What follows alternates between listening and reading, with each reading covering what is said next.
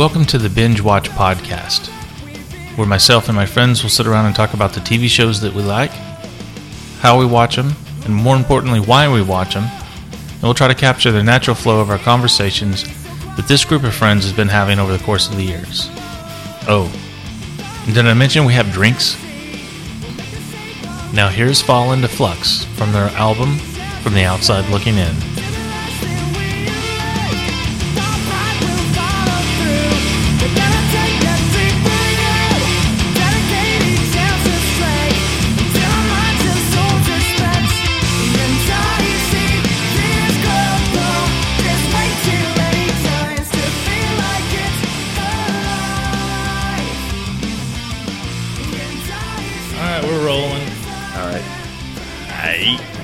Welcome uh, to the uh, Binge Watch Podcast. Um, today it's myself, Brian, the bearded wonder, Paul. Hey. The on-time arrival, Shockley. Wonders never cease. I know. It's a, it's a Brian like, it's a big one, Elizabeth. It's a big one. Well, I I'm did going say to you. It was the seventh sign of the apocalypse. That's right. The apocalypse is upon us. That's right. The end times are not. Are not what? End times are not what, Ron? uh, are nigh? I think they're nigh. Right. I think the end Bill, times are nigh. The, right. the, the end times are Bill Nye the Science, Science Guy. Bill Nye the Science Guy. God, did he know that? Yeah. Yeah. So we're having drinks. I'm drinking. Paul, what is this we're drinking? I took my... Oh, it's... Uh, it's uh, Ron brought these. Uh, it's... A beer sampling. Oculto. Oculto. Oculto. Blue agave infused. I'm, I'm sort of...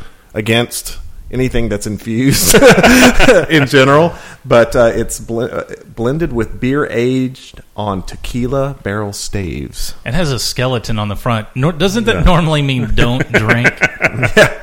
yeah, it's like, well, it doesn't have the crossbones behind oh, it, so no, it's not yeah, no. It's not El Poisono. No. Oh, but it's uh, six point oh alcohol per volume. All right, awesome. It's got some... keys or something impressed on the the bottle. So it's a it's a out. cool looking. Uh, yeah, I like the bottle. I mean, the it's uh, looks, yeah, uh, the uh, cool. It's it's not just a it's it's not just a generic looking. The bottles bottle. are cool. They've got in, they got all the different. The caps are different on, on the bottles, which is unique. And yeah, then the O. whole um, you know six pack packaging. Oh, you're right. Was, yeah, was, yeah. Uh, yeah. So are you? This is a little little hipster. Here we, are you, Ron? Here we go. Here we it's go. a little bit, you know, let's a little dark side hipster with the uh, Colto. Let's thing. let's uh, see see if we can hear it. it sound, sound like you broke the glass. I know. oh, that or a, I chipped it. No, I broke it. He did that with tooth. his teeth. Yeah. my, my egg tooth. I did it with my egg tooth, Ma. huh? That's, it smells. It's got smell. It's got a uniqueness to it. So I've already had a little bit of a sip. Oh, that's refreshing. Mm. Pour it. Brian got oh, a good nice holy uh, beer pour, pull there. Nice. Can you hear that on the? That's, yeah, boy, yeah. That's, heck yeah, you can. That's yeah. got a head on it, sir. That's what she said. I was waiting for that. That's pretty good. Yeah, it's it's different. It's yeah. dif- definitely different. Yeah, it's very. Uh, it's definitely infused. yeah. You can kind of ta- you can kind of taste the uh, the blue agave in there. Yeah, you know? yeah. No, it's just not a smidge of that uh, sweetness to it. You know, yeah, it's not. It's it's, uh, it's yeah. It's uh, it's got a really nice yeah. flavor to it. I it's normally nice eat like a blue agave sandwich, kind of like Vegemite. just the, the agave spears themselves on a sandwich. Yep. Okay, Ron. So what are you drinking? I am drinking a uh, Strongbow Gold Apple Hard Cider. Hard cider. Now, see, here's my uh, theory on cider. Oh, yeah. Well, here we go. We're waiting for Brian's diatribe on, uh, on cider. Cider, hard, especially hard cider, is uh, is what people buy into so that they can't. They don't have to tell people they're actually drinking wine coolers. Because it sounds, man, this is hard cider. And it, uh, no, no, it's a wine cooler. That's okay. You, but it, it doesn't have that, uh, what all wine coolers have in them. What is it? The uh, uh, Ernest and Julio Gallo? no, no. It's the, it's the, it's not beer. It's not cider. It's uh, Spider.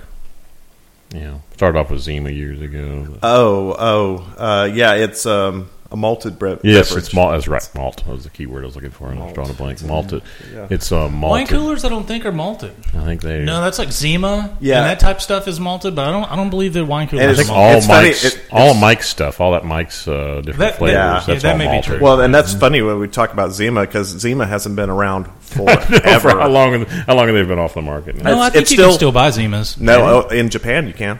They're, they are they are no longer manufactured anywhere but for Japan. I'm going to order some Zima right now from Japan. Get on the online beer sales. Yeah, so Ron, what uh, what flavor of Jolly Rancher do you have in your cider? no no flavor. I like I'm a, I'm a apple product connoisseur, so I uh, I just like apple stuff. I like apples. Well, Tim Cook apple, will appreciate that. Yeah, yeah. God, he gets enough of my money. So what what do you guys yeah, think your about new time machine there sitting on the edge of your desk? What do you, what do you guys think about this whole Apple Watch thing? I can't wait. I'm buying mine. I'm April tenth. I am pre-ordering mine. Yep, me too. Really? Yeah, yeah, yeah. Give them through whatever. Do you wear, do you wear a watch now? I historically have worn watches forever. I have a, a probably a box of twenty-five, thirty watches somewhere. Me too. Drawers. Dude, yeah. Well, they have drawers. that. They have that. You know that that eighteen karat gold. Watch no, no. ten yeah. grand. Yeah, yeah, no, I'm not not doing that one. I saw, I saw, I saw somebody the other day posted a picture said if I'm spending ten grand and all it showed was a picture of a Rolex. It's like I, I know what I'm buying. I'm ordering two of those, the ten grand ones, one for each hand. Right. So when I got both middle fingers in the air, they can see my eye watches flying the birds. A limited edition ten karat. I'm flipping you off and tweeting it at the same time. That's right. Fuck you, bitches. Bitches. So I stopped wearing watches when I started carrying a smartphone. And the time yeah. and all that stuff. However, now that I have the, the six Plus, it's sizable enough. Like at work, I don't like toting it around everywhere. Um, right. So if I could disengage, walk, leave that on my desk, walk away, still have access to everything. When I come back, it Bluetooth syncs up and all that stuff. Um, like the kids, the, I'm like if I'm over at the park, like when it warms up, they can text me. They'll stay here at the house and they'll text me, but I can't get it on my phone because I'm out playing soccer, oh, but right. I, I I'll feel it. It'll buzz my, my watch. So there's some there are some uses yeah. other than just getting a new piece of equipment yeah. that I you could take your, I'm looking for. You could take yeah. your gear bag over there and leave your six Plus in the bag, and it's close enough that the Bluetooth range would still while you're out. I think it's funny that soccering our, it up. Or our whatever. Technology has circled back to now we're wearing a pager on our wrist. Well, like, I mean, that's essentially what I have. I've been wearing the Pebble now for a little over a year, and it's great. But it's it's you know it's kind of a pager-ish in a way because all it can do is receive stuff. You know, it, it cannot like I can't take calls through the through the watch, but any texts that I so get, kind of like Paul, it just takes it. Yes, basically. Uh, it, yes. Texts that I get or notifications that come up on the phone screen will appear here on my watch. I can read them. You know, it, it Bluetooth communicates with it, and, and you know weather the weather apps transmit the temperature on my you know on the depending on which watch face I'm running. Um, call in drone strikes with it. Yeah, basically. Oh my gosh, I would buy two if I could call in drone strikes. Yeah, sitting in a boring meeting and like, man, I hate you guys. Oh, and the Pebble, with the Pebble, yeah. Hi. bring it, bring them in, danger close, danger close. With the Pebble, you can control uh, your uh, your music player too on your oh yeah. phone. All right, Paul. So, what did you want to talk about? Oh, right, have, right, right. We have lady, um, lady visitors, by the way, that have uh, oh, I saw them, I saw them come through the house here, streaming by. Yeah. Um, a little bit. Hey, what's going on? Hey there, good looking. so, uh, so anyway, so um, what I wanted to talk about a little bit. Um, there is a new Netflix series that is going to be coming out. It is um, starring uh, Jeanette McCurdy. Uh, it is um, it is going to be. Uh, you think I'd uh, even write down the name of the show, but I did not. What a dumbass I am! Um, oh, it's uh, it's called Between. It's the series is called Between. Um, I think I saw something about that the other day. Yeah, uh, and it's uh, between what? Uh, between. Uh, Uh, two ferns here Zach, and there, yeah. Zach Galifianakis, yeah. Um, it's going to premiere uh, May twenty-first, and it's uh, going to be unbingeable. What? Yes, that, that's and that ties into some of the stuff I'm going to talk about today. Um, Netflix is teamed with Canada City, Canada Cities, and Shomi networks up there uh, for the show. It is um, it's a basically sort of an apocalypse type of story. Um, oh, it kills. It's a disease that kills everybody in this town except for those twenty-one years old and under. So it kills mm. off everybody. I think who there was a Star Trek episode like that. Miri. Yeah. Well, and it's um, uh, the show's going to air at eight p.m. on City. This is up in Canada. Uh, it has first window rights to the show and then streams at nine p.m. Thursdays on Netflix huh. every, weekly. Um, I thought that was sort of interesting because we've been talking about, you know, we talked some last week about how people just burn through all this stuff. It's like House of Cards comes out and it's like, okay, now what? I watched it all in two days, you know, so, and now what? And I wonder if... Um, It makes me wonder well, if... Is it running... Con- this is what would be my thought process. Is it running concurrently on the Canadian T V yeah. channels? Yeah, I think that's what they're... Yeah. They're it's, well, well, they get first window rights one hour uh, one hour before. It'll air at eight p.m. on City, and then it streams at nine p.m. on Thursdays on Netflix. So it, it they get first window rights for audience base uh, that's non-internet... Or non- that totally makes sen- sense to me if it's running concurrently, because that's the way iTunes does it, right? Yeah. So if it's uh, like all the F X shows that I watch, because I don't have cable, I, I walk by them on iTunes if I really want to watch them, you know, present day. And then, um, but it's the same thing. And I, right. it's uh, I get an email like two o'clock in the morning and says, "Hey, you have another episode." But, um, on iTunes, you can actually watch it. I don't believe until the next day, right? And that makes me wonder if. Um If we're going to see a like a little shift in how um, stuff is released, because there's a there was this other uh, article I was looking at um, that was talking about uh, it's a little bit of a backlash. Uh, it, I saw this on that uh, website called Medium. I would think so, because I, I I don't think that people are going through the thought process of like, why are they doing it that way? Yeah, it's not to withhold it. But you couldn't put it on Netflix, because then everybody would just go in and, and watch it on Netflix immediately, and they would lose all their advertising for the, the initial run. Yeah, and I think that's um, that's something that um, Netflix and Amazon Prime are looking at is what are other sources of monetization? And like you said, if you if people just blast through them, then yeah, you you don't have you lose those eyeballs over a longer run, and you also miss an opportunity of the weekly shows, which builds up the buzz of talking week to week, and like we talked about last time uh, with um, that there's that you know you have a cliffhanger, but there's no need for a cliffhanger, you know no, nothing to get you. Oh man, what's going to happen next week? You know, oh, I'll just watch the I'm, next episode. I'll, I'll tell like cliffhanger, like the weekly cliffhanger things on shows. It's so overdone. I'm it not, is. I'm not a fan. It, it is. It, it's um, some shows. If they're they're done well, I like them. Like uh, Walking Dead is sort of hit, hit or miss on cliffhangers, but sometimes they do it really well, and it's like, man, I am ready to watch next next week. I think this season's off to a pretty good start as far as that goes. But um, like this article on medium dot com was talking about, it's by uh, it was written by a guy named Rex Sor- Sorgatz. Um, sorghum, sorghum, yeah, sorghum. he's he's a, he's sugar based. Um, he said sorghum. Uh, I destroyed him. He said, damn near killed him. Uh, but he said that, uh, and he you know he writes on media, and that's the thing is we can't talk about buzzy next Netflix shows because schedules are out of sync. Uh, Or uh, the rough expectations for knowing if your friends are on episode twelve or episode one have been destroyed. That's what his he's he's viewing. He right. sort of goes, it's a little over the top. It's like, dude, do you have anything better to worry about? Well, I do but, think he's overthinking that, because I think most of the people that are show, I don't think there's, I think the, the person that sits down and watches the on the time it airs and watches a show like The Walking Dead when it's on air. I think that's such a small portion of the people that are actually watching that show. I think most of those shows are watched D V R'd. I D V R. I watch very rarely. Do I watch anything? And and I run into the same time. thing. Like Darius doesn't net do Netflix. He D V Rs everything. He pays like eight hundred dollars a month to have everything on cable. um, and we'll be talking about a show that we watched. So Justified is one of our big shows, and he's never caught up. He's always. But I'll, I watch it every time on whenever I I can. Um.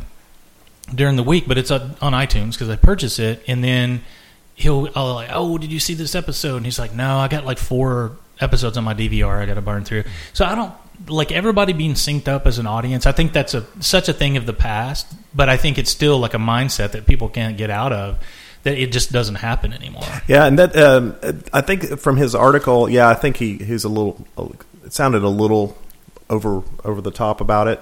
Um, but, you know, he writes about this for a living. So uh, there was another tweet from a guy named Daniel Victor. I think he uh, does uh, uh, media commentary on uh, like New York Times dot com, things like that. Um, I hate that Netflix releases entire seasons at once. I just watched season three, episode six of House of Cards, and I can't talk about it with anyone yet because he burned through it. But it goes back to what you're saying about people go through stuff at different times.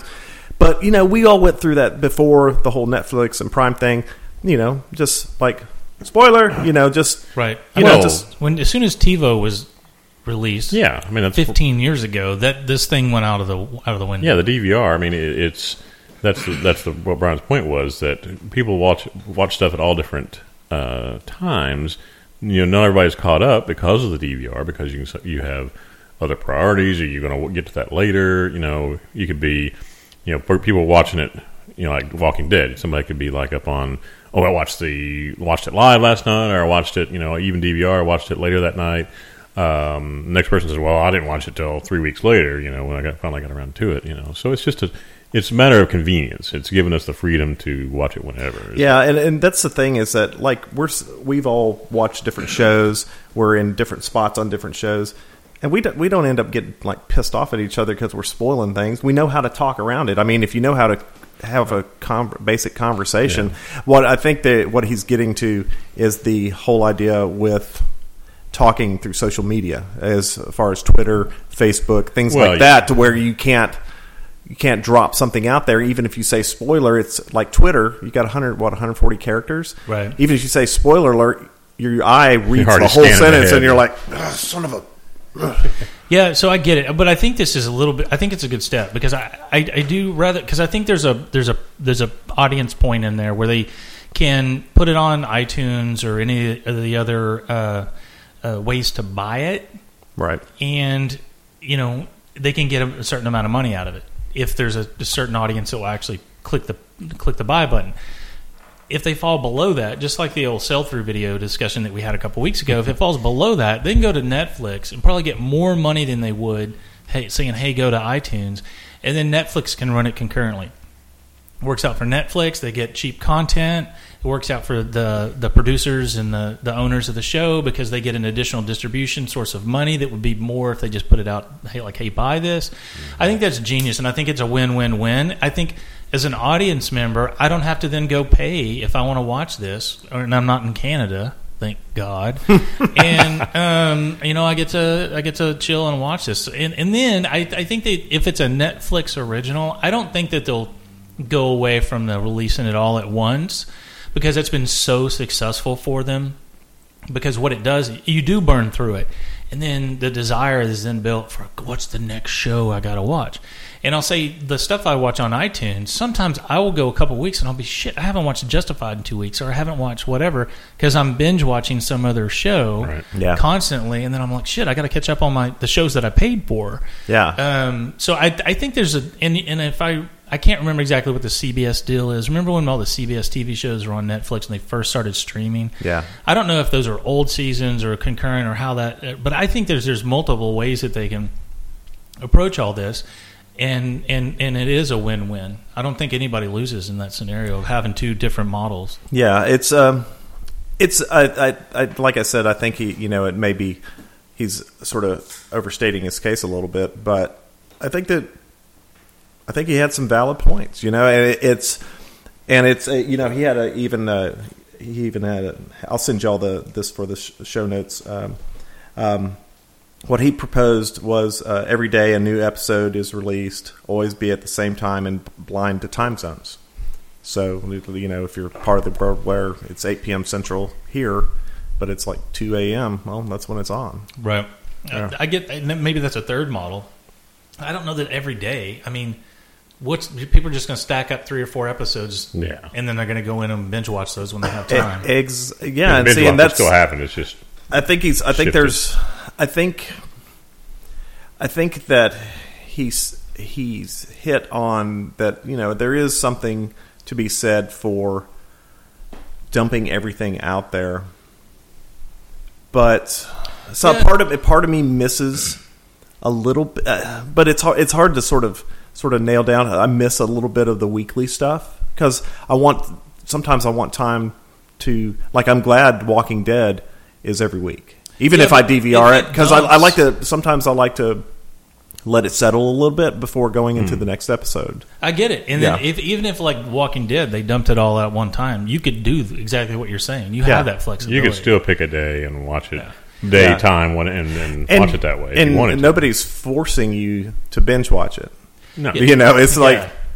are you, do, except are you an adult? For, do you have any self-control? Netflix, because they only give you twenty seconds between them. They kinda, oh, yeah. They kind of push that. And it, there should be one or two things. It should be a setting in there where you can, when it's doing that twenty-second thing, it, it, it should you should be able to tell it, make it tell you, like, hey, loser, get up off the couch and go do something. Or you're such a you're such an addict. Here we go. You know. Yeah. yeah. Um, But I actually like that functionality because the other some of the other services don't have it. Amazon doesn't have it. Yeah, Amazon doesn't do it. Which yeah. I, I, I like it when you're wanting to go. Right. You know, I want to watch can, two or three episodes in a row. And it's one That's click great. to stop it. Right. And back just, hit the, out. just hit the stop yeah. button. Where if you're going to sit there and watch three or four episodes in a row, especially of a twenty-four minute show, um, you're you know it's ten clicks every time the show's over to back out. Restart it. Yeah, yeah, yeah. Yeah, and, uh, yeah when Netflix, you well, let it roll. You know. That's the... Although uh, what's funny, the, speaking of that, the other night I was watch, I was binge-watching Archer, and uh, I you, watched... all about You binge-watched that show? Yeah. Oh, well, that's right. I, I, uh, a little bit. I was watched on the three or four episodes, and it was... And it's, like, stopped um, and said... Basically gave me a message. I don't know, Brian, you've probably seen this come up before. It said, are, are you still watching? Yeah. And I'm like... Well, yeah. No, I get that message all the time. It's normally, yeah, I think it, if it's about to start the third hour is when it asks you, like, hey, oh, are yeah. you still here? Yeah. Because I, I, there I can't, I can't tell you how many times I've fallen asleep, mm-hmm. and that yeah. has saved me from, right, right. like, it just rolling all night long. Yeah, exactly. Yeah. And I guess that's the point of it, you know. Right. And I think some of that also, I like that feature for a lot of things, is that, that you're like, where did I end off?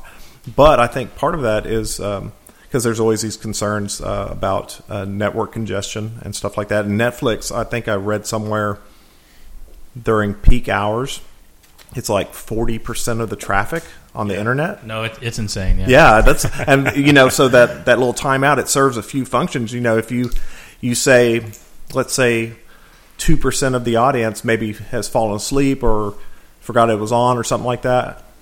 You know, that's a lot of. Data. That's then I getting, can get my porn faster.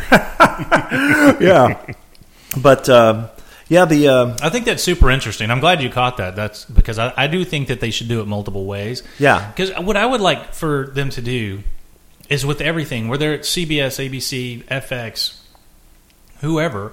Again, do the math, and if you can sell more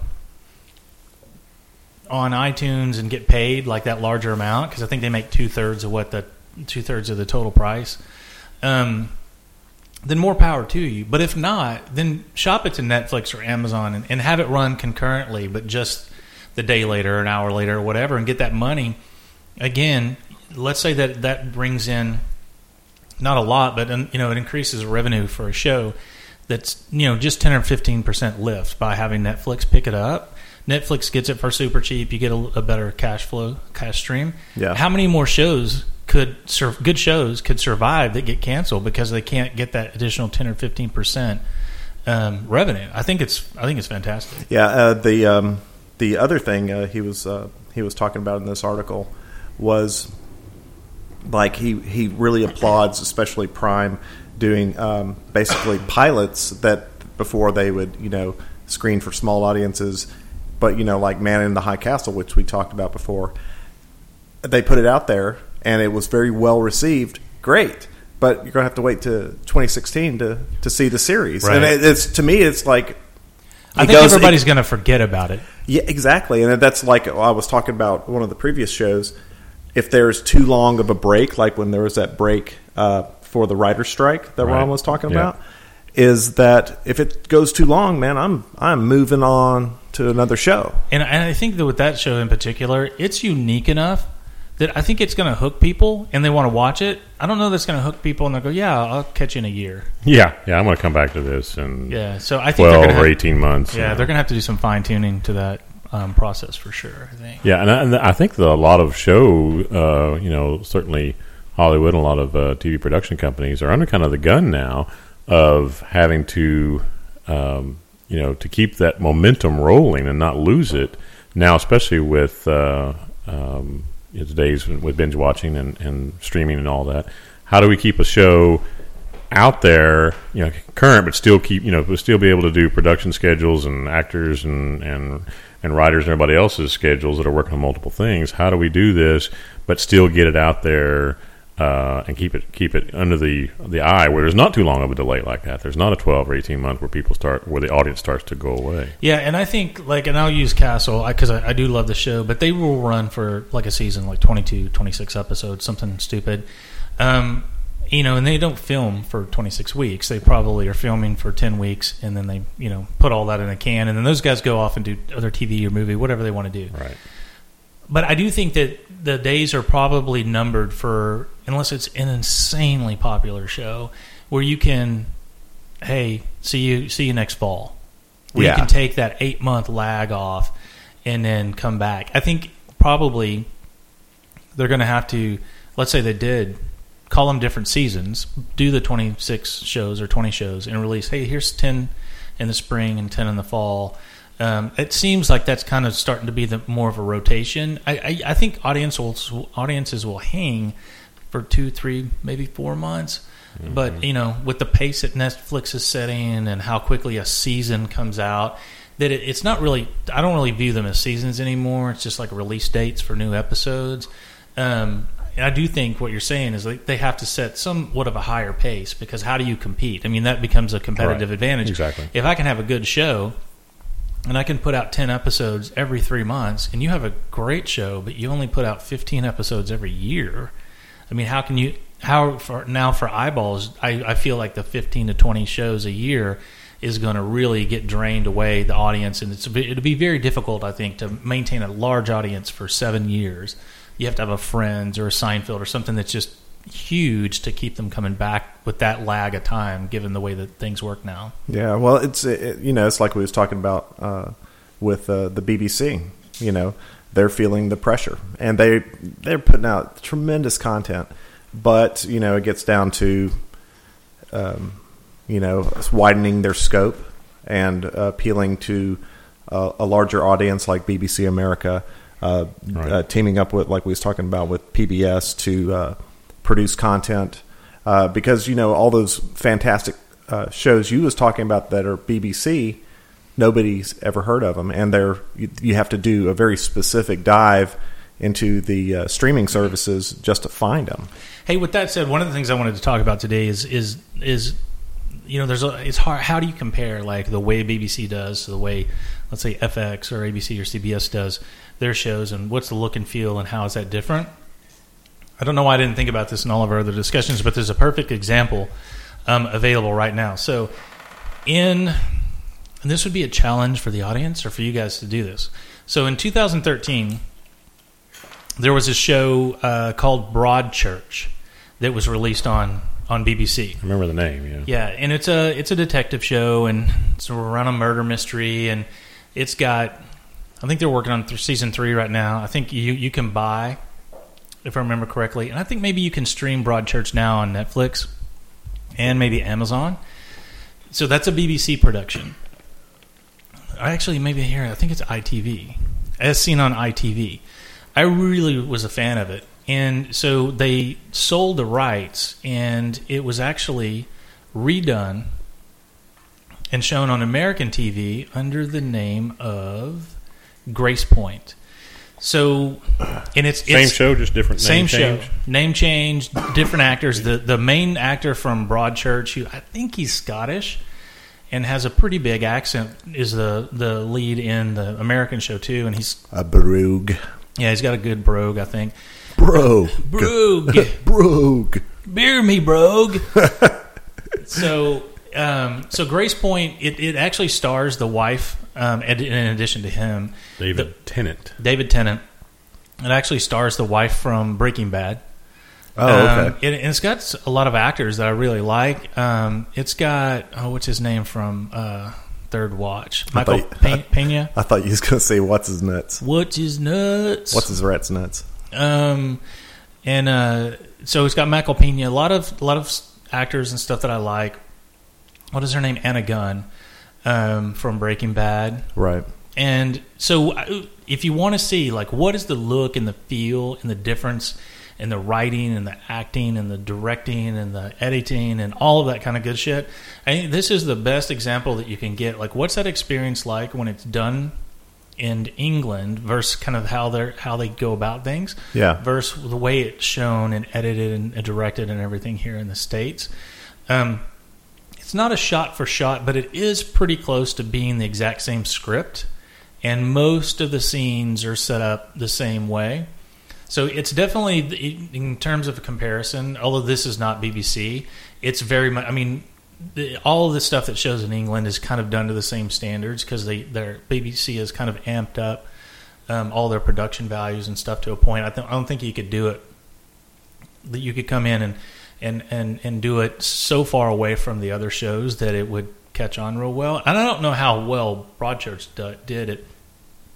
eight point four stars on I M D B, but it, you know, they're in doing their third season now, so I'm assuming it did fairly well. Yeah, and I really do think that, that do, redoing a show like this, it, they probably did right now make a little bit more money than they sold Broad Broadchurch here. It streams here, and they rail, rolled out Grace Point. Well, it's so unnecessary to me. You've already done the show. I, I think that they have to be able to market and sell more effectively, and maybe it's because it's I T V and they don't have as good of an outlet as B B C does here in the in the States. But I think that's how they should work this. Get people hooked on your the original show you're doing versus the remake. But uh, it'd be super interesting. And you don't, I would say you guys don't have to watch the whole series.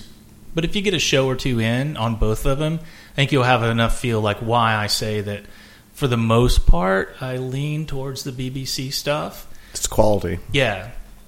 Um, and I don't want to, you know, it's just me. So I would highly encourage anyone, you guys or anyone, to kind of make that comparison and see see the differences. Um, I was fairly excited when they were going to redo it as Grace Point. And it, it, Grace Point is not a bad show. Yeah. Um, it's just significantly different in, in how it's shot and how it's edited and the actors, and and I, it just it feels really different to me. So the, the only, I guess, common excuse me, got a frog in my throat there. The only commonality is David Tennant. Tennant he's the, that the same script. same character, same same yeah, yep. same story. Yep, but all the same cast of characters, same script and everything. But just besides him, different actors in in the two different shows. Yep, gotcha. Yep. Um, but it would be interesting if you guys at some point in the future have time to watch a show or two of each one. And, and yeah, kinda... I mean that, that's uh, that'd be sort of interesting to see. Um, that I was think the just thing from the production part of it. You'll kind of get a kick out of seeing that. Yeah, the um, that was the thing that struck me about. Uh, they had a little teaser trailer for uh, that show I was talking about. Uh, uh, the Between, it called Between, um, that they're you know that they're going to air first in Canada and then uh, stream an hour later on Netflix. Uh, every Thursday, I looked. I saw. I watched the trailer, and it, it was very, it it was very sparse, and it looked like the production. You know, talking about like what you're talking about with production quality, it looked really flat, and it looked very low budget, and it. I was not, I was not impressed at all. Well, from the from the trailer, from the, the little teaser for between, for between, yeah, it was. It looked it looked very uh, low budget to me. Well, one of the uh, main characters in it is that uh, girl from that Disney show, Jeanette Kat, McCurdy. Yeah, Jeanette McCurdy. Yeah, and it, it it really the teaser. I was like, I was like, man, this looks like they. Oh, spent- that's Jeanette McCurdy you were talking about earlier. Yeah, oh, I got you now. They I'm on the same page now. Yeah, they. Um, It it looked like they didn't spend a whole lot of time or money on it. You know, it looked very cheaply done. Just that was my, my initial impression on watching it. It may the show may be vastly different, or they may be they're shooting for a low budget type of thing, you know, to see, you know, you know, don't let's let's invest in something, but not spend a ton of money on. Let, sure. But the the, the end result show may look much better. That was my just sort of my reaction. I was like, oh, that what they they put this together with. But you know, it's it's hard to tell from a teaser, also. Yeah, I'm looking up something real quick, and and when you were saying that, it reminded me of a show, and I think this airs primarily. It is. Um, available on Netflix. Um, I was going to see what station, because my thought process when you say that, I feel like that a, the budget for a Canadian show is somewhat less than probably maybe anywhere else. Um, Could be. I mean, because it's it sort doesn't of, have a sort of surprising considering how much subsidies are out there. But yeah, um, but there, I believe. I'm just going to verify that this is a Canadian show. Um, but because they, you don't see. Um, Ion Television, I think, is the name of this. No, this isn't. That's so weird. This is, uh, looks like Ion Television is based in the United States. Uh, hmm, so hey, far Rob, between, uh, I M D B saying between is going to is six episodes. Yeah, it's a very small. It, it's a short it's run. A very short run. Uh, it's like a almost. I wonder if it's like a miniseries or if it's just like maybe that goes into the look that. They, you know, the, epi- the money for one episode, they did six episodes, you know, just and it's like a trial balloon. They're throwing it out there to see if it if it hooks. Yeah. Yeah. Uh, if you get a chance in a second here, Ron, uh, pull up that, uh, see if you can find that trailer and pull it up, um, and just watch it real quick because it's a really short trailer, and uh, I'd be interested in uh, in seeing what. Yeah, we can watch it. We can watch it during the break. Yeah. I'll, I'll yeah. put it up on here in the main yeah. screen. But um, you know, most of that stuff though, when you talk about the subsidies, most of those are. American productions that are being done in Canada because they can go up there, use Canadian actors, spend money in Canada. Right. They're looking for and then it economic infusion up there. Yeah, yeah. Got, the primary audience is still the United States. I mean, I don't know what the population is, but I, w- I would feel like that, that budget-wise, even with the subsidies, is significantly lower. Um, I thought it was interesting that the show, um, especially considering it's a it's a former child. Disney child star, you know, it, that she's, uh, she's she's on, you know, something that's it's going to be on Netflix too. So that's that's more international type of audience, but it's you know the first window rights. Like I was saying, it goes to uh, uh, a Canadian uh, channel. So I was, I was really I was I was sort of curious about how that how that worked. You know what the, how that what the what the thought process was behind that. Well, you'll, you'll have to keep an eye on it and just yeah. kind of see, and, and uh, I'll definitely watch it. So speaking of stuff that you suggested yeah, it's, uh, on it's, Netflix and that I watched. It's May twenty-first. So I watched the first episode of The Unbreakable Kimmy Schmidt. Yeah. Was oh, I wrong? Oh, my gosh. Was I wrong? Thank God I wasn't wrong. So for me, it wasn't twenty-four minutes of pain because I bailed at minute seventeen. seventeen minutes of pain for you. Vindicated. It's, Finish him. It's terrible. I Yes, and I, I keep on seeing these glowing, like that one thing I was talking about from The Medium, and it was talking about another little glowing little...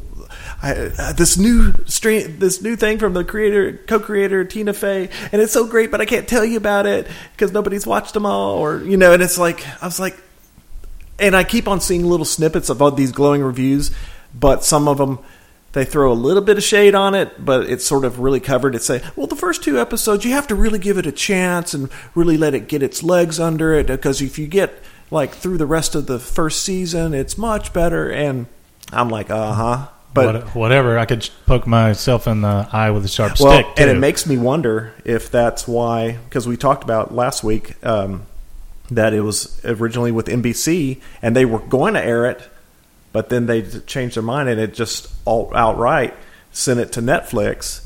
Um, and that's the thing is that uh, makes me wonder is that the first two episodes they they the executives they say, man, what is up with these first two episodes? We are going to lose. Nobody's going to watch it because they'll watch it if they if you put it out as a weekly show, nobody would watch it. And maybe it does get better the rest of the season, but I'm already out. You know, I'm not going to watch the rest, hoping it gets better. I mean, I got other things to watch. the the so the only redeeming quality I th- I thought it had at all of the seventeen minutes that I watched was it's got um, Jane Krakowski. from thirty Rock, the blonde. The blonde, yeah. yeah. And um, I thought she was funny-ish, but she's playing the exact, exact same, same character. character. I know. I know.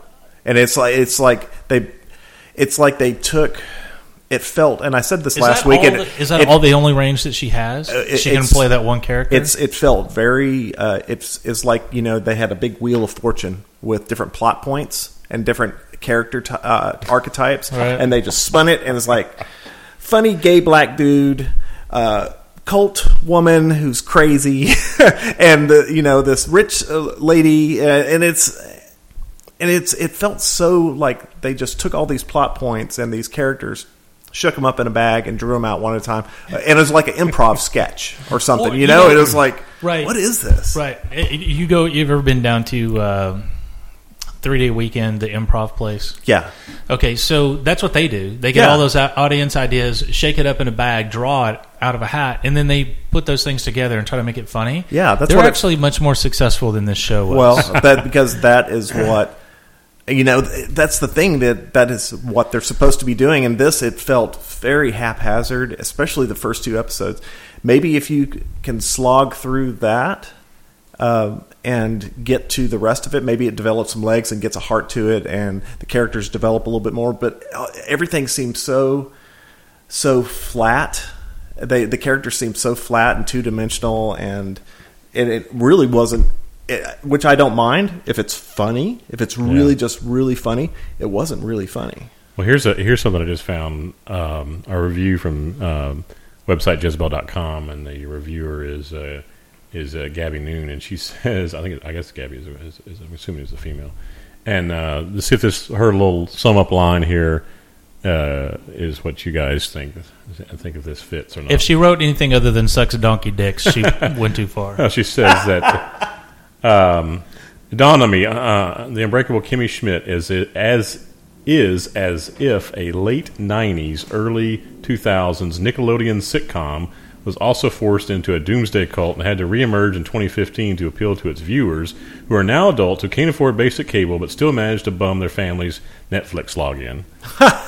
Yeah, thank you. Finally, because I, I told y'all last it. week. That should be the entire... I told Not even go into why it sucks. Just I, d- d- don't watch it. I told y'all last week that I, I was amazed because I hadn't read really any reviews. It just I saw it pop up one morning and I was like, oh yeah, I've, I think I've heard of this, and just went into it blind. And I was like, I, I was like, okay, first episode, no, and then I watched the forced myself to watch the other one, and I was like, man, they fooled me once. And you George Bushed it. I George Bushed it totally, and. Then I went. I was like, "Man, that was pretty bad." Let's see what the internet says. Let's and nothing but glowing reviews. Well, here's your nothing first, here's but your first and I was like, one. I was like, "Did they? Is this payola? Uh, what happened to this people's sense of taste?" What they, was you gonna say, Ron? What was you gonna say? Well, here's your first bad review. This oh, yeah, well, thank you. Yeah, Jezebel, thank you very much. Uh, it's um, it was horrible, and it, I it I, horrible. I did agree that I would watch it. And I, I took as much of it as I could. Yeah. But I, I will say, like, I you know, last week I was like, oh, I think, I'm sure she, dude, Tina Fey, and you're not going to like this, Ron. She wrote it. yeah. yeah. And that, that other, that co-creator, yeah. he was the same guy on thirty Rock. Yeah. That they, and they, uh, I saw a little snippet of an inter- interview with Tina Fey and that, what's his nuts? Um, and they said they're putting a lot of time and effort on it. And I was like, where? Where? And maybe I'm wrong. Maybe the later episodes, like I said, get better. But I'm not willing to... I watched the first two episodes. That if you can't get it right in the first two episodes, or at least somewhere yeah, right... At least hints of, of yeah. things to come, you know? Kind of, sort yeah. of right. So, and then he, I felt like the character, the Kimmy Schmidt character, is just what's-his-name, the... the God, what was the? Is he gay? Is he not gay? The, yeah, he's a, he's like uh, he signs people in, takes yeah, studio the, tours. Yeah, and stuff. yeah, that guy. Oh, Kenneth, I, Kenneth, Kenneth. I thought Character that Kenneth. That's who Kimmy Schmidt is. Play. It's just a female version of that. Well, and that's the thing is that um, I thought it was a weird premise. I thought it was a little this cult that you know the kidnapping women that you know that. I, I, you I mean, say, you say that like it's wrong. It's like I, I just didn't. I didn't know what to think about that. It it, it just struck me as sort of an off-kilter idea to start with. And then she didn't, you know, she's, she wasn't appealing. She's very happy, but she's sort of a little bit mean and a little bit stupid. You know, she's, it's, she didn't, she wasn't, you know, the, the whole idea of having appealing characters, whether they're pure evil, pure good, whatever. She seemed like just, you know, she seemed dumb as a bag of hammers. I mean, she was, you know, and it, it was really but stressed. Would yeah. Would you? Yeah. yeah. It's, it's, uh, I just didn't, two episodes, come on, man, that's enough. The first episode, okay, I can, pilots sometimes are a little, little sketchy. Yeah. But, man. Yeah. So, um, we're right at about uh, forty-five minutes, so let's uh, refresh we, our beers. We dogged on uh, Kimmy Schmidt enough. no, did, we, I, did we say anything about David Caruso this time? Kimmy yeah. Schmidt is the Dave Caruso basically this, of Netflix. Basically, yeah. This review said it's an effed-up Disney uh, rerun. yeah, I, I, well, I'm kids glad show, this... Kids, Disney kids from the nineties. Uh, in, re- in, and it's interesting. You can't do that on television. Yeah, because uh, before we uh, wrap up, it's interesting because there was this whole talk in the gaming industry, you know, because there's all these gaming websites, review sites, and stuff like that, um, about the idea that there are hints of, you know, what I was saying about payola, that, you know, you get these glowing reviews and the game comes out and it's crap.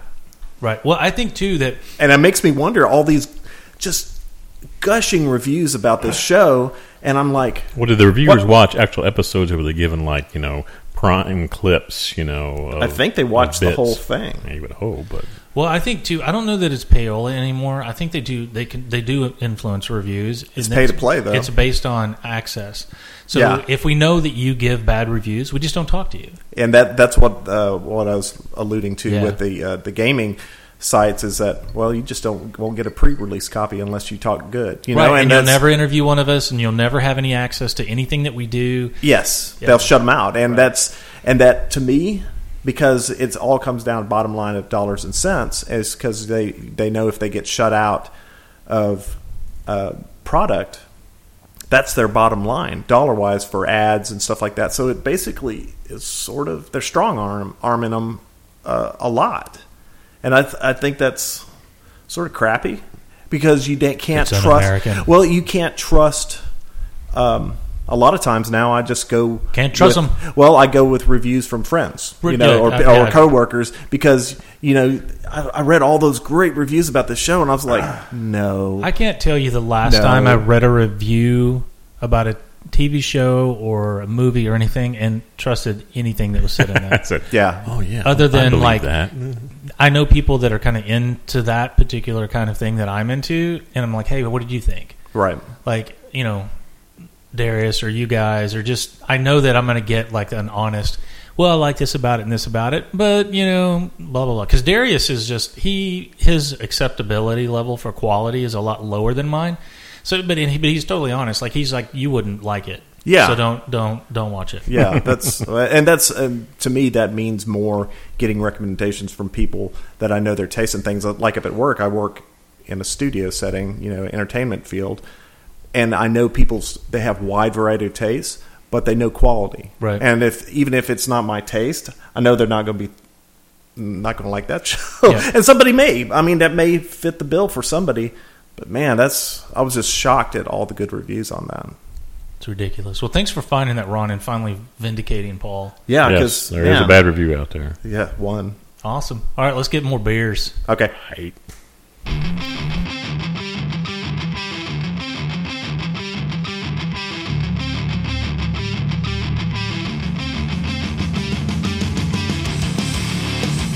Thanks for listening to that segment of the Binge Watch Podcast. You can find us online at w w w dot binge watch podcast dot com, on Twitter at Binge Watch P C, and on YouTube and Facebook by searching for Binge Watch Podcast.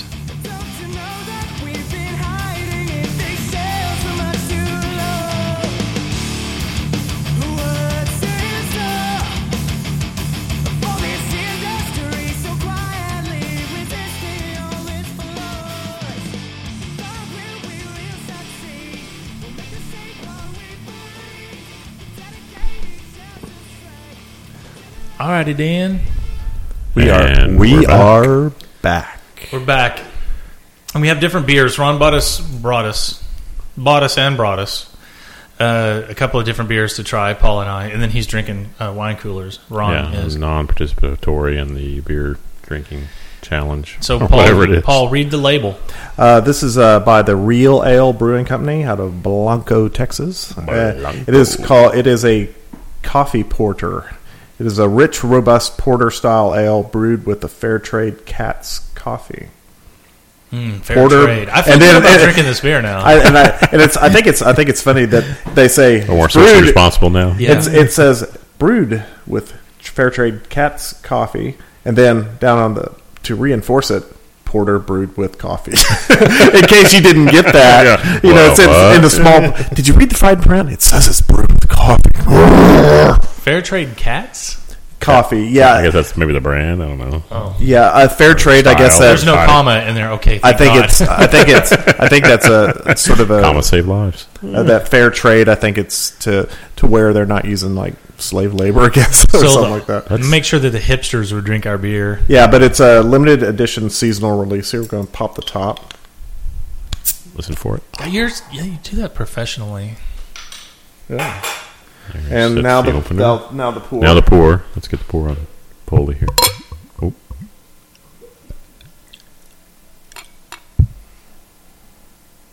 Mm, not it's a lot dark. Of, yeah, it's yeah. Not, not a lot of... Not as much... Head to it. Head as the last one.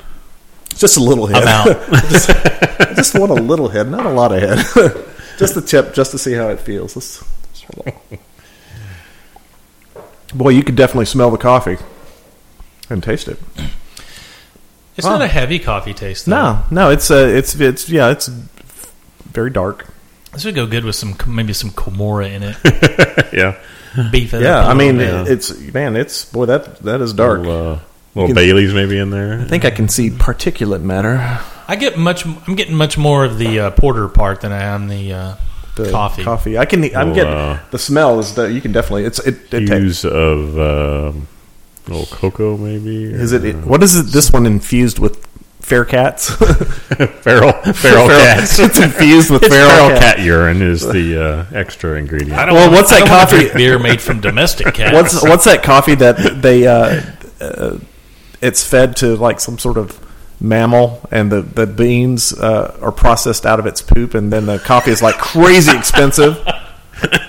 Brian has given me the steel eye, and it's I, I am not whether he's kidding. believing it or or it repulsed is, by it. It is. I can't remember. It's this brand of coffee, and they they feed these. What do I even Google? Like uh, lemurs. I think it's uh, cow it's, poop coffee. Uh, poop, poop coffee. Poop just coffee. Po- poop coffee, and or, uh, and you will you will be not defecated. And it is beans. so it is so expensive. Here we go, Huffington Post. Yep, of course. Elephant dung coffee. No, it's not elephant dung. It's World's like a most expensive brew is made from pooped out beans. I, Would you pay one thousand one hundred for a kilogram of specialty coffee beans? Maybe. What for, if they were pooped out by an elephant? Maybe for. I'm co- out. I mean, how about how much is it for the the pooped out cocaine? That's got to be like God. you know, it's yeah. like man, and I sniffed it. They're making those elephants, those circus elephants, smuggle coffee beans into the yeah. United States. They well, found out. There's a new job for them. Barnum and Bailey found out because uh, that was in the news just last week that Barnum and Bailey will no, no longer be doing uh, like twenty, elephant acts. twenty sixteen, twenty seventeen, something yeah, like that. Yeah, once they, once they beat the elephants all to death, once they're all beaten to death, they will phase them out. Uh, so they found out it's much more lucrative to have them poop out coffee beans. So they're just going to put them in these little tiny stalls and make them poop out coffee yeah, beans. They, they have no freedom of movement, but they're just pooping, eating and pooping coffee beans yeah. all day. Eat Dumbo. New, new job for those uh, chained up circus elephants. Yeah. Yeah. Yeah. yeah they, yeah something about, I can't remember if it's Barnum and Bailey, if it's because of money, well, if financial you thing. On the elephant, it was because, take all well, the, or, the, or uh, the, PETA or the, whatever, it's, animal rights. It's people. animal rights because the, um, the last time, and it's the last time I ever t- will take my kids to the circus. We took them, and it was down at the American Airlines Center. Yeah. And these two older ladies, they looked like they were in their sixties, very nicely dressed. They were out there handing out flyers, and I thought they were with the circus or something like that. And they They these flyers had this these horrific. They were, they were from Blue Hairs for Elephants, it's something like that. And ethical treatment. And Blue Hairs for the ethical treatment of elephants. Right. These had like really horrific images on them, and I got like, I mean, I, of course, I don't want the the animals to be abused. I'm not in favor of that like at all. You go like Cody and had a tear in your eye. Yeah, exactly. But it was the thing that, and they were just handing them out, and they could have, like, one of those could have got thrown on the ground, and my kids saw it. You know, I was a little pissed off that they felt that that were the the the right way of notifying people, was putting these horrific images in these flyers and handing them out to people about to go into the circus. I know that. Well, yes, it's very effective, but it sort of pissed me off a little bit because, yeah, like, well, what if one dropped on my on the ground and my kid picked it up? Right. You know, it's like, how dare damn. you poison my enjoyment of this circus until I'm, you should do this when I'm leaving, not yeah. when I'm going into exactly. it. Exactly. And it's like, and I think that, you know, the whole thing with the coffee beans is like Barnum and Bailey was beating the shit out of these ele- elephants, so they have a like a real, like a, a monetary reason now to beat the shit out of them. Um, speaking of that little news story about them dropping the elephants out of the out of the circus, Barnum and Bailey, be sure and check out, go out to uh, uh, Daily Show and check out the clip. Uh, Lewis Black in his Back in Back in Black. Oh right, did, did a whole thing on, on the whole uh, Barnum and Bailey dropping the elephants out of the circus. It's pretty good. Yeah, it's funny. Okay, I'll check it out. Very very funny. Nice. The um uh, did you do the sh- shout out? No, we'll do, so we're going to do a little bit of a shout out. So we got some feedback from a good buddy of ours. Uh, former. Former. Former good buddy. Good buddy. So, I unfriended him on Facebook. Oh, wait, I'm not on Facebook. We uh, we know him as P B I, and that's that's all, the, all we need. So his feedback for the show was, you guys shouldn't talk about a show if you can't remember all the characters and ever the plot points and everything. And so we, a little bit of a shout-out. Like, we love the feedback. You can sure. give any feedback you want. Sure. Uh, as, long Brian, as, it, as long as it is uh, as long positive. As it's glowingly positive. Right. Like uh, the un- unbreakable Kimmy Schmidt. Right. We won't. You don't give us good stuff, we won't talk to you. That's right. You will. So not his his feedback was people. like, no, don't. It, you guys need to talk, know all the shows backwards and forwards before no, you talk about. You need to do your homework and be prepared. Yeah. No. So the the the thrust of the show is Maybe. I don't know what anybody's going to talk about when they get here. I don't know. No, nor does anyone else know. And, and Ron and Ginger don't even share the podcast talk before they get No, here. Not with each other, no. We don't. Yeah, so we don't know where the conversation is going to go. The point is to be very tangential. Let Stream a con- of consciousness. It's it's basically, I think you sold it to us originally, was like, right. okay, if we were just talking at work or, you know, you know, out over a beer or whatever, and like, hey, did you see this, whatever? Do you like, what, do you like this show? Do you like it? And it's just, you're not prepared. You're just talking. And that's the whole kind of Yeah, I want. It's not a news show. Right. I don't want preparation. H. H. Because that means it burns down there. So, do you pop means the hemorrhoids back in, or is it just do you just, just let those lop, berries? I just lop free? them off with a straight razor. Yeah, yeah. It's like or Sacramento or, or, or a rusty box knife. Yeah, oh damn it! Give me the box knife dip and it. make it extra rusty. I like to pop them and then dip them into grain alcohol so the burn. Oh. And I'll then light them on fire, and then I'll infuse them into a beer. So. Tequila. So the, the, that's the thrust of the show. It's not it's not a prepared thing. It's not a new show. It, it really is us just getting together and shoot the shit. So with that said, we want to issue a uh, an, uh, a challenge slash invitation to P B I to come on the show, and then I'll bring up something. Paul brings up something. Ron brings up something, and we'll see how long he can go before it's.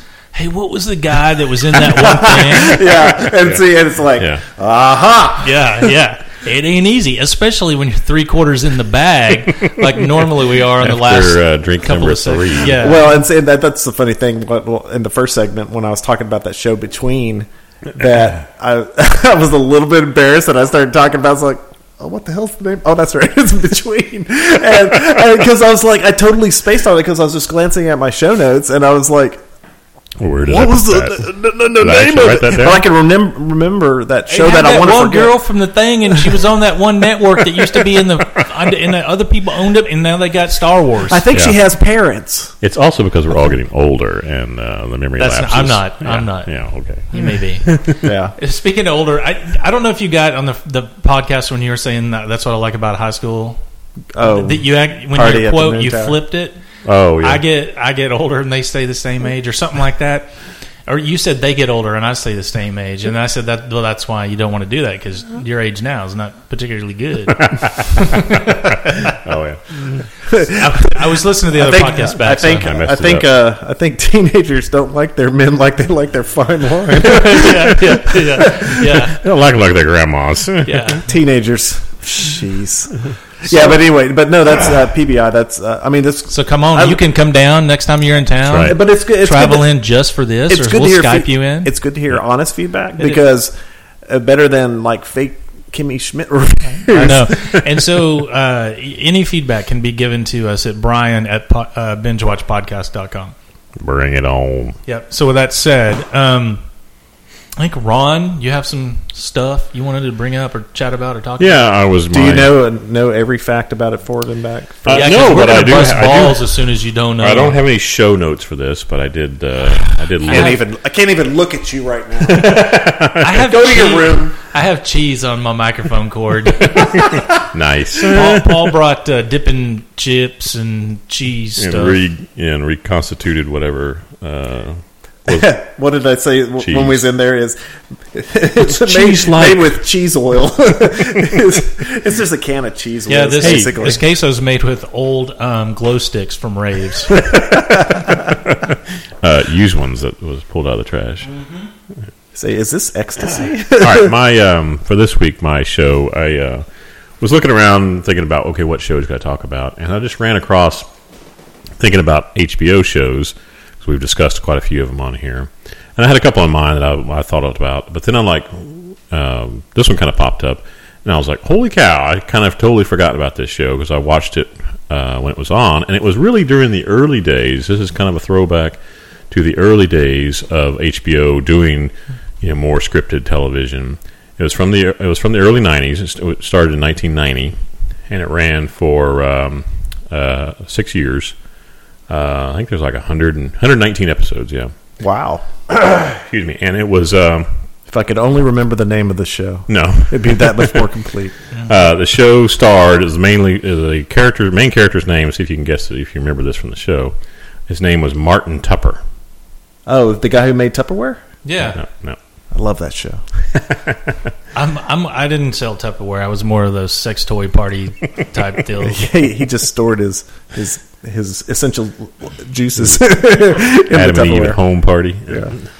No, the Martin Tupper was the main character, and he was played by Brian Benben, is the uh, actor's name. Brian Benben? Benben. Mm-hmm. I'm at a loss. Show was Dream On.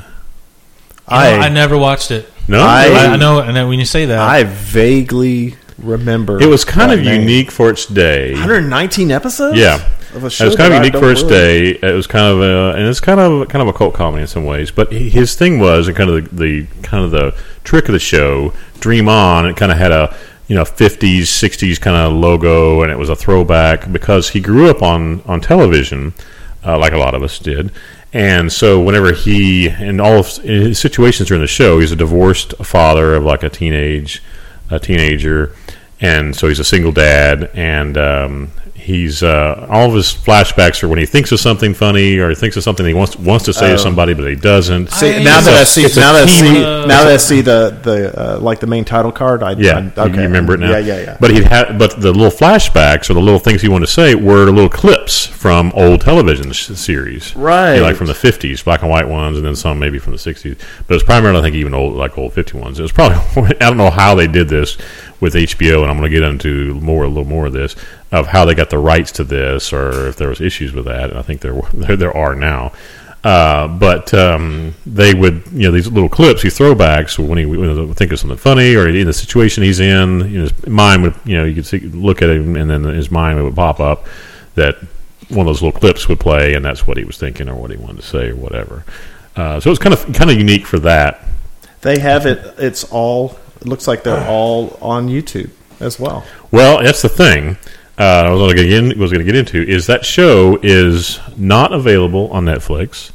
There's one hundred, one hundred, one hundred nineteen it's episodes. On, uh, it's H B O not on Go It's either. Not on H B O Go. It's not on Amazon.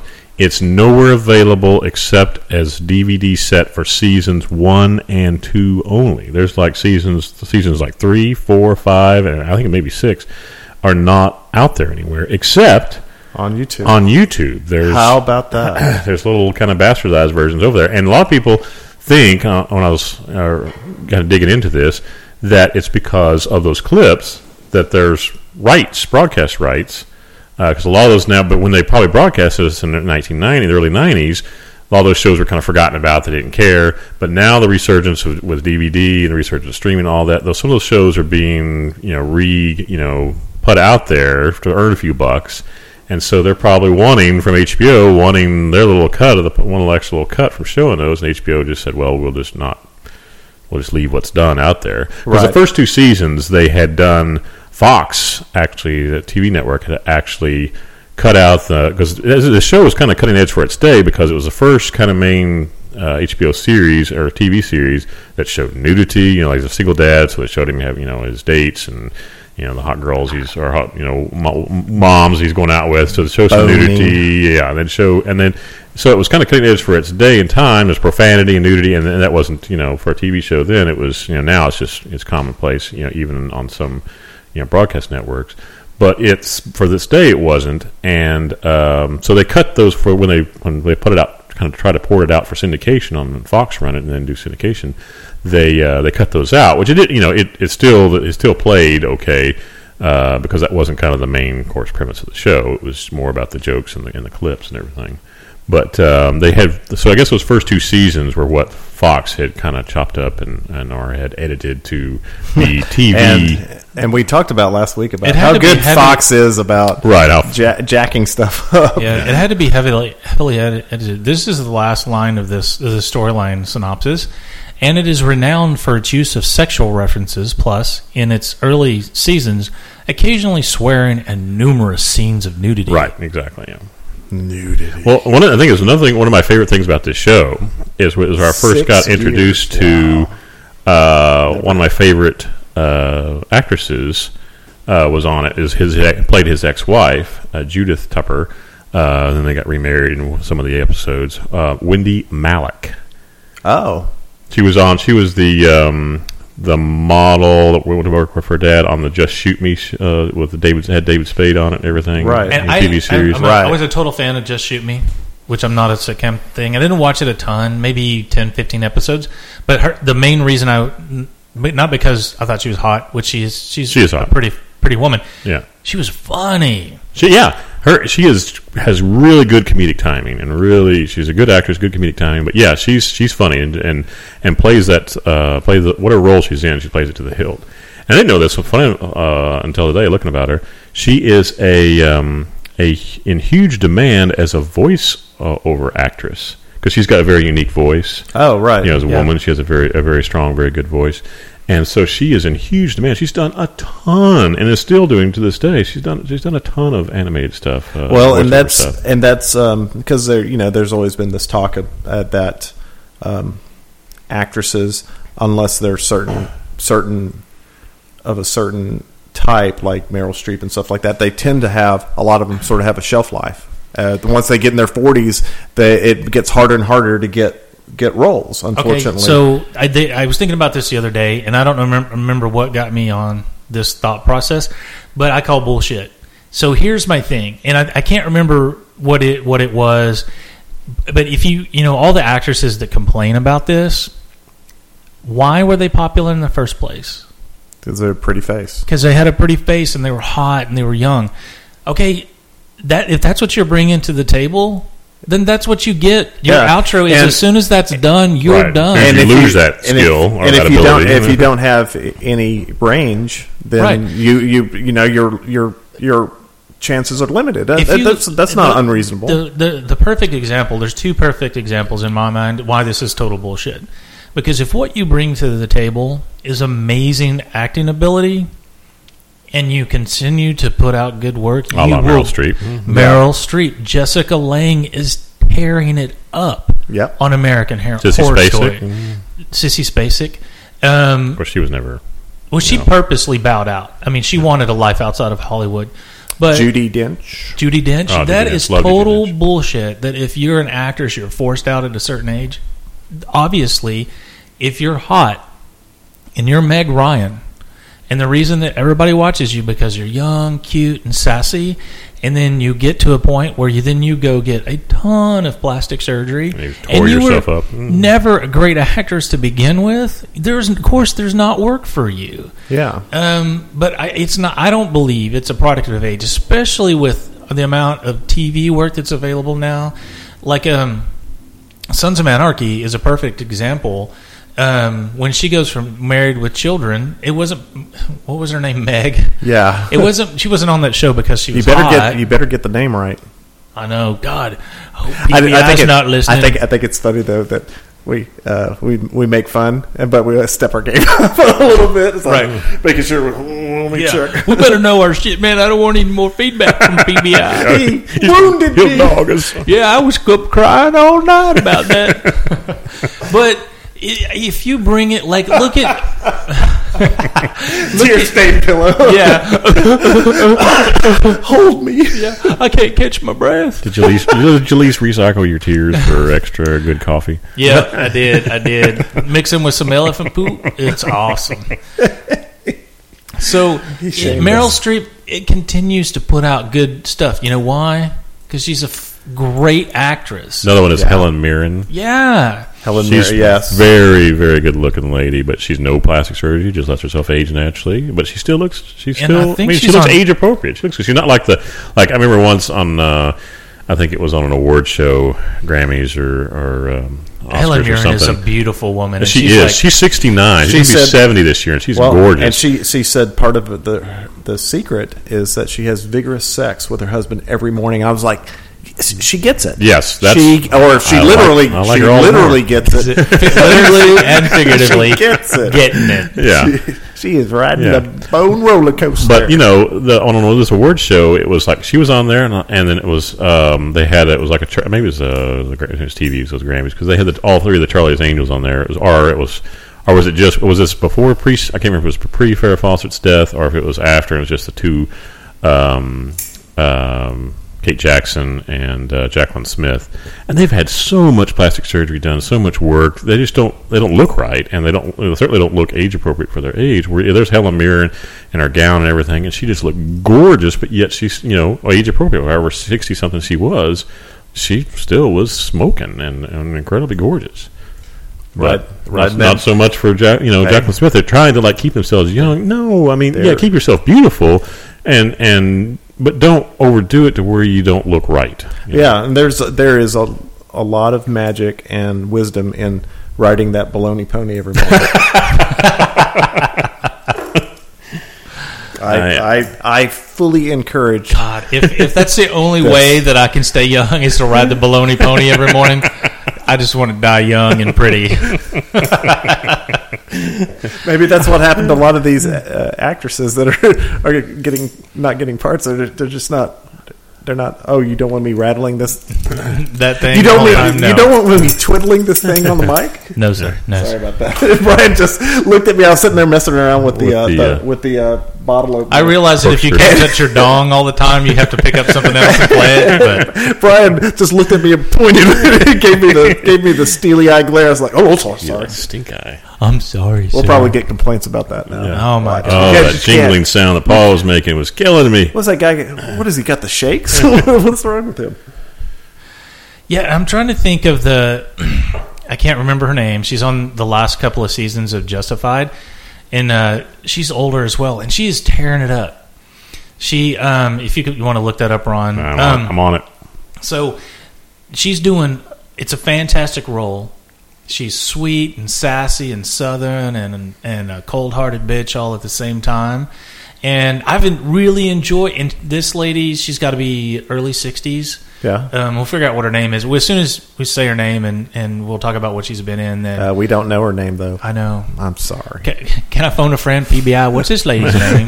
Wait, you have two calls left. Damn it! She's on Justified. Yeah, and I'm looking here, and the way they do the online thing is not the app. The the um, IMDb app is actually easier to use than their website. The the website sometimes is a little. It seems like it's like like late nineties a little bit in a lot of ways. Well, it doesn't. It's not as easy to get to like a series of episodes and stuff like that. So you know what? I oh, found? I know what you're talking about. I think you know I, Mary Steenburgen. Yes, yes, Mary Steenburgen. Yeah, she's great on the last two seasons of Justified. Yeah, she and is. She is she's still smoking. A very pretty lady, but she's an actress first, mm-hmm. right? And that's why I, I just the whole thing of like I hear it again and again. Ooh, there's new. Well, of course. Right, if I'm known for being hot, and that's why I'm in a movie, I'm hot, I'm cute, I'm young, I'm sassy, and and I don't progress, I don't push myself, and then I'm forty, and suddenly I can't get a role, I, there's a reason. Yeah. Because of what you brought to the table is no longer there. Yeah, it's what is it you're offering? And, and we don't, and it's not, and I'm sure there may be, of course, like anything like racism in Hollywood, there is a certain amount of sexism, and I... I get it. Yeah, I totally get it. But well, if I that's if that's all the only cards you're bringing to the table, then you're going to have only a few hands you can play, you know. Right. And it's it's one of those things that, um, like Ron was talking about that uh, that she would that one actress he was talking about um, has done a ton of animated uh, T V shows, oh, Wendy voice, Malick. yeah, yeah. Uh, uh, voiceovers and stuff like that. Is that she has another range that she can do as sure. well as be an actress. She has this ability to do great vo- voice work, and there is, if the, I mean, you know, um, uh, there's there's a call, there's a call for that, and oh, if absolutely. you and if that's very, it so can busy, be very can so much of it. It can be very lucrative, and you can do that as long as your voice is stable and mm-hmm. until you die, the day you die. I mean, yeah. and if if that's where your your bread and butter, then. More power to you. Yeah, another, another. I don't doubt at all that the vast majority of roles in Hollywood and T V are geared and aimed towards hot young women, and and that's the lay of the land, and it probably shouldn't be. Well, sex sells. I, I mean, yeah. I, I also believe that you are able to bring a, a full package that it's there for you. Somebody else who just, I just think this, and she's was she's fifty is uh, Michelle Forbes. Off of The Killing, the the one that played the mother, and she was the hard ass on Battlestar Galactica, the admiral that came in there. That yeah, had, Admiral Kane. Yeah. Oh, she she's fifty years old and drop dead gorgeous. Mm-hmm. She's okay, very pretty. Mm-hmm. But she's an amazing actress. Like the, I, that's what for the, the Killing. It was so difficult for me to watch. Is like how she that first season, or yeah, almost the first season, just became unhinged. And she with uh, her misery and despair. And I would was, just watch it, and I would be so like, I can't take it anymore. She's just she's got me so soaked into how yeah. terrible the life is of her character right now. She's killing me. She uh, she was on um, on uh, in uh, True Blood as well. Yes, and yes. she was yeah. She, the she and she man she was she played that part really well. She was like man, this, she is otherworldly powerful and batshit insane. right, right. And she's beautiful, and she's a great actress. Yeah, yeah. She, she turns up in a lot of places. And I've she's seen fifty, and she probably is getting more work than she can handle. Like I'm looking at her, she's a she's in the the Hunger Games: Mockingjay Part Two. She's got coming up the Returned T V series, Orphan Black. She's in Power. She was in Rake, which is on. Well, that's where I've seen her recently. Is Orphan Black, yeah. Mm-hmm. Right. She was on Chicago. She's getting tons of work because she's a great actress, and she's fifty years old. Yeah, and there's, I think... And, of course, you can be lucky, too, or yeah. have good genes. You know, like, there's a couple of actresses I can think of that are... But I don't, I don't think she would not be acting if she was aging or wasn't as beautiful or whatever. I think she's a great actress right, right, right, first. Yeah. But, like, uh, if someone's aging well and looks still good, is, one of my favorites is Diane Lane. Um... You know, she's she's fifty. Oh yeah, yeah, exactly. You know, well, right? and, uh, and you know, someone, and she's been, but she's been good looking all of her life, and but still at fifty, she's still smoking. But she's also a good actress too. Well, and uh, isn't Nicole Kidman? Isn't she close to fifty? Because uh, she so. is still mm-hmm. yeah, she's gorgeous. gorgeous, and she is, and she is, uh, she has more range than I initially gave her credit. She's forty-seven. For. Yeah, yeah Nicole Kidman so, is forty-seven. So she's and she's she's still. She still looks great. But Meryl Streep, Jessica Lange, they're going to be acting until they decide not to act anymore, because yeah. they're they're they're crafts people. Yeah, you know, at their at their at their job, um, and all that stuff. You know, beyond that is neither here nor there. It's because they're good at what they do. Not that hey, I'm hot, I have big boobs. Put me on T V, yo. That's right. Another one, in the Diane Lane category, Jane Seymour. Mm-hmm. Mm. And she's very old. sixty-four. Yeah. It's very, Not very but... Very. Feels very old, isn't it? Isn't it? What I am feels very yeah. old. Isn't it funny that you know, now you say yeah, they're my, in their fifties, and I'm like, wait a second. yeah, if hold on. What plus, how old am I? Hey, now? If they're me plus twenty, they're old. Plus or minus twenty, that's, whatever. That's still, that's still in the wheelhouse, folks. Would you? Could you choke me just a little bit?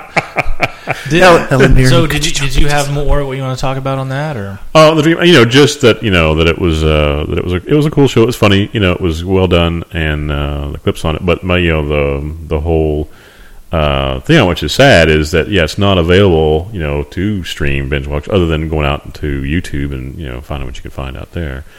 But um, I think it's I think it's an issue with the rights, the clips that they used, and that there's, you know, and H B O's got to feel like nobody would watch it if they fought the battle or paid the price to get it back on T V, that no one would. Well, it's probably that. It's one of those things. It's one of those. Eh, you know, if it, well, you know, if later yeah. on the, you know, it, it, the cost for putting it out there is cheaper, we'll do it. Otherwise, you know, screw well, it. I, I'm sure they have an army of lawyers and accountants that tally all the all the sums. H B O and like, has one of the biggest working. legal groups you can imagine. Oh, they're, they're doing that sure. biopic or miniseries or whatever on um, the Church of Scientology. Oh, clean, I, uh, I, it's uh, cl- all clear. Oh, P B I is going to fuck you up. It is.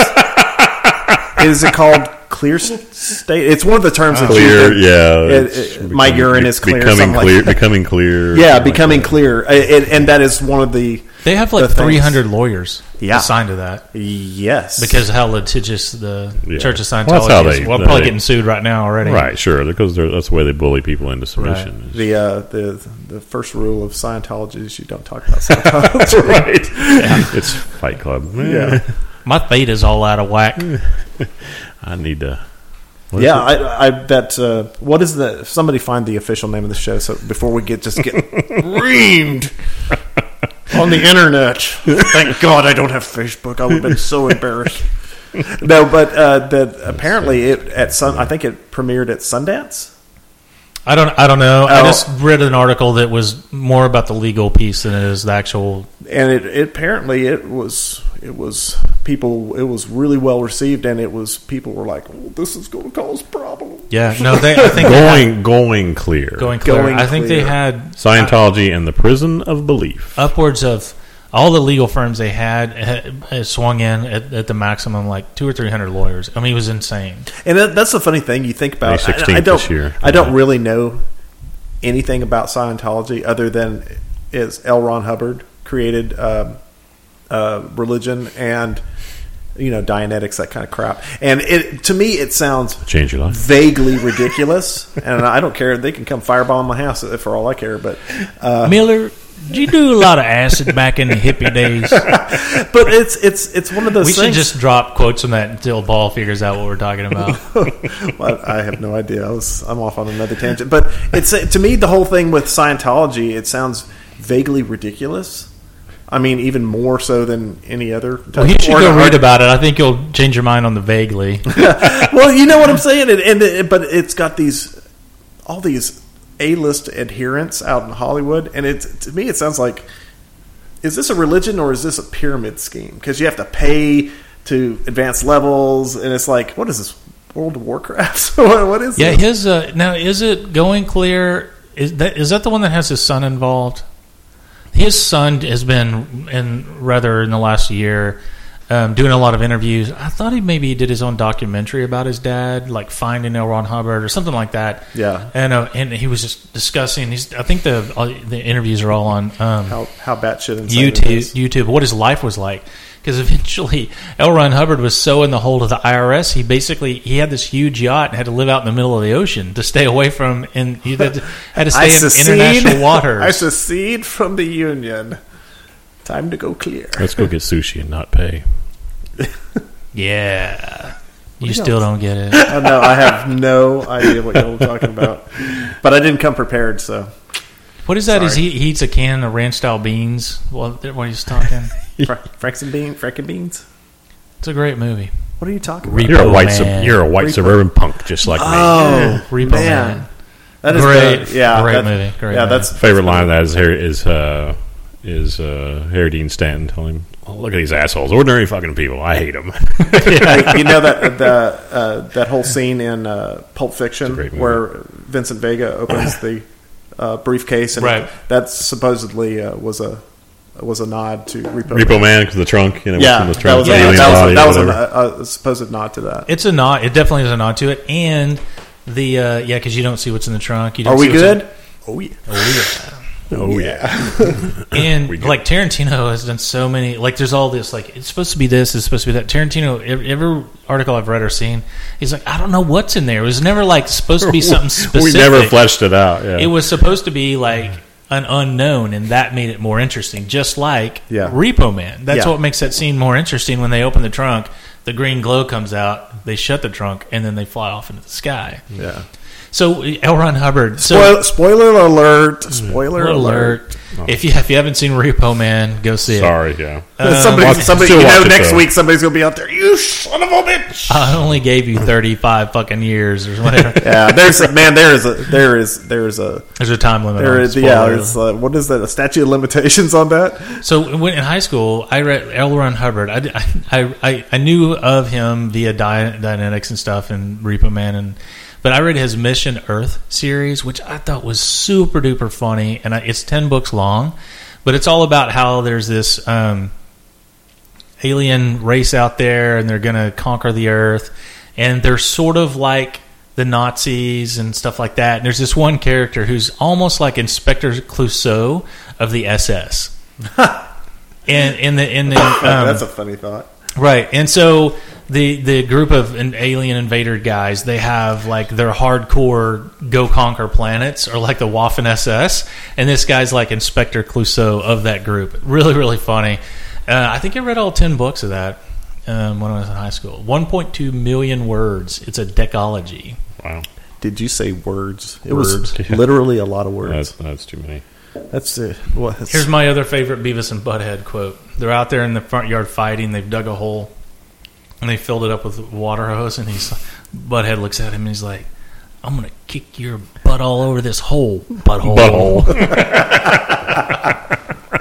God, I love Beavis and Butthead. That was good stuff. Loved Beavis and Butthead and uh, Ren and Stimpy. Remember when we when that came out, we were working at Hastings, and we would just quote stuff back and forth, back and forth. Love that show. It is funny. It's it's. I've, I've gone back and watched a, a few episodes, and it's still funny. It's just it's just bizarre humor. Are you coveting my ice cream bar? Yeah. Oh, it it is you who coveted my ice cream bar. I'm not the one who's crazy. I'm the one who's mad. You saved your spit? Yeah. It's my magic nose goblin collection. It's log, log, log. It's log. It's big. It's, it's log. heavy. It's wood. It's big. It's, it's heavy. heavy. It's wood. It's wood. All it's right. better than bad. It's good. So it rolls log. over the dog. log, log, log. From Whammo. That's awesome. Is, is it Whammo or Blammo? Blammo, yeah. Blammo. Blammo. From yeah. Blammo. Whammo's the real one. Yeah. Yeah. Blammo's on Ren and Stimpy. So there's. We need to do a. We need to talk about that sometime. We could binge watch that. Oh, Ren, is it out there? Yeah, yeah, yeah. It's out there. God, yeah. I don't know, like knowing the jokes, and I don't but, know if I. I can but really, watch I think that. the first se- is it the first first season. I don't know if I think the first season was the great season, and then from the, there it kind of went you know, jumped the shark. The horse. No sir. No sir. Didn't like. Didn't like it. Didn't like it. Would you like to buy a rubber nipple? Tell you what, I do need. Do you have any rubber walrus protectors? But Call that, the police. Seeing that's seeing that that kind of you know random nonsense. I love that stuff. Yeah, I mean, it, it's it so genius. Good. It's hard to keep that up though. Like over a long yeah, period of time. That's what I'm it's, saying. The first season was just all, knocked it out of the park, and then you know, yeah, and then they lost uh, the voiceover. Who was the Ren? Was it John Frusciante or whatever? That's the lead guitarist for uh, Red Hot Chili Peppers. Wow. John Frusciante. Oh, uh, John Chris Falu- Chris Falucci. oh, what, oh, John K. Oh, he was the guy who Chris Falatio. Damn, P B I's going to be on me. Walrus per- protector. uh, the John You're Chris Falucci graduated. Grunt, John Chris Falucci was the creator of the show. Yeah, yeah, but didn't he do the voice of Ren originally? I think before so. Before Billy West did start doing both. I think I think that was the deal. Probably. Probably, probably. So I, I don't deal in facts. Just nineteen ninety-one was when it came out. I know, I know. God, I, M T V. How, what a great year! I could legally drink, and Ren and Stimpy came out. Mm-hmm. Mm-hmm. Mm-hmm. Good French fried taters. So um, last week I talked about um, something that was on A B C that I was watching on Hulu. You know, and it was a new show, and it's pretty good. And yeah. I haven't watched the second episode, but I did want to talk a little bit about a show that was has three episodes so far, and I guess probably maybe four at this point. It's called Secrets and Lies, um, and it stars somebody who I've never really seen anything in. Um, you, you know his name because of who he was previously married to, but it stars Ryan Phillippe, Phillippe, Phillippe, however you pronounce his name. Mm-hmm. Um, and it's got Cadi Strickland plays his wife. But here's the thing, and, and I actually kind of liked it. It's got a bit of a unique thing. A family man finds the body of a young boy while jogging and becomes the prime suspect. He has no choice but to try to find the real killer, as his marriage, his kids, his reputation, and his sanity are all at stake.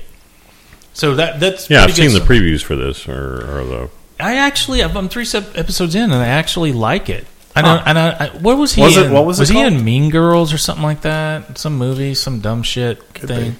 Could be. What was the name of the series? Secrets and Lies. And if you Google Sex, it, you have to do too. The ampersand. Don't spell out and. Because mm. um, there was previously a show called Secrets and Lies, and it'll bring up the wrong one. Secrets, ampersand, lies. Yeah, right. For Phillippe. Those of you Phillippe. That know what an ampersand is. An- ampersand, not an ampersand. Pound what? So Pound. Uh, it's good. I like it. I'm, I'm I like a little, that Cadi Strickland. That's yeah, yeah, oh. And she's pretty good. And you know who's the biggest surprise of all on this? Your mother is Juliette Lewis. Yeah. She's the lead detective. Really? Oh yeah, that's right. Yeah. And she don't have a little hostile voice like that. Yeah, that, oh, and God. That is a, the first thing I thought of when you said that name. I was like, oh really? Yeah. um, and, and she would, and I doubt maybe she does really talk like that, but in all yeah. those movies she had that voice, and like I think it the it was probably perfected in California yeah. early, or, you know, it, and the remake of Cape Fear. Yes, mm-hmm. it was it was irritated me all the time, and I never understood like why directors would let her do that voice in those movies because it was terrible. Um, but she is the lead detective. She's very creepy. She's a very intense, a, very intense. Few words. She's very up in everybody's grill, and I actually like her in this role. That's a uh, well. What do you mean? Somebody has range in acting. I know, yeah, and connection, and she's getting up there too. Um, yeah, she's got to be what, like fifties? Nope, late forties. Forty-one. Forty-one. Oh, born in seventy-three. I did not realize that. She but as soon young, as she younger walked than on, we are, as soon as she Sorry, walked Juliet. On, forty-two yeah. this year. What is yeah. she like? Sixty? Yeah. I mean, she's old, right? She's younger than you. Paul, gosh dang you for not knowing her exact age off the top of your head. Yeah. Uh, you were ill-prepared, sir. Oh, I, gosh. I'm I am so sorry. Yeah, you should apologize to the listeners. Um, I, as soon as she walked on... I apologize to no man. yeah, I am no man's slave. Only Darius will the, get that. It's a, it's a, a, a very obscure movie quote. I am no man's slave. Um, so as soon as Juliette Lewis walked onto the screen, I was like, I'm probably two minutes away from being out. And your finger hovering over the eject button. yeah, yeah, yeah. And it, stop you know, these days. The she, red candy-like button. She intrigued me. I didn't turn that off. You know, I'm about to hit the easy button. I'm out of here. Uh, but it was good. I, I liked it. It's the history eraser button. But it is. It's one of those shows that this drives me a little bit crazy um, in some of the th- shows, and they do this as a plot driver, a way to way to kind of deepen the, the, the conflict of a show. Take a drink, Ron. Is let's say there's a there's five things that a character could do, with number one being their best option and number five being the worst option in the situation that they're in. this guy, Ryan Philippi's character, always chooses option five. You know, and it's but, like, see, and that's the interesting. Yeah. That's and you talked body, about how compelling you, you thought the show was, and that is what makes any story great. Is that you take your hero and you deal him a whole whole deck of problems, and then you know, and that's the best way. Conflict, you know, it's like making the kid. Making bad choices, you know. Yeah, and every once in a while, though, I want them to do something okay. I don't want to just watch the country rube fumble through the story. Well, and that's that goes back to what we was talking about a few episodes back with uh, on that show Luther. Is like, does he get his Joneses off on? You know, I'm just going to use the power of my mind to get out of the situation. It's like, man, maybe you might want to carry a gun or a shiv or something. Something. Well, and well, he does do that, but it's more for Luther, and I, I highly you'll love the show. It, it's more not his investigative techniques or the, it's his personal life. Oh, okay. With friends and family, who he's sleeping with, he always makes really bad decisions. Although one of those decisions turns out to be, and you don't. You can't really get it in season one. Turns out to be like a friend, a very bizarre friend that he makes through an investigation that goes through season two and season three. And I think they're going to cap that off with a movie, right? Um, what uh, what's what what's uh, what uh, network is this on? Is this B B C? This B B C, oh, of course. Yep. So, um, but the thing is, like, he's gotten so um, popular. Um, he's a quarterback. He's popular. Um, damn it, what's the name of the show? Luther. So let me look that up, and I, I'm going to horribly mispronounce on his name. Secrets and Lies. Oh, Ing- um, Ingve Malmsteen? Mm. Yeah. Secrets and Lies, Laura Ingalls herself is on that show. I did not know that. Laura Ingalls Wilder. Melissa Gilbert. Yeah. Yeah, but I don't I would have no, I don't think she she must not be in the episodes I'm in so far. Maybe. But Idris Elba is the guy's name. Idris Elba, and yeah. he's become he's he's gotten movies. He was in the Aliens thing that Tony Scott did, or is it Ridley? Ridley, um, David Cameron, David Cameron. Um, so he, I mean, really, money wise, for him to come back and commit to like season after season of Luther doesn't make a lot of sense given what B B C is probably paying him. So I think they're going to do a Luther movie and kind of end it. Yeah, there. you you you might be surprised. Uh, Especially if he keeps on coming back, he may be getting, uh, you know, it's not, it's a cut of the gross or residual, you know, better residuals or something like that. You know, just how I'm they sure sweeten the deal. If they switching to that way because they do have a bad habit of, and I'm, I'm going to talk about something in the next segment that they do have a bad habit of, like if a star becomes switches over to movie star, they can't keep them. Yeah, because of the money. Yeah, um, but they also are making really smart choices in bringing back people that have either been on American T V but were English actors, right? And are in a little bit of a career lull, and then they come out and the, the shows that they're doing are really good. We'll talk yeah. about that in the next episode. Which, um, Ron, your wine cooler's only halfway drunk. I know. I'm slowing down. What's up? Got the stomach bloat. I like That's your, why I can't drink beer after beer like, after beer. I'll, I'll feel like that. You mean you know that uh, the the art project that somebody put out, the video if animals were round.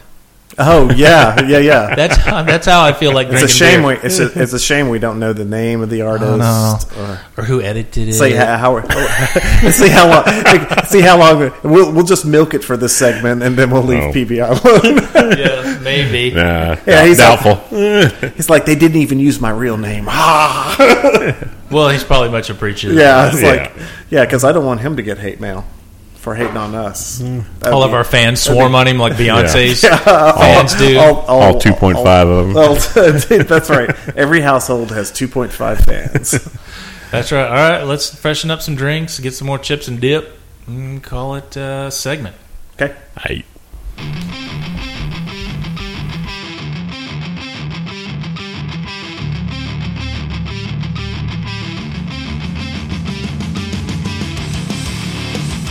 Thanks for listening to that segment of the Binge Watch Podcast. You can find us online at w w w dot binge watch podcast dot com, on Twitter at Binge Watch P C, and on YouTube and Facebook by searching for Binge Watch Podcast.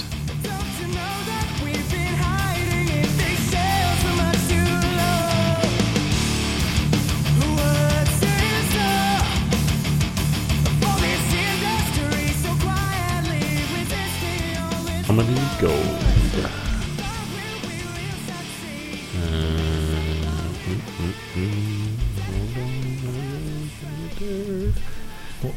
What are you doing? He sings. He sings to his eye poop. Okay then. Don't, don't. three thousand, four thousand, five thousand. I have to count it off before the lawyer. And it runs. A, and we're rolling. And yeah. I'm going to ensure that Brian never sees any net profit from this whatsoever. Yeah, and we're already at zero. Are we in negative net? You should just call this podcast negative net dot com. Oh, we, we made a shit ton of money on that podcast we did back in the day, but we had to all pay it out in royalties because Ron kept playing fucking songs. Yeah, well, somebody some, somebody made a shit ton of money, yeah. And it was the people, the people and the lawyers coming after us. Just a little shout out to some of our favorites. Yeah. You can say their names. You can sing their songs. You can't play their songs. Would you please stop doing Under, that? Under uh, five seconds. Yeah, but last week, you, the last yeah. week you had you had it up for like ten seconds, so it's like, come on, man! Don't is you? That, is that the fair use law? Is under five seconds? I don't, I don't know. no, I, I didn't think so. I did not think so. So we watched the trailer, I guess. Is oh, the, for Between. Yeah, yeah. It it, it you, you saw one, man. It's not it's not horrible. It looks it just looks very. It didn't look like. The, a lot of money went into that trailer, you know. It's so that was my impression.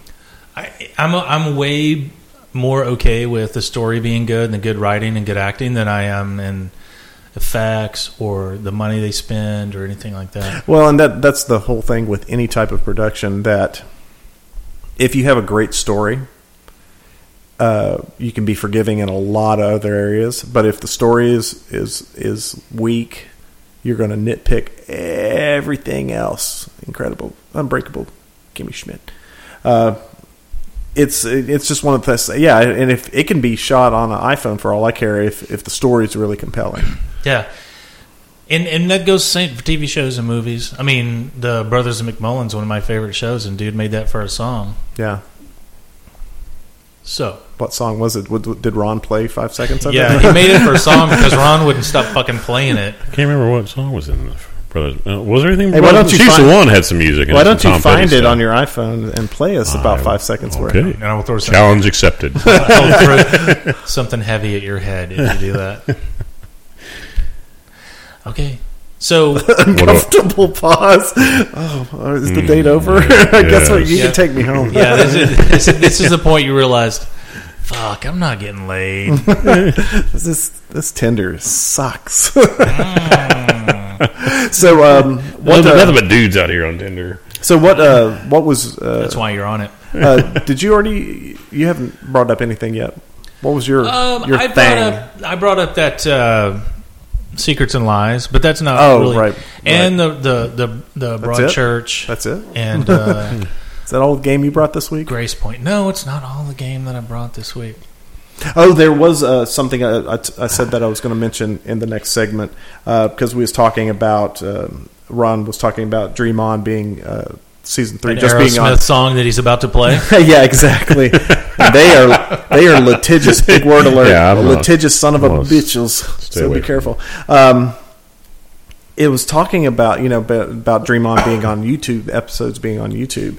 Um, I was I saw this article. Um, Verizon is going to uh, s- streaming service is going to start uh, working in conjunction with this um, this YouTube channel uh, called Awesomeness T V, and You, you may have never heard of it, but I bet your girls have.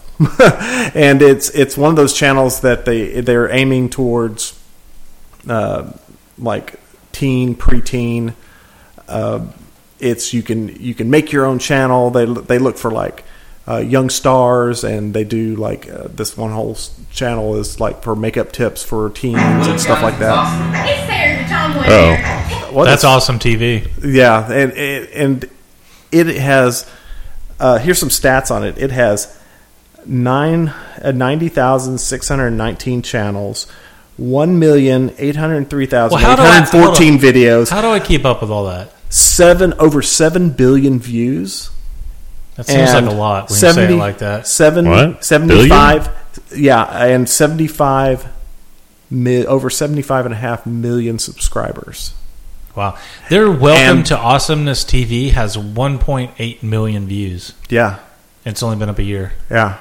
It, it's, uh, but they, they're one of these multi-channel networks, the things, you know, where they, they have a lot of content providers.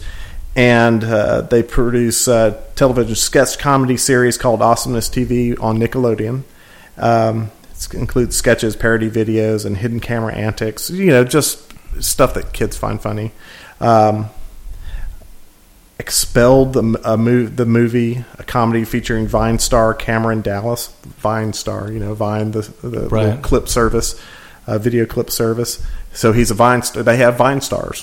Hmm. You know, you, I mean, you think about this, and I did a little bit of, of reading on. They they're teaming up um, with the brands uh, Old Navy, Coca-Cola Company, and Google.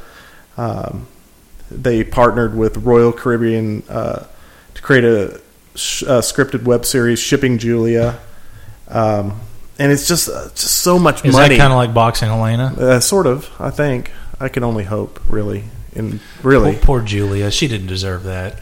But anyway, yeah, the uh, the uh, that it was bought out. It was created, I think, in two thousand eleven, and it was bought out uh, in part by DreamWorks for like something crazy, like I think like eighty million dollars or something like that. I mean, and it's just a some people made it, and it's yeah. This this guy he was a he was a a, a T V uh, actor and producer.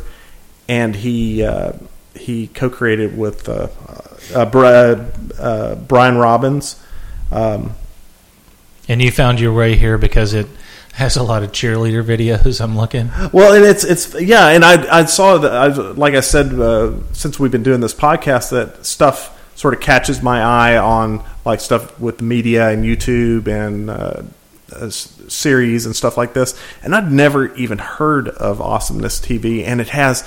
It just the the stat numbers that I was talking about. It was shocking how how stuff like this flies under our radar completely. And well, it's like, it is the, and I think that the next generation, the way they consume media, is going to be so radically different from us that we won't even understand it or get it. It's not going to be like our parents grew up watching three channels, right? And now we had cable. It's not going to be. It's going to be. How they consume it, what it's about, how they receive it, who creates it, all that's going to be so different that we're not going to get it. Well, and these all these uh, multi-channel uh, syndicates, for lack of a better word, like with YouTube, where they have all these different content creators and they make a little collective, that's how they, they can turn that into big cash and big contracts. Well, I, and I, I think... Did I show you, and when I was initially preparing for the co- podcast and thinking through things, all the people that I was looking at, and how they were doing things online, and like all the um, the guys that do all the live streaming for the WoW, World of Warcraft, like Twitch T V and stuff Twitch, like that. And then um, like the guy Swifty, who has turned his entire house into essentially a studio, yeah, and re- basically broadcasts twenty-four seven from his house, and so. That's not something I would have been familiar with. Would I have not been researching stuff around this? I, that would yeah. have been completely. But it looks like there are a billion different shows and channels on here. This is insane. Yeah, and it's and it's that's the one thing. Yeah, you go to Awesomeness T V and get assaulted with that that, that song and that and it's it's and they clip. and they are actively soliciting people out there to. Becoming the next big star, and uh, you know, of course, you know, like, you know, all these kids that you know, my mom says I can sing. Uh, well, maybe you can't really, but but but they will. So much. They, it's it's like they've removed all these steps to like uh, talent agents. They've removed all these middlemen, and they are soliciting stuff directly. And you know, they find the, those hidden gems. Somebody. Who is personable or quirky or funny or something like that, or has something that, you know, they an angle that is marketable, they can find those people, incorporate them into their business, and cut out all these middlemen. I agree. And I, I think the secret of all this stuff is, and I don't think that marketable, for me, the word relatable works better. Yeah, yeah. No, I know what you're saying. it is they like I think the viewer is like, hey, that's me. Yeah. The, the the only difference between me and that person is oh, I'm into the same thing they are. They did a YouTube video, and I'm interested in it. I mean, with Minecraft and all the videos that our kids watch, I, I just really think that that's it. It's it's it's more immediate, and it's so specific because they can have nine thousand different channels that I think I search around for, hey, what's a T V show that I like that's close enough to... And, and our kids are, their entertainment is completely tailored to them super specifically. Yeah. Not, oh, I think I can get into that. No, that that that person's me. That's me on yeah. T, on, on the YouTube. Yeah, and they're delivering what they want to see specifically. You know, it's like... And niche? A, oh, my God. A, yeah, exactly. And you, you look at the...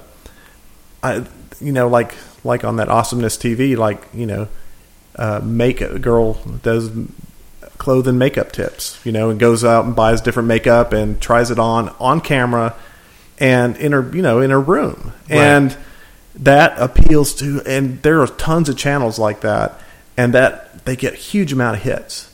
Uh, and it's just, it's just amazing. And that is, that is being monetized. And, Like the like you was talking about with the Minecraft videos, these guys who make these, they make a, a ton of money. They get a ton of views for like four million, uh, even like you know uh, two hundred thousand views a month. That's still huge, you know. So and then more than people, more than people watch much mo- most shows that come on T V. Yeah, and it's so. turned it's it's it's it's a whole new landscape, and it's turned people who are doing this. Some of them are very young people doing this. Into millionaires, or very where they, if they sock it away, they might not have to worry about working for a long time, you know.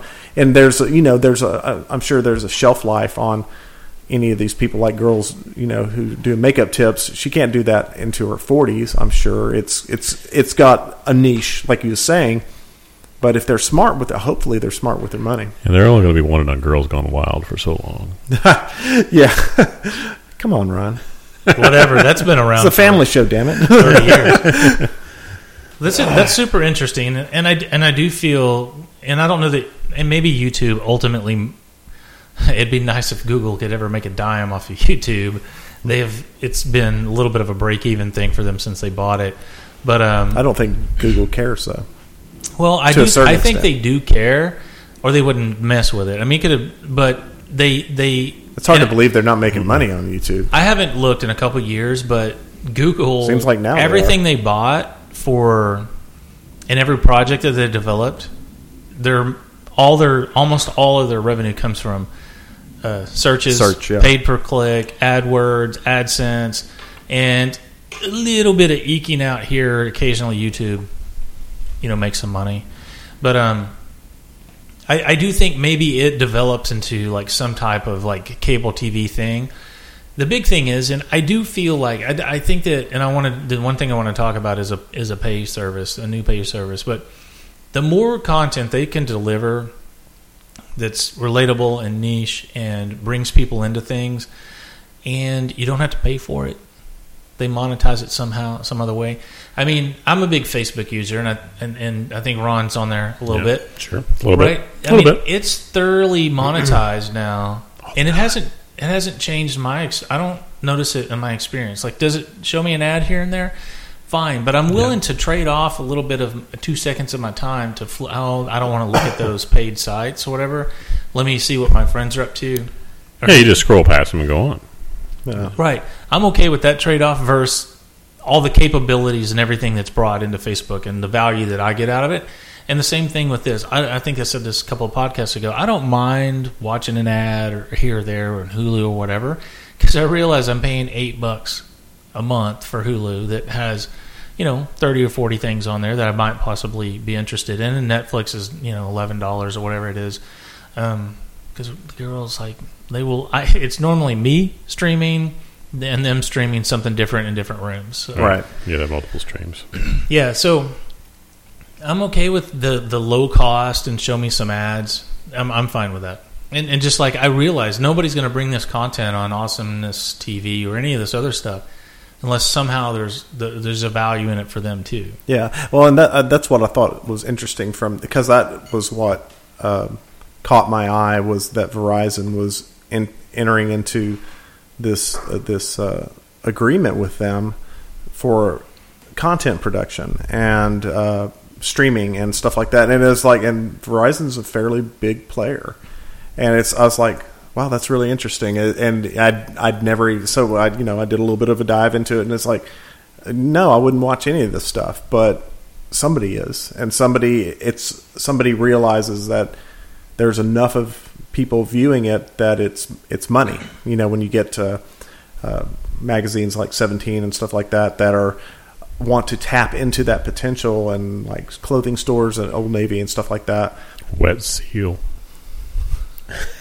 I never want to hear, hear the, the term Seventeen Magazine and Wet Seal mentioned again. Why you gotta say That's it like a that? Store that that young uh, teenage girls like to go to. Are you kidding me? Really? No, I thought is. you was making. No, I thought you was a, just being dirty old man Ron over there. No, it's a it's a hip young girls yeah. store. I don't know if it's still around. It was around for a long time. It was I, uh, not not recently, but I, I think I heard something about them doing so like, like bankruptcy or something. What is it like? Hot Topic or something? Like yeah, that? basically. Yeah. yeah, it was all girl clothing.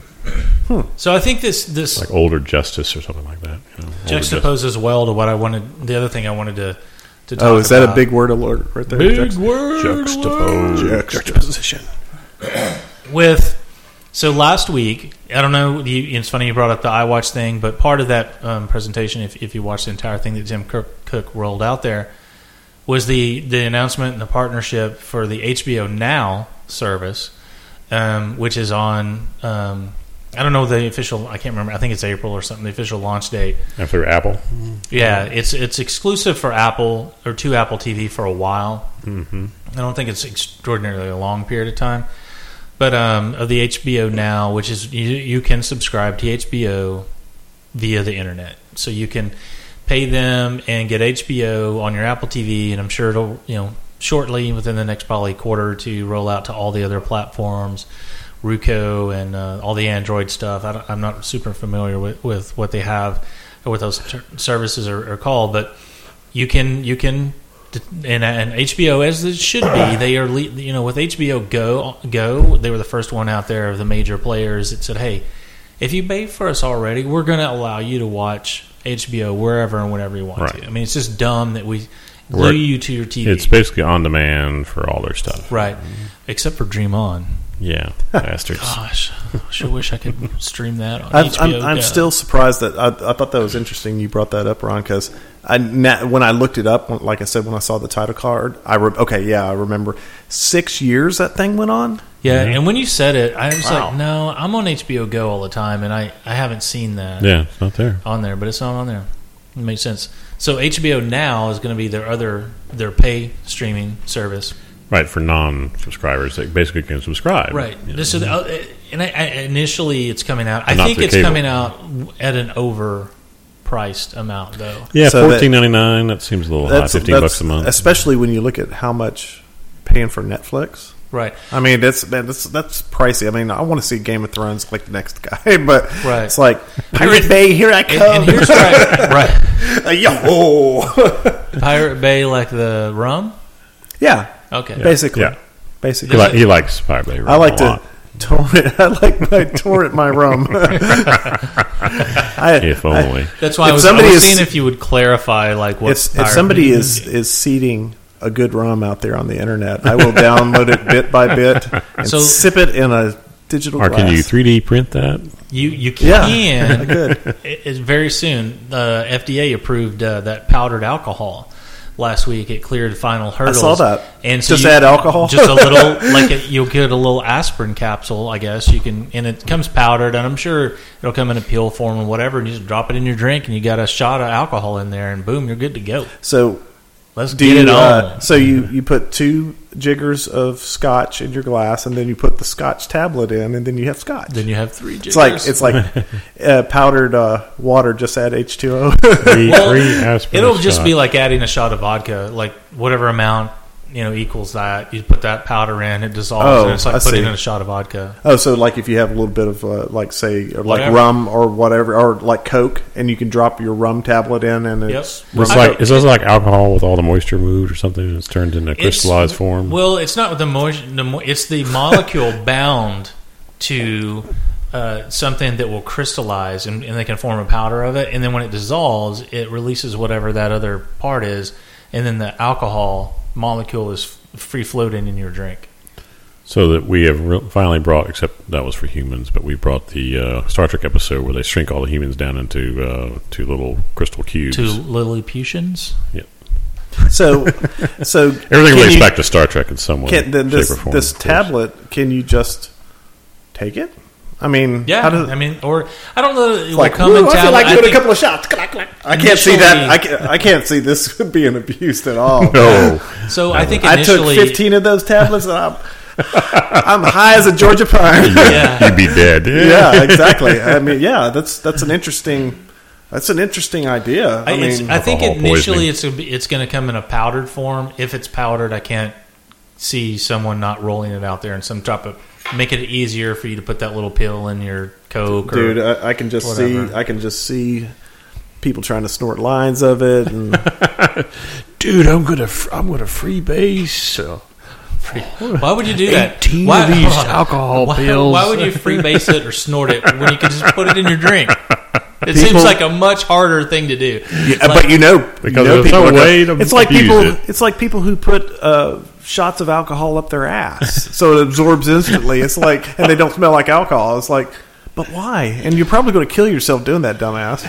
So but people are going to do it. They put alcohol in their ass so they don't have to smell like alcohol, and, and it, it absorbs instantly because it's, you know, it absorbs through the membranes instantly. Okay. But people do that. People do, you know. I defer to ask, your is, this all, is this what all the high school kids are doing today, Paul? That and ass pennies. Hey, hey, hey, Paul, we're good buddies and all. What I'm going to need is for you to put this shot of tequila in my ass.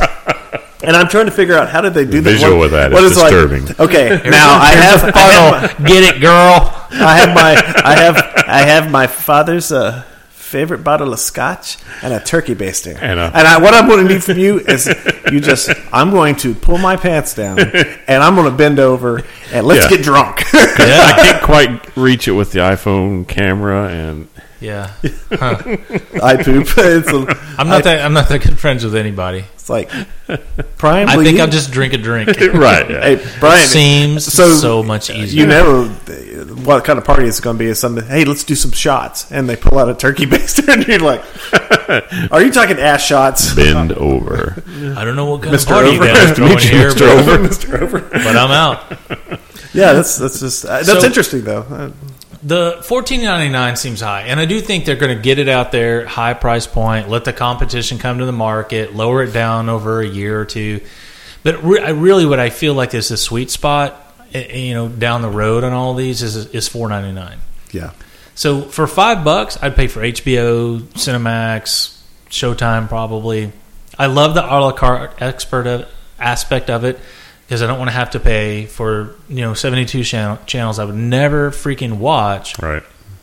To get the five I want, just let me a la carte that and get the ones I want, and yeah. let the other guys do the a la carte piece. And if that station can't support itself a la carte, then they should go away. If there's not enough people to watch that to actually support it monetarily, then it, I don't need to be forced into paying for it. Right. Yeah, you could say, okay, I'll, I'll pay five bucks for H B O, but yeah, Skinemax, I don't really need that.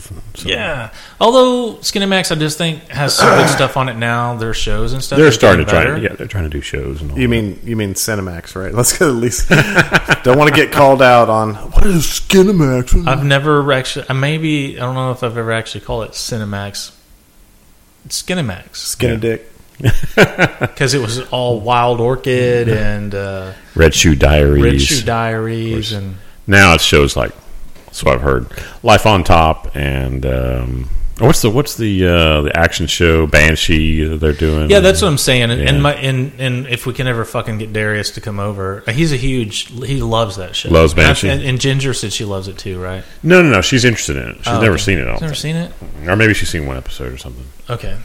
So, but I do think they have enough. I think four ninety-nine. I would pick up ten channels, maybe.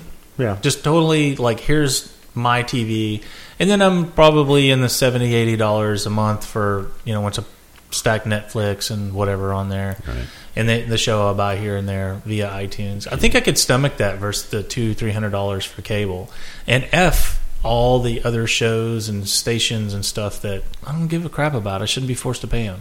Well, and that that's um, uh, the big cable companies are very concerned about the, how fragmented the market is becoming, and people they should be. and people the the whole generation that is cutting the, the cord to the well, cable it's companies. The basic way, and they're getting media, like you said, it through works. streaming and you somebody's know. a dis- there's old line businesses, and this disruptor comes in and tears it up. You know, the whole I don't definitely don't want to go onto my diatribe about net neutrality and.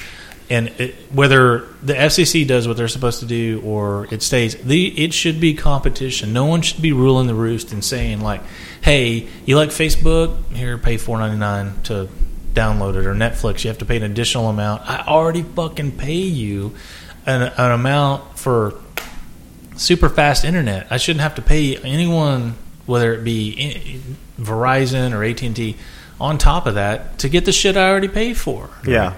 yeah. I, I just, I, th- I think, yeah, I think this is like the Wild West day. You know, the internet, it was, it went through this this time of trial and uh, trial and error, and now it's like it's like, it really is to me. It is, I think the utility analogy is pretty spot on in a lot of ways. Is that it? It is this open sort of playing field that people can put things out there and deliver content and mix content and try to find let yeah try to find a way to deliver what people want. If it's successful, it's successful. If it's, it's not, not, it's going to, like you said, it's going to die. So yeah, yeah so that's a, that's that's, we'll that's pretty interesting. But it, much like H B O was the first one to go to, hey, you already pay it, stream it wherever you want to, and they were big encouragers. I don't think they really give a shit that Paul buys H B O and he gives three or four of his friends the login, because they really haven't done a lot of like the technology that would have to go into to keeping that from happening. Yeah, because I think they see the, like I think they see the long game. The long game is get people hooked on your content, get a way for them to pay you specifically, bypass the fifty-five different middlemen. What was that? It's my laptop. It any text messages pop up on the laptop too. Oh, okay, because it, it sounded like. A real far away. I was like, yeah, no, was somebody like, just shoot at us. Girls something. ringing a bell. Sci- Scientologists are yeah. coming after us. B B I's so pissed. He's up in a bell tower taking shots at us. It's a special. He's taking turkey baster little shots. Little bell rifle. yeah, I don't know how him getting drunk anally is going to affect us one way or the other. But more power to him. Hey, don't fall off that clock, that clock tower. I got it's so a, drunk. It's a long way down, sir. Man, four ass shots and I'm done. So it'll be interesting. Like you know. Can they get enough to, to you know, they're they're the ones taking the risk. I mean, do all the other cable channels come over them and say, well, if you're you sell your service that way, then we won't show you on U-verse or whatever? I don't feel like they could do that, because then that would just expedite the process. Mm-hmm. Um, and I think that it ultimately, not quickly, but as other places... Uh, let's say A M C. Hey, for four ninety-five, four ninety-nine a month, you can have A M C you want outside of a cable subscription.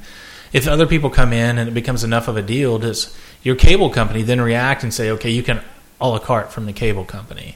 Right. To, as a, it, well, okay, whatever they charge you for these individual ones, you can do the same thing via the cable service. It, you know, it has to be some type of a game changer. But I do think it's two, three, four years down the road before we really see the effect. Yeah, and I think I think you're right, Brian, that it has to be at an attractive enough price point to make you think it's a disposable choice that you can. Yeah, I'm okay with that. I'm okay, four ninety-nine. I'm right, okay with that. It if it's too much, because I'm only doing like six ninety-nine a month for Netflix, right, or seven ninety-nine, whatever it is. The basic and, thing. and yeah, and it's it's it's if it, they price it fourteen ninety-nine, it's like. If, no, thanks. I already got Netflix. Thanks. Yeah, if everybody, you'll just wait. Yeah. I'll catch up or I'll illegal it. Like, you know, I haven't downloaded a song in BitTorrent forever since it became ninety-nine cents. I'm willing to pay that to yeah. get the song that I want. It's more of a pain in the ass, I think, for most people to, oh, let me figure out how to use BitTorrent and connect. And, oh, how, how do I not get a virus? How do I not get... Well, I mean, of course... How is my computer not taking over and sending out wiener pics to everybody on the planet? See, and I think that's an interesting thing about... Because YouTube... But not to everybody. YouTube is, has has made a huge push into uh, into the music scene with getting artists on their videos and stuff like that. And... You know, you can. That, that's the beauty of things like Mozilla, Firefox, and we Chrome. See now. You can have add-ons. That I have an add-on. Like if I hear a song or something on on YouTube, I have an add-on that will download and convert it into an M P three, like that. Right. Well, you see now too that I have a huge music library. Well, you don't even really have to do that anymore because most bands now, like if you if you YouTube Google whatever YouTube search. For their song, the, the official version, the video is on there. Yeah. You can go through and create playlists and do whatever you want to do, which is, it's so much. And then when you watch it, it shows you an ad. Hopefully, it click here to download and purchase. I mean, there's more upside into giving the content or making the content accessible, not giving it away, but then find other ways to monetize things. It's much like where gaming is going with micropayments. Yeah. Is, hey, we'll get you ninety-nine cents at a time, and we know that at the end of the year, if we were if we release a game that in the old way, we would have said, hey, this game's seventy-nine ninety-nine, and yeah, a lot of people are going to pop for that. We'll make a big up front, but we'll get you ninety-nine cents at a time for the next five years. Yeah, well, and that's the that's the thing. I was I was reading an article with uh, the creators of that um, Game of War. Right, and it, they how spent. Much have they spent on fucking advertising. They spent. I have. A, I have a number. They spent forty million dollars. That's twenty million a boob. Yeah, exactly. For those and ads. they, they of course made fun of the, the whole Kate and the wink, wink at Kate Upton. You know, she's she's a horrible actress, but man, she has got. She could still, feed. She could feed two tiny nations. I still have no idea who she is. She is. She's a swimsuit model with okay. big big cans and a yeah. flat up flat butt.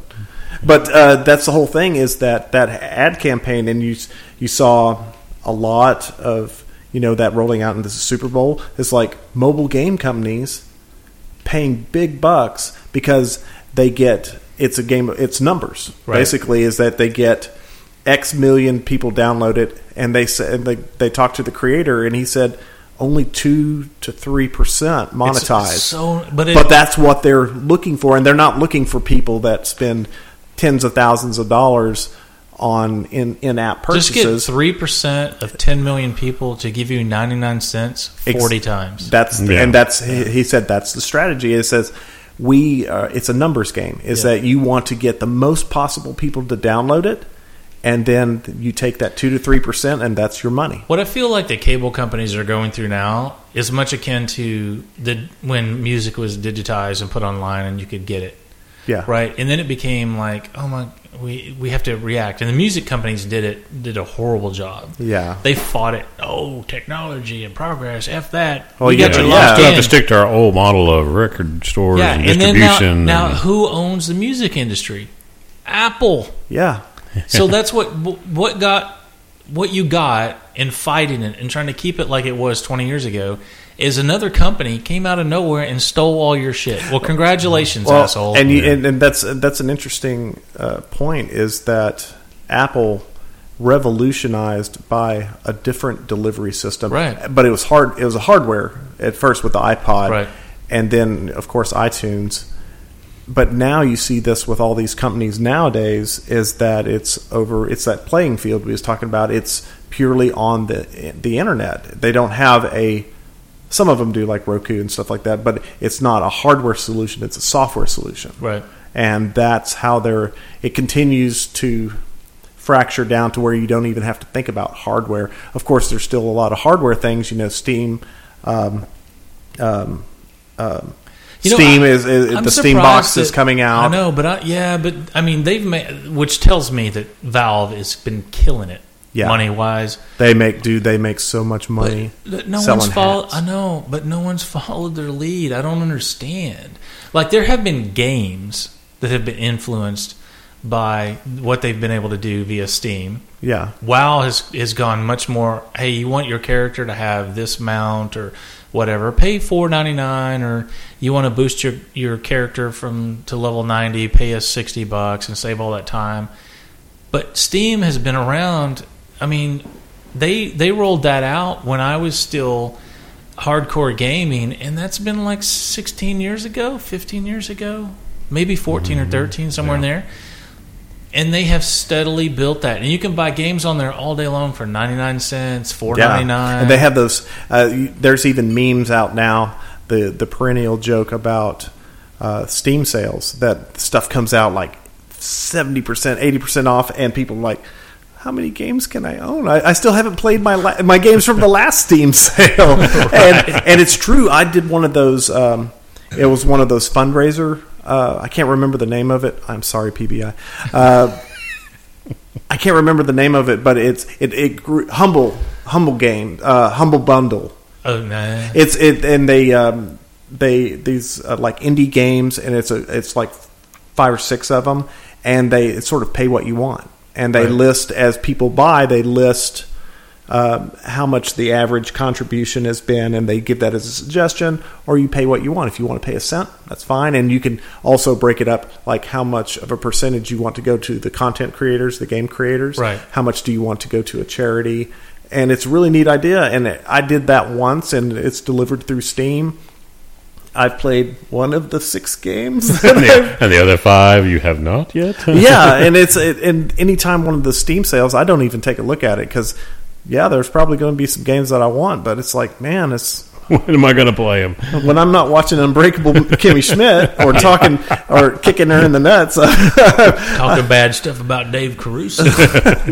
Yeah. So you know, some of the other, like Blizzard has um, Battle net dot com. Yeah. Um, Or, no, sorry, it's just battle dot net. That battle dot net. It, it's Get a, your facts right. It's sort of a, a browser of its own when you open it up, and it has all their games. And you can buy all their stuff through that service, and you can go to, you know, different stuff. So some people have followed it a little bit around. But Blizzard is owned by Activision. Why is Activision, and it may be because of contractual things or whatever, not leveraging battle dot net, and it's just a Blizzard thing, and maybe they agree to take it, keep it totally separate. But I think that, like, give me what I want when I want it, and that for a, a price that I can't resist. Like, I think it's genius now, and it's not just iTunes that does this, but you can, hey, I like that song. I don't like the rest of the album. It's ninety-nine cents. Done. Yeah. Right. I think, Ron, I was telling you a story when I went to Florida to visit my uh, brother and his wife. I was playing her all this music, and she kept ninety-nine cents into the right, time. Yeah. And like about the third or fourth night that we were hanging out on their patio. I told you to stop showing her stuff. Yeah. My brother's like, dude, you have to stop showing her stuff because she spent like sixty bucks. In the, because it's not like she saw one thing and said, oh my God, for all this, I got to pay sixty bucks. Well, you, you think Just about it. Just kept doing it ninety-nine cents or one dollar forty-nine or yeah. whatever it is. Well, and you think about it is that the... previously with media like music and uh, movies and stuff, you had to go to a brick and mortar store and purchase the physical media. Now you can, you're walking through Walmart and you can buy an Apple iTunes gift card for ten, fifteen, twenty-five, fifty bucks, and that's your birthday present. You know, it's like, happy birthday, honey. And anytime I get Nikki um like a iTunes uh, so I think we, she loves I, that because it's like, oh, I wanted to get these songs, you know, and it's like ten bucks, that's like an album, right? And you, you know? Can customize those, yeah, ten, and you can, you, want. You, can, you can make your own mix of what you want to purchase because everything is a single. So I think that's the genius of it, and I really feel like that's what the Awesomeness T V kind of brings to it, right? Yes. You don't have to subscribe to a particular station. Everything is is a small amount of content that's free on there. But I, I do feel like at some point, and I, I, as more players come into the game, that the H B O thing's got to come down. Because if I was Showtime or Skinamax, I would come right behind them, like literally the Liter- day that launches. And, well, and Cinemax is an H B O property, so they're not, oh, not going to do it. Big, but Showtime, Movie Channel are different companies. Right. Look at, so if I look was at Showtime, Ron knowing his facts. Well, yeah. He's like, they play the same dirty movies on both of them, so I know I got to switch off. Yeah. But if I was Showtime, Mu- Movie Channel, and don't they own a different Showtime, Movie Channel, and they own somebody else? God, Can somebody phone up well, P B I Star, and ask Stars them? Encore is one company. They're they're bundled together, and then Showtime Movie Channel, and then H B O and, Cinem- and okay. Cinemax. So now Encore if, is a is a not Encore. Uh, uh, yeah, Encore. I don't know what who if they're separate or, or the company or startup. I don't, that I don't know much about them. Yeah. But if I was Showtime, I'd come right behind H B O. Like the day that it, it, and I would make a huge announcement. And Showtime does have a lot of shows yeah, that people like Dexter watch. Was their own show. Yeah, Dexter property. and um, is is Spartacus on Cinemax or Showtime? I know that I just rolled onto Netflix. Can't re- I can neither confirm nor deny. That no, it is on I either. The fifth. P B I would know, but I know. But uh, four ninety-nine. I would literally undercut them by so such a strong amount that I that's how I would you know make hay. Yeah. Well, what do you think their um, what do you think their internal like their internal justification of what what what they think they will accomplish? Do they think the market is so fractured that this is a viable? They obviously think it's a viable well, solution. I think it's it's the fractured piece of it. But at the end of the day, how many middlemen do you want between you and your ultimate consumer? If it's ten, would you like it to be none? Yeah. I think that's where it's at. Because then it's like, hey, that fourteen ninety-nine is all H B O. Right. If you pay, mm-hmm. let's say it's the equivalent, if you go through your, and I don't know what the movie packages are because I haven't had them in so long, but I would think it's fifteen to twenty dollars if you bought the H B O package. It is. I think it's nineteen ninety-nine. nineteen ninety-nine. Yeah. How much of that money actually makes it to H B O? Yeah. I don't know. You know the cable company's getting a cut of that in some way. I don't know. I doubt it's fourteen ninety-nine. Yeah, I doubt it too. I don't know. So I don't know the numbers behind that, but I would think that there's some thing where if we cut them out, we actually make more money per eyeballs, per set of eyeballs yeah. by just going directly to them. Well, yeah, it's it's like the artists that uh Like, uh, I think Radiohead had recently just released something directly. And it they, was... They did that, I want to say it was a couple years ago. Yeah. yeah. A, lot, a lot of music uh, artists are doing that. And they're, then yeah. didn't, uh, Nine Inch Nails did yeah. that. Pay, pay pay what you want. Yeah. And it's, They made, they said they, I think, I think not, uh, not Nine Inch Nails, but I think Radiohead said they made more money off that than they would have if they had signed with the record company. Oh, yeah. Right. Pure and, money themselves. But see, right. and there, mm-hmm. there's, there's... Because everybody was like, you mean the artist gets all the money? I'll pay twenty bucks. Well, and, and but there's a uh, sort of a limited field of players that can do that and actually see the result. You have yeah. to be big. It's like Louis C K with that, you know, that comedy album, that you know that, that show that he did, and he Louis Louis C K Louis C K. Yeah. Uh, it was like five bucks. Is I he think. French? Louis. Louis. He he likes Grey Poupon. Long walks in the in the park. And, uh, and making five bucks a pop, that made right, millions right. of dollars. Yeah. Well, yeah. you know, I, I listened to Joe. I think Rogan. He made some. I, and this is this number may be wrong. I think he made something like ten million dollars off that. I wouldn't doubt it at all. I listen to Joe Rogan, Joe Rogan's podcast all the time. He has a lot of other comedians and stuff on there, and that's yeah. a big trend that they talk about all the time. Yeah, is uh, they make direct deals with Netflix, which used to be if you were going to do that, you had to go to H B O. Right. Mm-hmm. Right. And H B O took the vast majority of the money, but now they make direct deals with Netflix. They they you know put twenty grand in. They have a, a, a guys show up and record it and film it, and then they, they sell it on the internet themselves. I've heard several of his podcasts talk about that, and they, they you know it's early early on, but I think that like the direct to consumer thing is is the way you go. Yeah, if there, I, I still think there's going to need to be a unless you're huge, yes, you're like H B O. I am. Yeah, you're you're gonna, that's what she said. You're going to need a some type of centralized distribution.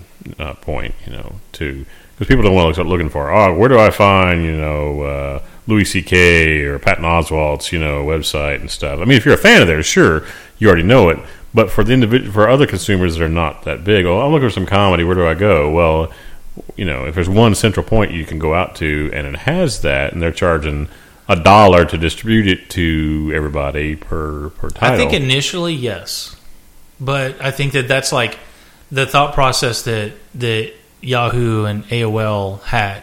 You need one central point to access the internet, and I, that's no longer oh, true. Oh, a, por- a portal, yeah. A portal. Yeah. I think yeah. That's, like, and I think the, now, those days are that's the old that's the old. Well, days. And you see companies now like Apple primarily, that, and I, I think the other companies do it too. They lock themselves into, well, if you want to access that through us, you have to have an app. But at some point, there's going to be something, whatever that thing is, um, and I won't even hazard a guess, that comes out, and, and I can customize it. It's an app that I, I go in and tell it the five hundred things that I like, and that's oh, the slice I get, right? Mm-hmm.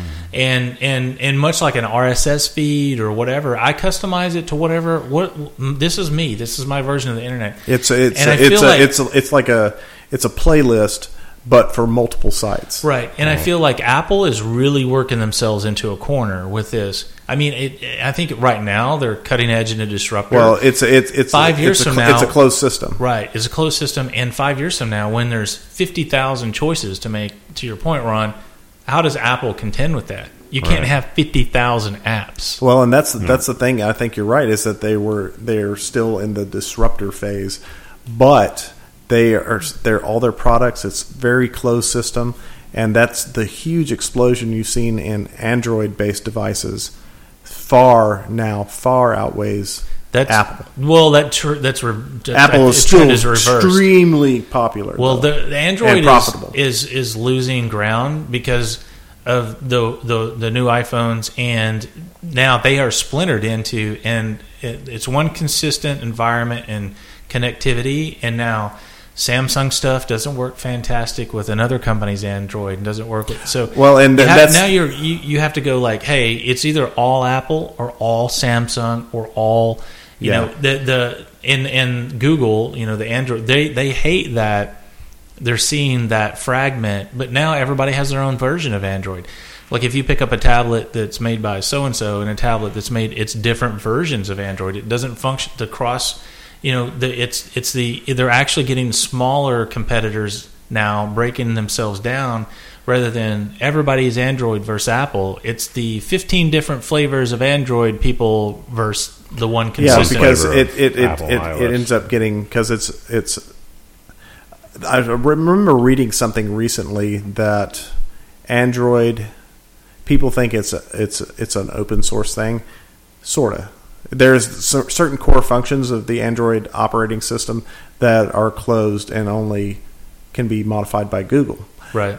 The but there are a lot of forks out there, and I saw an article just last week that only something like two to five percent of current Android device users have the most recent O S, right. Lollipop, I believe right. it is, update, because like with, I you know, I'm, I use A T and T, I have a, a Galaxy Note two, and it takes them forever to put out whatever their their version, their flavor of it, and right. they've they're continued, like you said, fracture the market, and and it causes them to lag. It's like Linux is a very powerful operating system, but it's it's sort of it sort of has that same fracturing right. issue. So I think uh, if, if Ubuntu, it really whatever. was like Google put out Android, and either Google put the power behind it to stay up, keep everybody on the same basis, and, and it's headed in the same direction. But I, I've read several articles that they're fairly disappointed that it's so fractured that someone will take their the Android product and turn this function on, this function off. There's yeah. you know, it, they what their dream was was like one solid thing to go after Apple, like to ha- to be able to stand toe to toe. And some of, like if you have Lollipop, I think it does, but like you said, only two percent of the people have that. Yeah, and by the time A T and T finally rolls it out to my phone, it's going to be on uh, Mars Bar or whatever the hell they're going to call the, right. ne- the and, ten updates in the future. And, Apple and I'll finally, iOS will be on three de- three versions down the road. Yeah, and I, which I think it's really funny that these companies, it's all, you know, Unix. Apple is based off of, uh, the iOS is based off of a flavor of Unix. Right. Same thing with Android. Because Unix runs solid as a motherfucker. Yeah, well, and it's extremely stable, but it's extremely customizable. Right. If you could get in there in the uh, at the terminal prompt and just go nuts. You can Ter- terminal prompt. I haven't heard that forever. Yeah. Well, I mean, because we uh, up at up at work, we um, uh, our network for we use uh, Linux based, like Fedora. Um, and so we still bring stuff, you know, we call commands. They, they right. like to bring up things to render things and stuff like oh, well, that. Bring it up at terminal prompt. If you know what the fuck you're doing, you should yes. have a terminal prompt. But yes. if you don't know, what, like, format star dot star. You don't want anyone to have access to that. Right now. Yeah, and that's that. That's the thing is that, yeah, it's um, it's really powerful. But you have to sort of know what you're doing. Is that there's certain things is that we have to a list of commands to do certain things. If you want to cash out a shot or something like that, you have to run a specific terminal command that you have to know what that is. I bet the vast majority of yours is search porn. I wish. their their their in-house library of porn is really small. Oh, that's too bad. You'd be really disappointed. So let's. Are you guys up for another? Yeah. Another section? Yeah. One more round? Yeah. yeah. One more round? Sure. All right, Dan.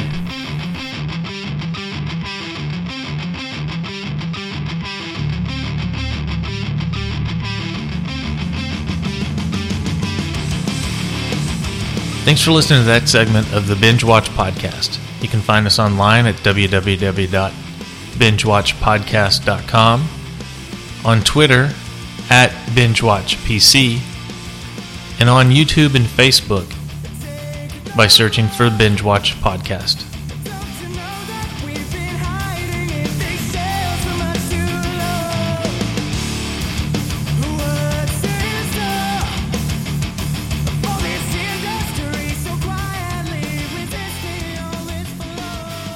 Just keep going. Oh, okay. Oh, are we recording? See, you or never old. know. You never know with Brian, because that's, that's right. Like, that's the other term. Uh, no, we're not recording. That's th- that's the that's mm. how he gets gold. Uh, that's the other term is the crop dusting, when you you go walking through a cube cube farm at work and you just let one fly and you just drag it drag it through some cubicles and people and you're off to the races and people are like, what the hell is that? That's crop, oh, that's crop dusting. Crop dusting, nice. Turd burglar. Well, you I feel like the, um, you can do that in the break room too. I got my learn on when it comes to stinky stuff today. Yeah, it's always good. Crop dusting, crop dusting, and turd burgling. So, what else you got, Paul? Oh, um, hold on a second. Hold oh a second. God, dang it! Oh, Sorry. He's not prepared. He's not, I am. Oh, man, I, I am mostly prepared. You are the epitome of uh, unprofessional. That's I'm. I'm. What's wrong with this podcast? I don't know why you keep asking. You're what's you're, wrong? The, you're what's wrong with America today. You. You're the reason we can't have nice stuff. Thanks. Nice o- thanks, Obama. Uh, uh, I saw this on. Uh, There's this website called geeks are sexy dot net. Net. net. net. dot neck. It's a new domain. It's a new domain name. I'm going to go get... Uh, yeah, you can reach me at Brian Neck. dot net. uh, have you seen my new website, turtle dot neck? Yep. Uh, it's, uh, it's a new comedy uh, series called Con Man, and it's short for Convention Man. And it's by uh, Alan... Uh, Tudyk Alan and, Thick and Alan Nathan. Tudyk, is that an Indian name? Tudyk, that's old Alan Tudyk. And uh, Nathan Fillion is the two guys uh, from Firefly, the right. captain and the pilot is the, the other guy, um, and it's uh, produced by Yes You, and they had it's on uh, it's on indiegogo dot com. Right, it's it's like a Kickstarter basically. And the series is a lighthearted take on the personalities, luminaries, and characters in the scientific community, in the sci-fi community we are privileged to call ourselves mem- members. Con Man is a way to share some of the surreal occurrences we have had while telling the story of a guy learning to love and embrace his fans. And it's going to be a show? It's going to be a show, and it's not like them, their lives, but they'll be playing fictional characters of... the bizarre stuff that goes on at, at sci-fi conventions. And uh, they, they I would said, be into this if it was furry conventions. well, uh, well, because uh, you've got two suits, right? But, the, but of course, I've got the fox and the rabbit suit. I have, I have a foxtail dildo and I have a beartail dildo, oh, and they're both very uncomfortable, but I love them. Will forever remind me of a very funny episode of Entourage. So, no, I know what you're talking about too, but I think there's an episode of Castle where they have to do an investigation of these these furs. Women that ride men around like horses. Yeah, and that's a big thing too, like horsies or something like that. Yeah, it's a this this this people are fetish fucking sick. People are, there's a it, it's like rule. What is the rule thirty-seven that If anything, hey, that's the what's one rule of podcast. Nobody brings up Rule thirty-seven. is that is that anything that you like? There's probably porn about it on the internet, right? right. Any any any remotely safe, normal hobby. There's somebody that's pornized it or yep. twisted I like, it. I like making chainsaw art out of trees. Yeah, well, and, oh, there's porn about and, that. And this Indiegogo campaign for this show for. Con Man Convention Man is so on, Indiegogo's like Kickstarter. Yeah, it's like kick, Kickstarter. Well, I'm, I'm looking up their thing. It says they wanted to raise initially uh, four hundred twenty-five thousand dollars. Like and these two fucking dudes are broke, and they've raised one point nine million. To, one point, yeah, because when I wrote it down this morning, is at one one million eight hundred sixty thousand. So they are, and they have.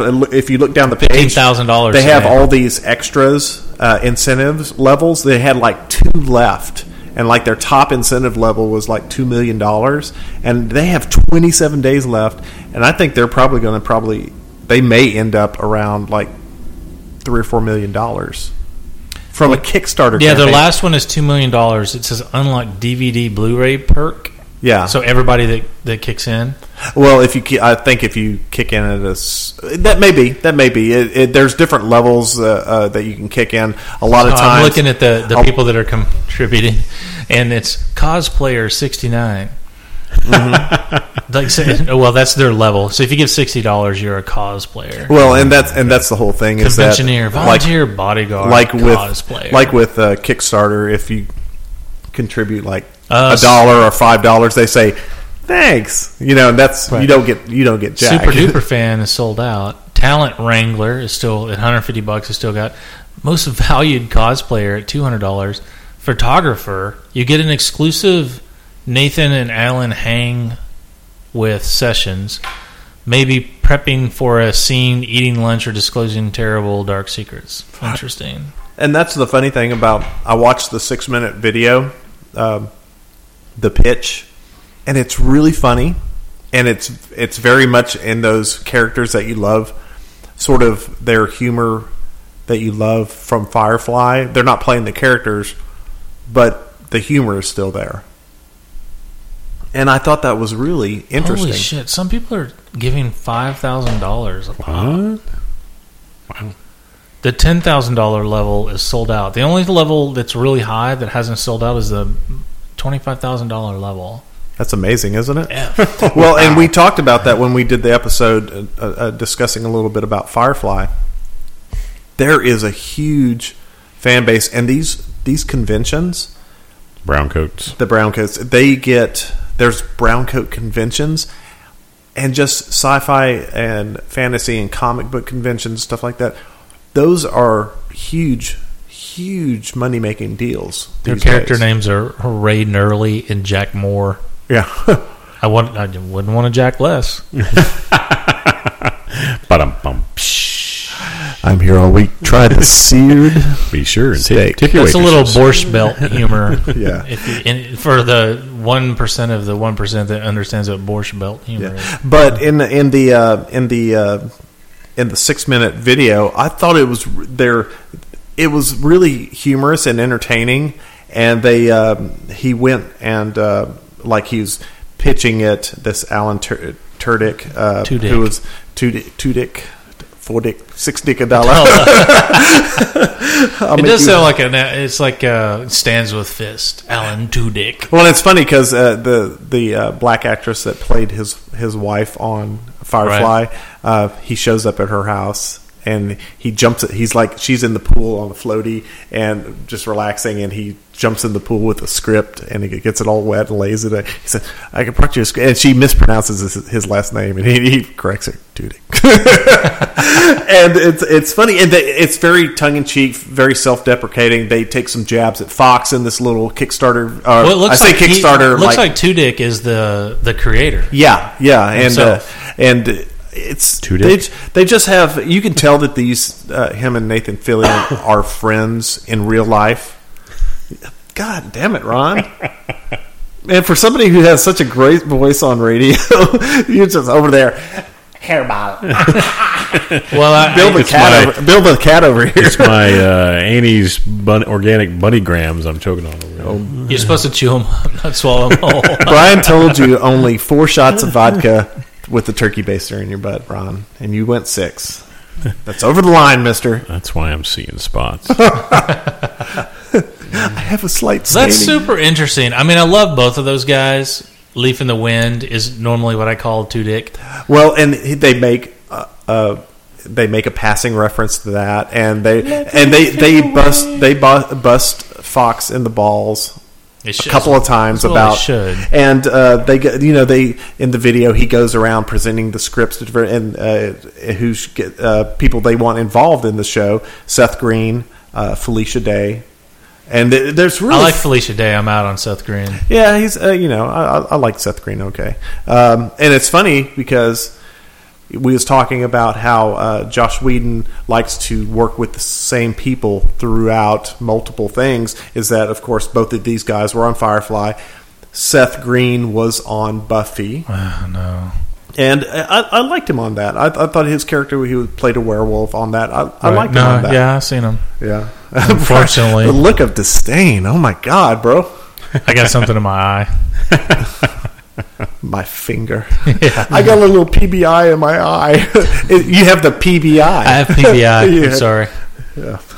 So anyway, I thought that was I thought that was uh, and when you don't wash properly after you go to the bathroom. And that's funny because one of the guys at work sent out this thing about this Indiegogo, this project Con Man, and I was like, very few any if any Kickstarters I'd actually kick money in on, and I was like, oh, that sounds interesting. And then I saw that it was already four hundred thirty-eight percent funded with twenty-seven days to go. I was like, I don't think they need my money. Yeah, no, no like if right. they were close, I would chip in something. But yeah, no, they're way overfunded. They they shut down April the tenth. It just opened up on March the tenth, and they're almost to their max goal. So f them. Yeah. Well, and uh, uh, considering how big of an outpouring of money is going towards that, uh, that's one I'm going to keep my eye on because I, I, like you said, I like those two guys. They have. Their chemistry is really good. They're very, uh, they're very good actors, and they also like each other in like real life. You can tell they're very comfortable with each other, and it's and they have a good relationship. So, and I, I applaud people trying to go around the system. Like I said, they threw several jabs at Fox, and it's a show that nobody can cancel, and so that that's a direct jab at Fox, you know, about Firefly. So I thought that was interesting. It is good. I was trying to remember old. Two Dick. I think he was on... Wasn't he in a movie with Sandra Bullock and he played like a gay alcoholic guy? Could be. He was also on uh, Dollhouse. He was the bad guy on Dollhouse. Yeah, I don't know. I got like three episodes into Dollhouse and... I, I faded out of that pretty quick. I watched the first season. Yeah, I never could get into that either. It's. Uh, I thought it was uh, a little bit disjointed. Too disjointed for me. Yeah. It sort of... It, it reminds me... Of, it's sort of... In sort of looking back on it after watching Orphan Black, it's like it's like what Orphan they wanted, what Orphan Black they could have been Orphan Black, but it was a little bit too disjointed. Yeah, but it was a different premise. You know, instead of being you know, you know, clones with one actress playing all these different parts, they're different actual real life people. It was one. It was it was a similar one big girl with a memory being wiped every time and playing different roles to be a spy or whatever. You know, yeah, it, different premise, but it, it's a similar vibe. But one is really successful. Orphan Black is very successful. And Dollhouse ended up you know. For me like there's and I was thinking about and the, what I'm going to talk about here in a minute. I probably will expand upon this. But for me, any of these shows create kind of their own reality, how it feels, and I feel like Orphan Black. It is reality. The show's set in reality. There's no, it's it's it's super straightforward in terms. It's not trying to sell any surrealness. It it is, hey, here's what's going on. Here's the story and all that kind of stuff. Where I felt like Dollhouse was a little little bit of a, a tweak. It's a little bit more tongue in cheek reality. Yeah. It, it it just has a different feel. And for me, that that's the, really the make or break between these two shows is Orph- Orphan Black. What I love, it's some craziness and clones and everything, but it's hyper-realistic. Well, it's very... Dollhouse was like a little bit... You know, and jo- that's Josh. It's very... It's very, it's very it, it, you can tell stuff that he does. It right. has a certain It flavor. Has his vibe, and it has his kind of take on what is the reality of the show. Yeah. Like, no, like you wouldn't say that you, the, compare Orphan Black, the reality of Orphan Black, because I do feel that it's super grounded in reality, to Buffy. And I'm not talking about that there's shit happening in Buffy that can't happen in reality. It's just the feel, the vibe of it. Yeah. And I, know I think what that's what it worked for Buffy really, really well, and it didn't for Dollhouse. Yes. And to me, any show that makes it feel plausible, that it, even you take a show like Game of Thrones, is that, of course, there's not dragons. Of course. Some people will say, oh, how dare you? But it's plausible. They they make it feel it like feels it feels real. It feels real. Dollhouse didn't feel real. No. It felt a little like, hey, this is kind of a play on some things. It's a it, it was sort of it, it was sort of a miss in the circle. There were episodes I enjoyed of it, but it was it seemed like it took too long to get to the point. Yeah, and it was too long and drug out. And you know, maybe it would have been better as a like a miniseries. Well, this this is super interesting. Now, when they did it show, and I'm just scanning through them, this Con Men. It says coming soon, but is it just going to be broadcast online? Like, hey, I download. I have no idea. I don't see any affiliation or uh, anything like that. I'm just it just says or coming uh, soon. Affiliation. Affiliation. Nathan Affiliation. Speaking of Brown Coat Convention, the ex- yeah. here we go. Here we go. Exclusively on. How do you pronounce this company's name? I'm so not a cool kid. Is it Vimeo? Vimeo? Vimeo? Vimeo. Oh, yeah, the little music. Vimeo is... Network. If if you haven't checked out, just go to Vimeo dot com, and they have... Because you, it's sort of like YouTube, but they have yeah. a lot of... of content creation.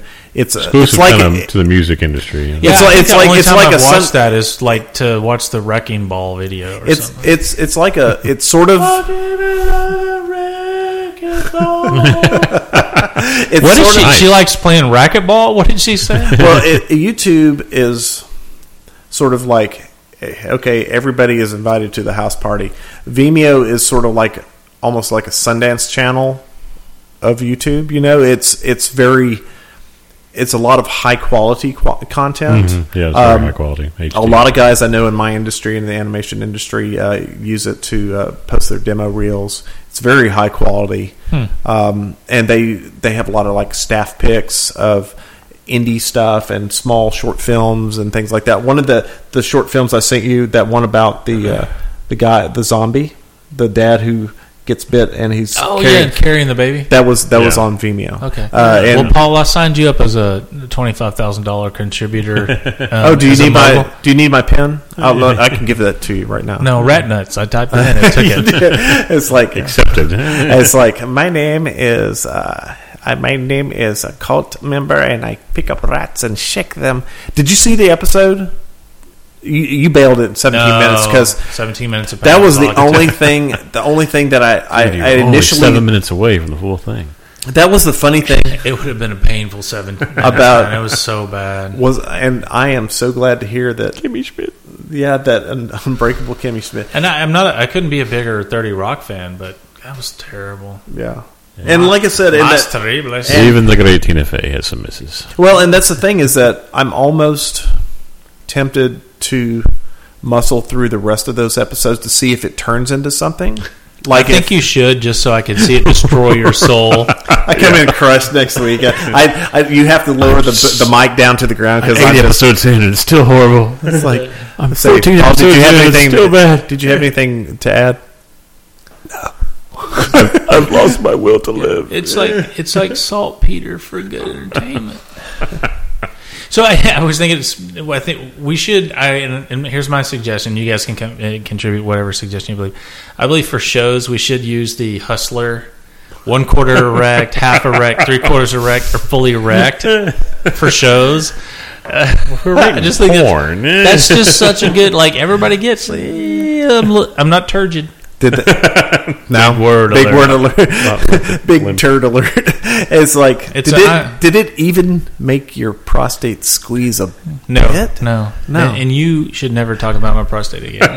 Hey, when I'm up there get, putting shots of alcohol in there, uh, use that turkey baster just to give it a little nudge. Well, you know, got to make sure the prostate's not clamping down where the alcohol won't get in. Oh, yeah. So right. Fillion is the producer and Two Dick is the creator. I'm like, I love like this stuff because I do feel like the more stuff that's out there and successful. I mean, I, they, they've already raised almost two million dollars to go do this. I like it's so it's. Pay, I would imagine it's paid for all, all the costs, their salary, their time, energy, and effort for it, and it hasn't even shown.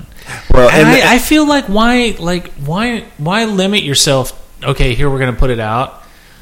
I can't, can't. That's such a Vimeo. It, even though it's available, everybody can watch it. Anything that's on there for free. Yeah, yeah. So maybe that is a good conduit. I just feel like.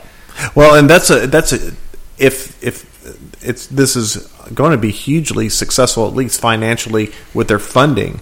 Is that this is a huge win, win for Vimeo? Is that there's probably not a lot of it's going to get people to watch it. That's and the that, thing. That alone, that's the thing that you was talking about is this whole fracturing of, and what I had mentioned is that it's not there's it's less hardware based solutions now, and it's it's it's purely software, right? And it's streaming video, but.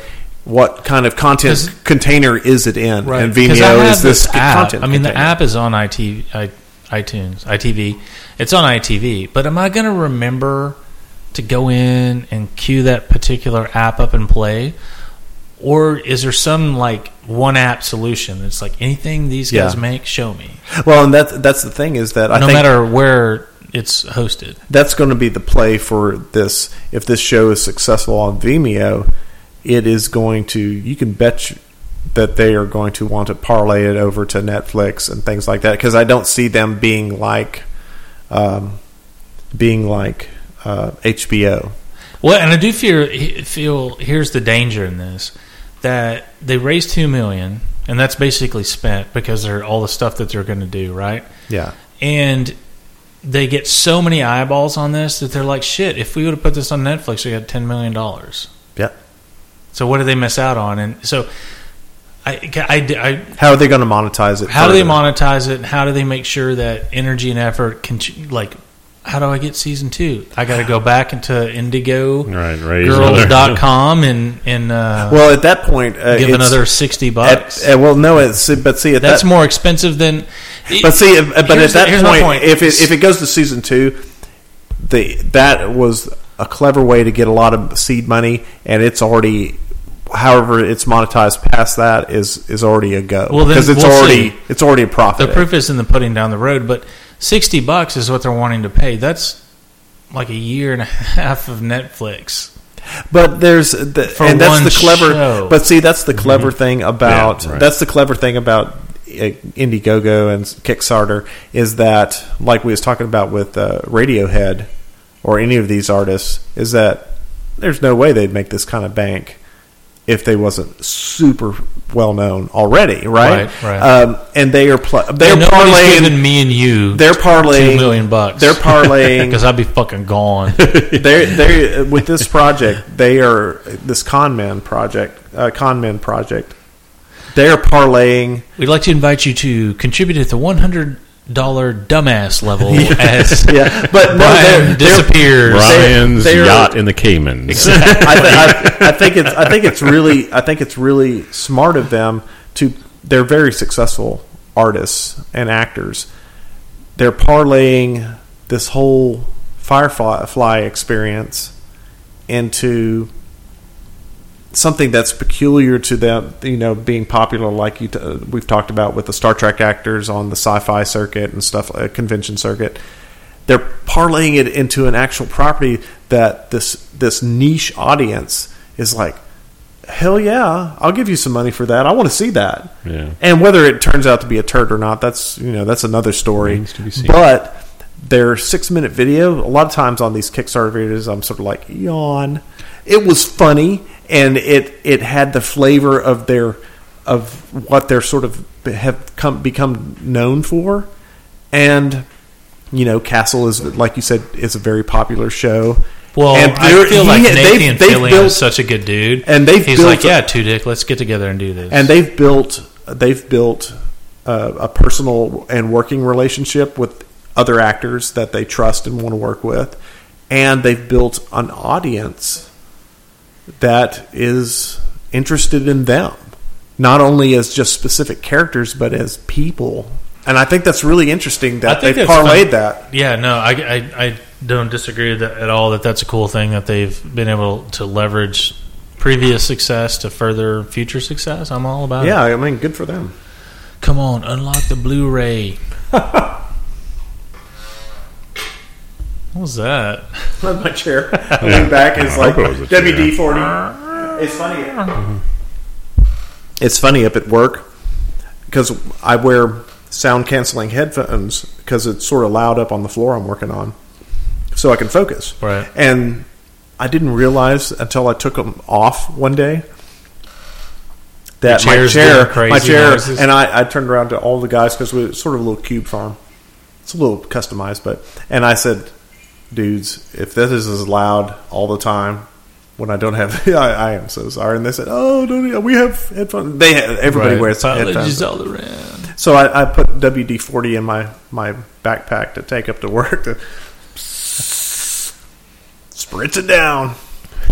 I took the turkey right, baster nice. up to work full of full of alcohol, and I'm going to spray it up that chair's ass. Full of Everclear. Yeah. yeah. Take that. So I was at the liquor store yesterday, and I was getting a couple of different uh, martini mixers and some vodka and stuff, and I hear the uh, one of the guys... The, the that it's a local liquor store. I know the guy really well. I talk to him all the time. Yeah. Super cool guy, and you can ask him his opinion and hook super, him up with some ball action every now and again. And I hear, I hear him say to somebody down the road, like, "Who are you trying to kill with this shit?" And I look over, this guy's buying like three bottles of Everclear. He's like, "Who are you trying to kill with this shit?" Isn't Everclear, it's like one hundred, one hundred twenty proof or something crazy like Dude, that? Dude, it's almost pure alcohol. It yeah. is some there vile is, shit. There is. It is not diluted at all. They didn't cut it. It is straight pure cocaine. Grain alcohol. So, Ron, you got anything you want to talk about? Yeah, yeah, I've got another show I want uh, to talk about. Yeah. Are uh, you going to go for more obscure or less obscure? More... Um... I'm hoping you have As your... Dream On. Uh, it's probably more obscure, what? but uh, in some ways, but in some other ways, it's it's it's much uh, more current. Okay, because uh, it is two thousand five to present day uh, show. Uh, ninety-five mm. episodes so far of this show. Wow. Sometimes when uh, I think if we go back through the podcast.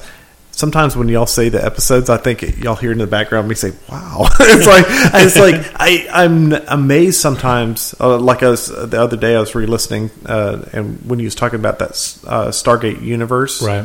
And I think Ron was saying, "Which you fucks how, still haven't watched, still haven't and, watched." No, and I, I, I, I, I actually sent myself an email. Uh, When I parked out here, uh-huh. to because I was listening to that bit, and I was like, "Oh man, I, I you're going to get four episodes in, and you're going to come back, and you're gonna, that's a cool shit." Yeah, right. and, but Ron was talking about Stargate One and Stargate Atlantis. How many freaking episodes? And I was like, "Atlantis has a million, yeah.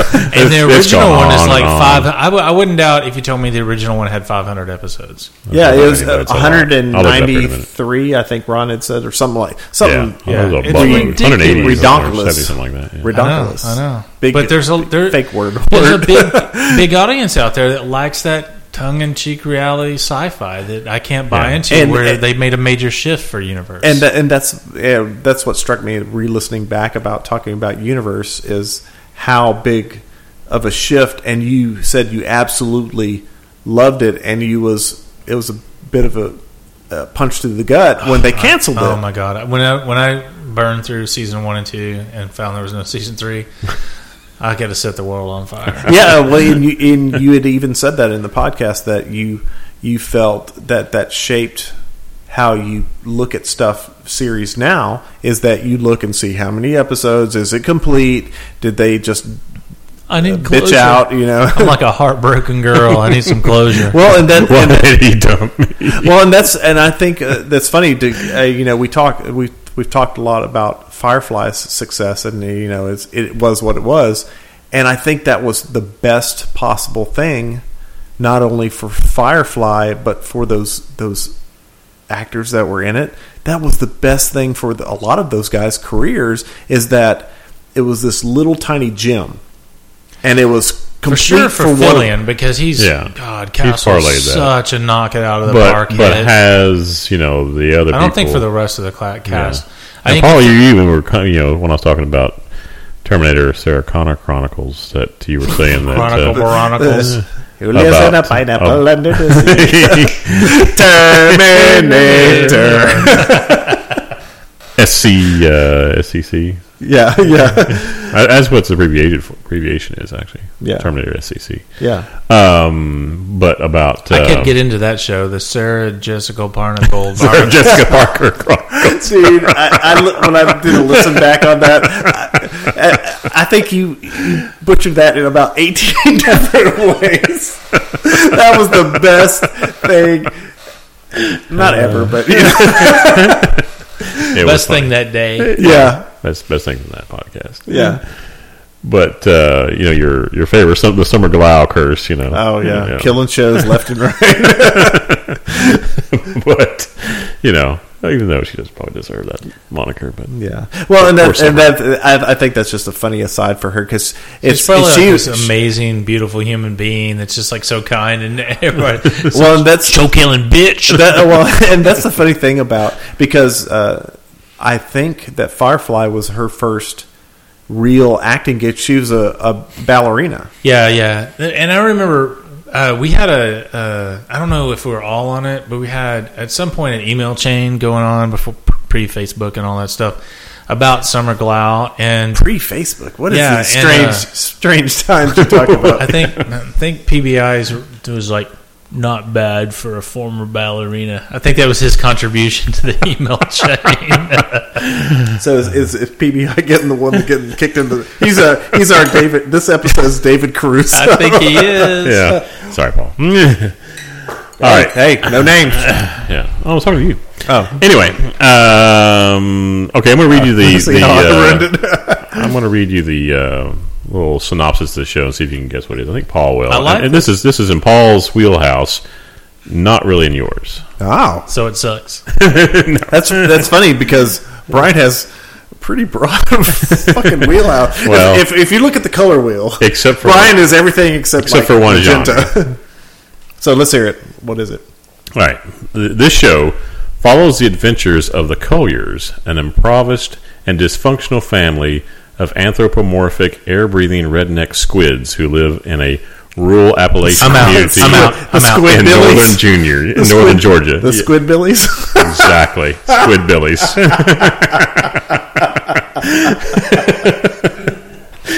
Exactly. ninety-five episodes of the Squid Billies. I had no idea that it was what? That many. Yeah, ninety-five Are episodes. Are you kidding me? In, yeah. Yeah. And it's funny because I Started always laugh because I've seen like two episodes, but the two episodes I saw, I just laughed.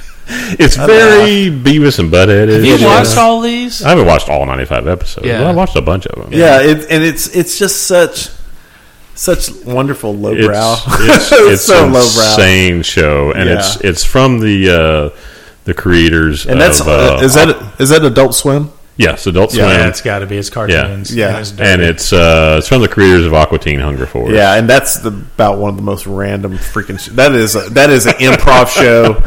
That is an improv show. If you've ever, it's just like whenever I think of Aqua Teen Hunger Force, I think of just like dudes like, like us sitting in front of mics. It's like, what do you want to? Riff on? Yeah, what craziness do you want to go to? Yeah, next? and and they they just and they just roll it. And then you have meat wad, meat wad, and, shake, master yeah, shake. Yeah, it, it's it's just such stream of conscious, and that kind of shit cracks me up if it's really done well. Yeah. You well, know? There's yeah. some there's some episodes of Aqua Teen Hunger Force that are just brilliant. You know? Oh, yeah. I mean, there's some that are drag and they're dull and they're not yeah. that good, but there's yeah. some ones that are just when they like you say when it hits on all cylinders, it's it's really really funny. Yeah, and so I think it's the same way with Squidbillies in a lot of ways.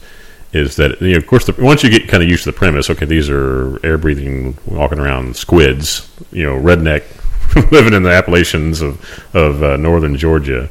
Uh, it's it's it's really funny. The uh, the series revolves around the exploits of the alcoholic father, Early Squid, who is voiced by this guy named Unknown Henson, who oh, is yeah yeah yeah yeah, yeah. who is a Uh, country, psychobilly, uh, uh, uh, rock. Does uh, he do murder country? Kind of, yeah. Kind of, really, in a way. No, vampire, like dark vampire uh, country, uh, rockabilly kind of country.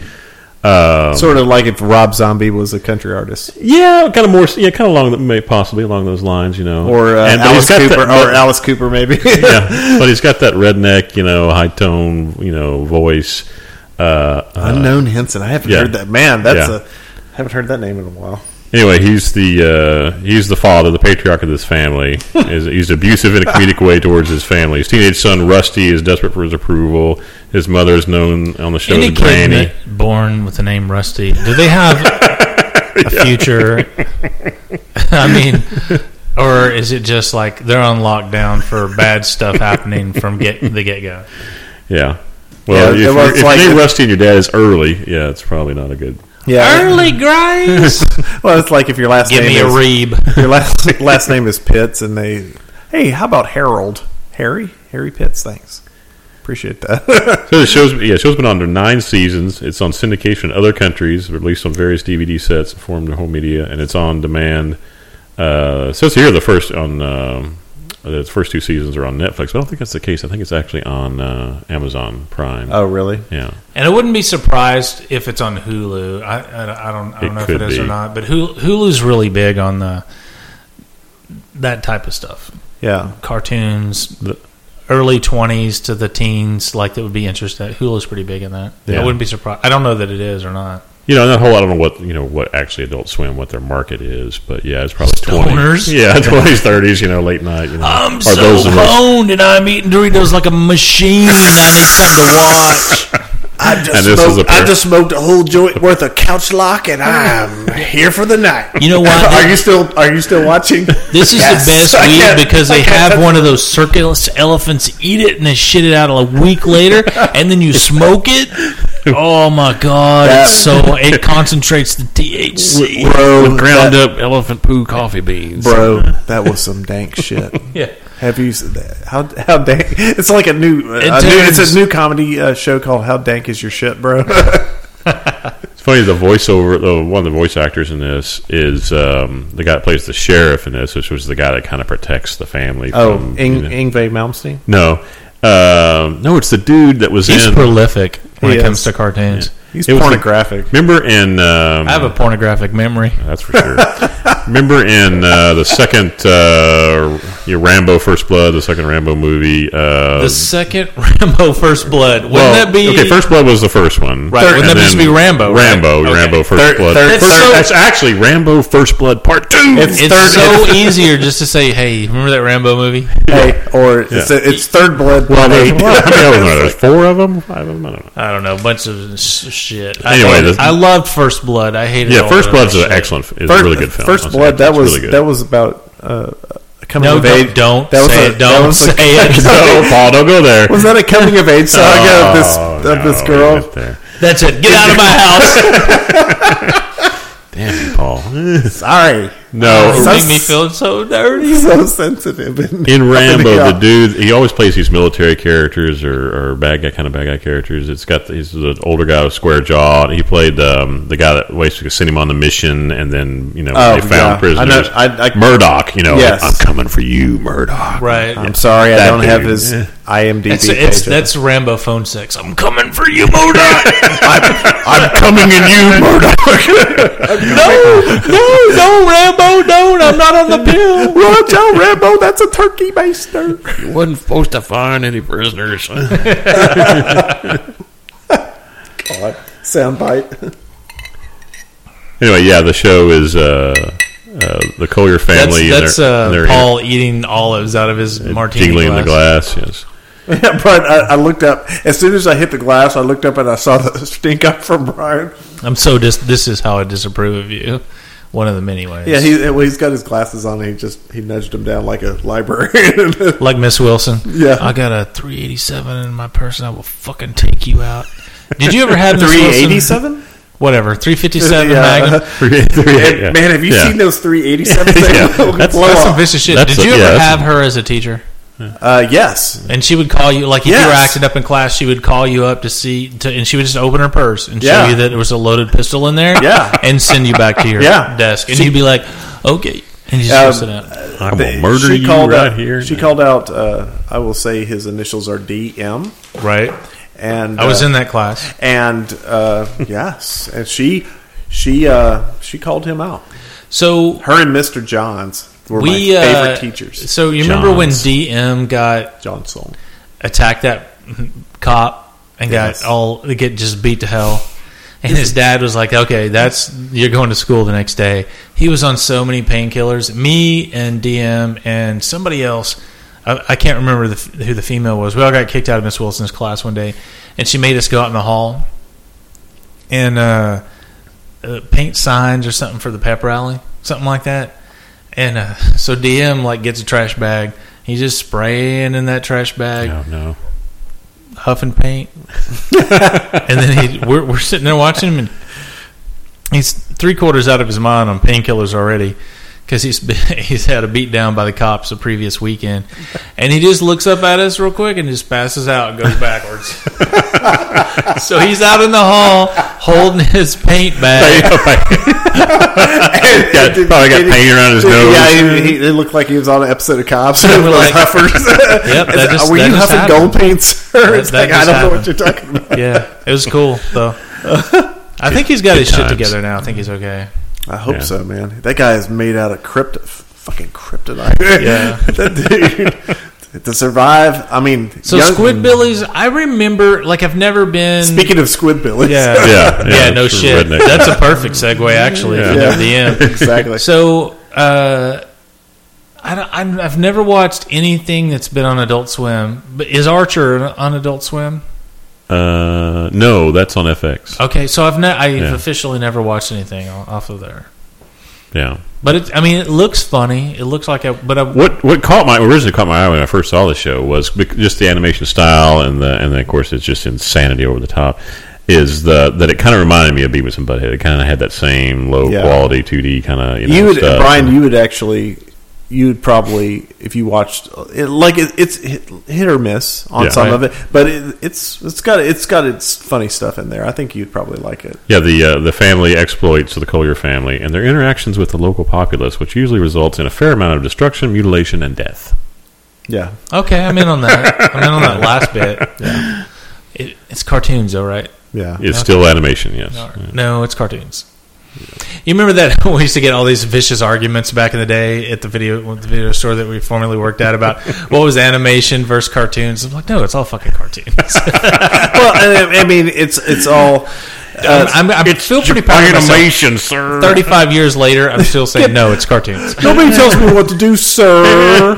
Oh no, you didn't, motherfucker! Spikes a cigarette and jumps out. Yeah.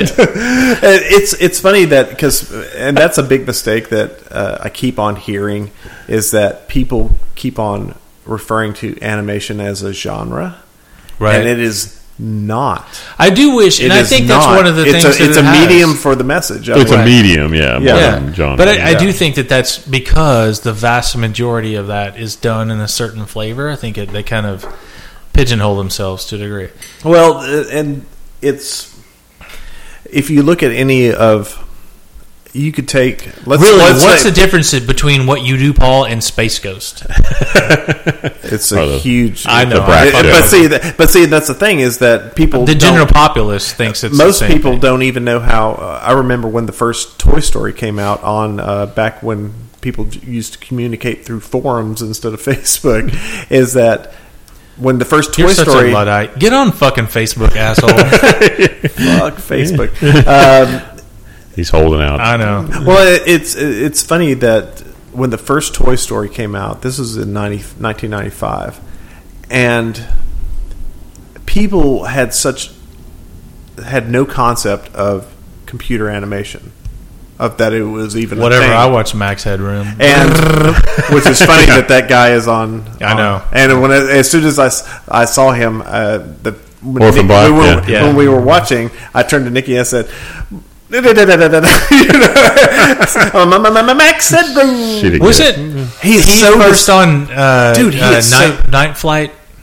Isn't that that, I think, I that think overnight so. When they first started? Yeah, on uh, Night Flight, W T B S. Was that the name of the show? Night Flight. Night Flight. Yeah, yeah. It would go to like three or four a m. Yeah, it was. Mm-hmm. And, and, and picking up, Max picking up, picking up for our teenage and stoners, you know, late night stuff. That was that was the, all you had. That was then. that was that was Adult Swim back then. Yeah, right? It really was. Yeah, yeah. yeah. And uh, I think it's funny that he is so distinctive. That even when I see him on the it show, it took me a good half a season to stop seeing Max Headroom. Yeah. And he, man, that that man has the most square jaw I have. It's not ever. Square; it like flares out. Well, it's well, you know what I'm. It's very. It's like if you were going to overdraw, unusual. He's right. a caricature. Yeah, yeah. If you're going to overdraw a square jaw, that's yeah. how you do it. Yeah, he's it, like you go to Six Flags, you can get a caricature done right. for ten bucks. That's that dude. Yeah. Uh, and I can't imagine that's how, how I get when I go to Six Flags. They would just I'm draw, just like drama package. They would just drama junk. The, the tiny because uh, I know it's going to be huge on that thing. Well, you know they always make stuff bigger than it I know. Actually that's is. Why I'm, yeah. I'm, okay uh, with, I'm okay with that. So, but uh, Night Flight's where I first saw uh, Red Hot Chili Peppers. Yeah, true yeah. men don't kill coyotes. And that not, that was such a cool show back in the day, yeah. and I probably have not thought about that in twenty years until I was like, where did I first see Max Headroom? Max Headroom, yeah. But they would show the, like the original heavy metal and all this really, really cool stuff. Off the wall stuff like that. Yeah. I mean, the well, video for True Men was out there like stomping in the sand and True Men don't well, kill coyotes. Well, and it's and it's funny you think about uh, shows like that. These cult f- John Frusciante. Remember, that's two. John remember, remember that no. when we first no. saw that V H S of the uh, Robert Tilton fart tape. God damn yes! We had to have a whole discussion on that. Is that really where you were going? Yes, yes. And that at that point when I saw that that beat up fourth fourth generation t- uh, V H S tape. Of that, and, and that you can YouTube that, and it's exactly the same thing we watched and back then on V H S with all the squigglies and, and stuff. And we had to. Re- uh, th- oh, you think about it. it yeah. You yeah. think about the the the the look that the, up, folks. The Robert advance Tilton in technology that that we're at the point when we was watching that, we'd have to rewind it and rewind it and wait for it to rewind, and I laughed. So hard, I thought I was going to rupture something. It was the funniest thing I'd ever seen. I think I blew a testicle. And now that that that's that so, didn't come out right. It's so it's, uh, my left one what? Or my right one, and that that neither that, neither I'll leave you either either. And now that type of stuff is Let's that that stuff on. that that's a that, Doris Day that that V H S tape well played was you know copied and passed around and stuff like that. It was very sort of underground. And now it's monetized. Yep. And it's it's not unique anymore. Before, if you didn't have a copy of the tape, right? You can you can that uh, it's, it's, it's like so much the, cooler now. Well, it's it it's like the the uh, Bones Brigade tapes that were initially made for you know the uh, for the skateboarding. You know, Bones Brigade. Yeah, yeah. And it was it was a physical, and that's I I, I talked about in the in one of the episodes is that. There's something about the cool factor of having a physical object, whether it's a, a tape or C D or a dildo or a, a finely tuned Jesus dildo on the cross. You know, hey, if you're that's, just, that's not good. That's not that's right. That's horrible. Take it back. Take it back. so but, and so, but it's it's something about now that it's so easy to to oh, it's on YouTube. Yep. So we've been talking about this show, and you guys have been ragging about on me, at me, for a while. What? And I'm trying ragging to, at you. I'm trying to get caught up on it, and how I'm almost. Rag, there, how Paul. Do you rag at somebody? You do it. You know how you do it. First blood. So first blood ragged at. Get it? Yeah, I was so, going to say don't go there, Paul. Mm, Got it. You're good. So sketchy. So I'm almost done. I'm four or five episodes away from being done with Breaking Bad.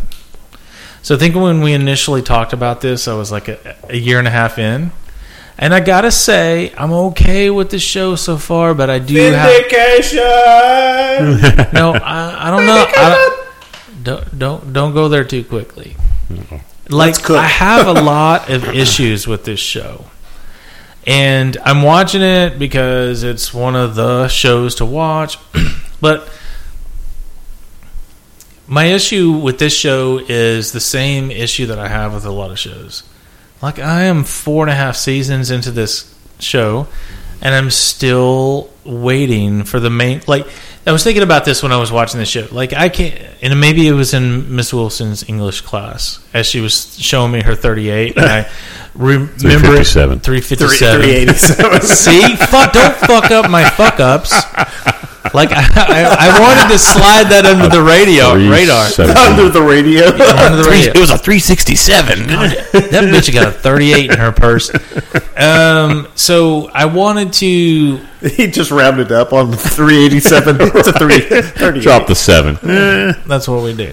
So I, at some point, like, in an English class stop, English class... W T forty, motherfucker. I... Well, put it in your ass. So turkey baster. The the you know, I remember like someone Water teaching me like the you can tell in a story who the main character is in that story based on the amount of change that they go through. Yeah.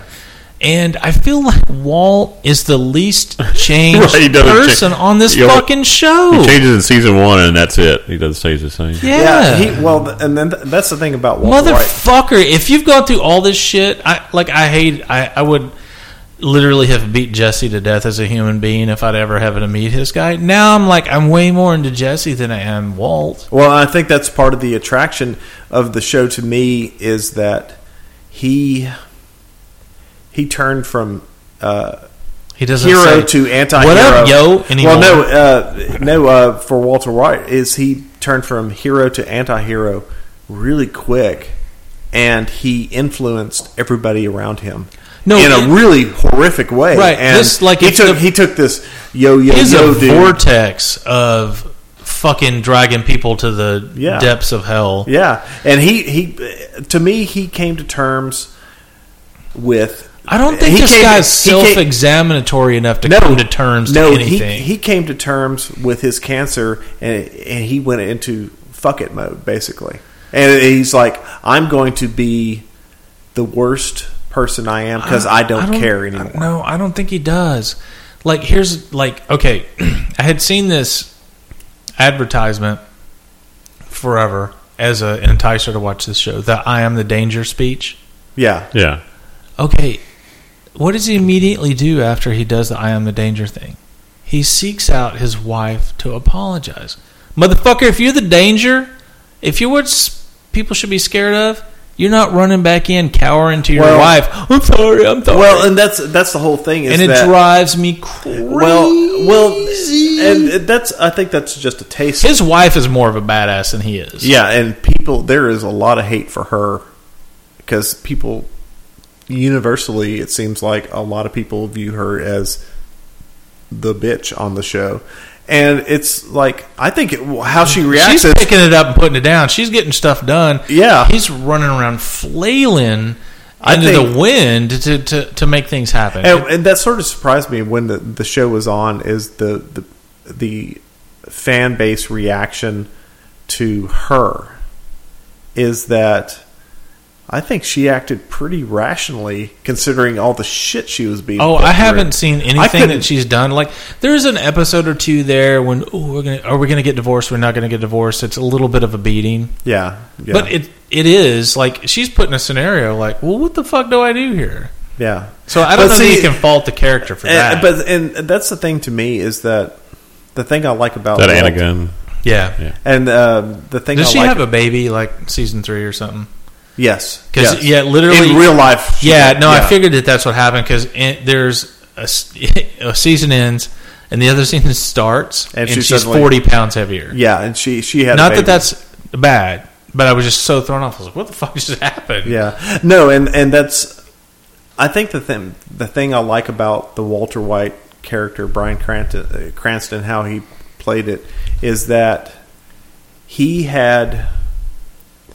he had all this uh, built-in repressed anger about um, his he super intelligent guy, super smart. He had a shot at the brass ring, and then he had to, in his mind, denigrate himself to being uh, a high family school sci- guy, uh, yeah. a family guy, high school science teacher, lowest of the low, not very well paid, below his pay grade in right. his mind, and, and it's repressed. And he loves his family visually but, and directorally. He finds, I get he doesn't make a lot of money and he wears hush puppies. I don't need to be shown that five times an episode. Yeah, and, and that never really bothered me. I mean, I love the show, and it, that you're you're doing sort of a, you, a begrudging acceptance of the it's show. A, I guess it's a good show. Like, I mean, at some point I would have, and, and I did. I, I am steamrolling through it to for the podcast purposes, but I would have watched it, it, it in its entirety at some point, in, no matter what. Yeah, yeah. But I think this is why I was sort of going super... I would go back and watch three or four episodes and then move on. Three or four episodes and move on. Um, but I, I, I'm almost done. And it's had, it's had some, for me, what have been really, really top-notch episodes. But over the course of a season, there's as many Shaky. turds as there are like awesome episodes. Yeah, and that's the thing is that it, it goes back to what we was talking about uh, previously with... Um, We we started watching it while it was airing weekly before we could just deep dive, you know, right. show after show. And we did that on, I think it was a couple seasons, and we blasted into it. And then uh, Nikki was like, oh, I sort of like this show. And I was like, it was one of those shows that I was like, man, she ain't, she's not going to like that at all. And I was surprised she did. And then we started, you know, recording it and stuff like that. And I think it's one of those shows that if you could dwell on it a little bit, week to week, it it it. I think certain shows that you can binge them and they're fine, they're great. I think there is something in that ties back to what we was talking about in an earlier segment, is that if if you have some distance, some time distance between episodes, you can digest it a little bit and think about it a little bit instead of just, and that's the the sort of the thing between between binge watching and weekly content, as a, I think there's I think there's a shifting ground of what what one is and what the other is for different shows, hmm. and how you how you view it. It makes a difference. It makes a difference in uh, thematically, story-wise. It's like when I read a book. It's like I can read a chapter, and I, I can put that chapter to bed, and then the next night I can read another chapter. And then during the day, I'm... I'm, I'm I think I'm, you're I'm, a very I'm, good Breaking Bad apologist. I, I log Well, I mean, there's some point to what he's saying. No, I mean, yeah, you yeah. can digest something, you know, you know, if you're watching it, you know, regular T V weekly series, you have a week there, six days in between to like kind of digest it and think about it in your spare time here and there, and it and it gives you some kind of sense of a more of progression, and and where if you're binge watching it and you're watching show after show after show, they, they kind of blend together. There's not as, as much separation between the two, yeah. And they kind of in the episodes you don't really, really don't think about, okay, that episode dealt with did this, this, and this.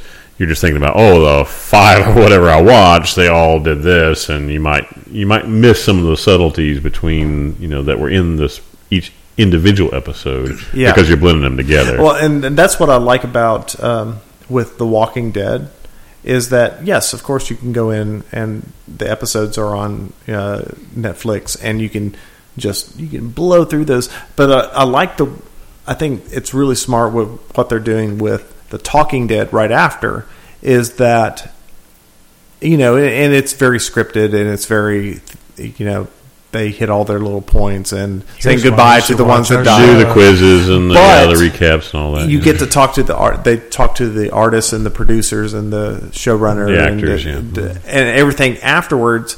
And um, uh, what is his name? The Nerdist. Chris Hardwick. I don't, Chris Hardwick. Yeah. Uh, thank you. Well prepared, Ron. B I points. Yeah, you should be proud and, of me. he is so enthusiastic about about what he does. We now have and it, and it official lets you, P B I points. So like if you bring it, you get P B I points. Well, and that, right. and that's the thing is that um, is that the Talking Dead.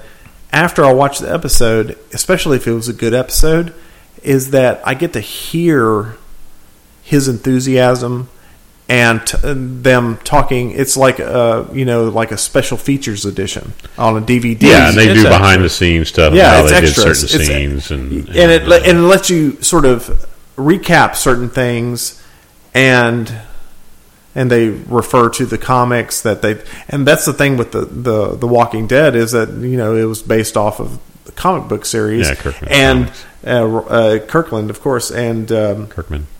Kirkland. Kirkland is the Costco brand. It's Kirkman. Oh, no, I like Kirkland, actually, because that's where David Cameron buys all of his all of his, all, all of his graphic novels. Yeah. Kirkman. Speaking of James Cameron, I watched The Abyss again last night.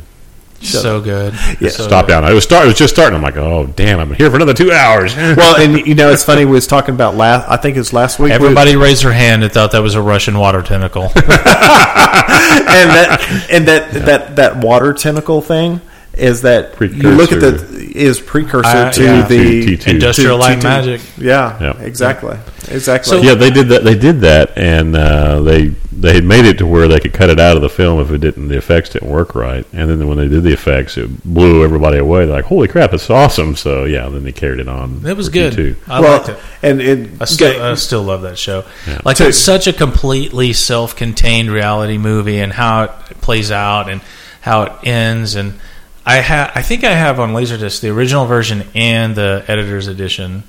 Um, and I like them both equally. I think. Yeah, man, those uh, you ever seen any of the or heard any of the the uh, actors comment about that? A lot of them just won't talk about it. Steenburgen isn't that's a no. no that what's was, her name? Uh, Mastrantani or whatever. Yeah, Mastrantani. Mary Elizabeth. She fucking hates David Cameron. I, like, I remember. Dave, did you just say David Cameron? Intentionally. Yeah. She hates David Cameron because. He was so much of a dick on set. Like that scene where she's getting the resuscitation, they just did that hour after hour after hour. Yeah. And she almost walked off the film. She's like, I can't fucking do this. This is so yeah. intense.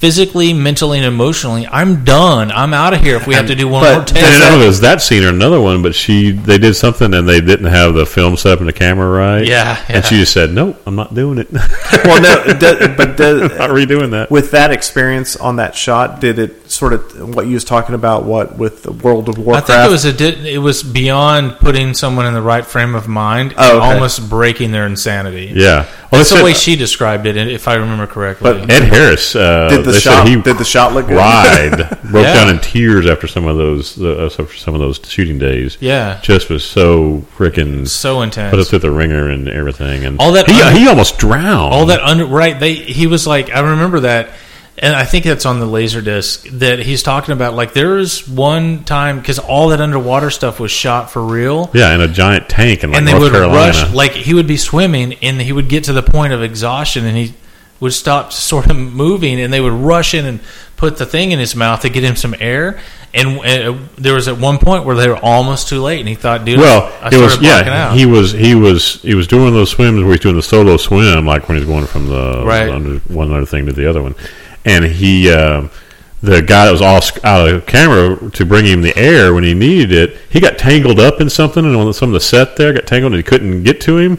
And so the emergency guy got to him, but he had the respirator thing, air regulator, upside down, so it sh- he breathed in water. So he was des- desperate for air, and he breathes in water. It was twenty feet underwater. Yeah, and they're at the bottom of this giant tank, this like seven million gallon tank.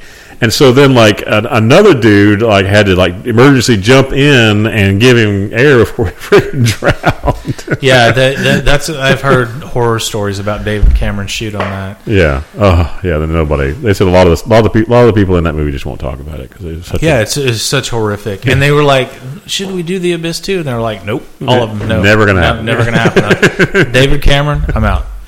So there was one quick show that I wanted to bring up real quick, and this was a super surprise for me that I liked it, given who the cast is.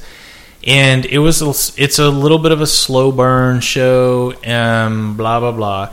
Um, it's called The Fall. And it is a B B C show. Let me double check that. Click the on The Fall. It's called The Fall.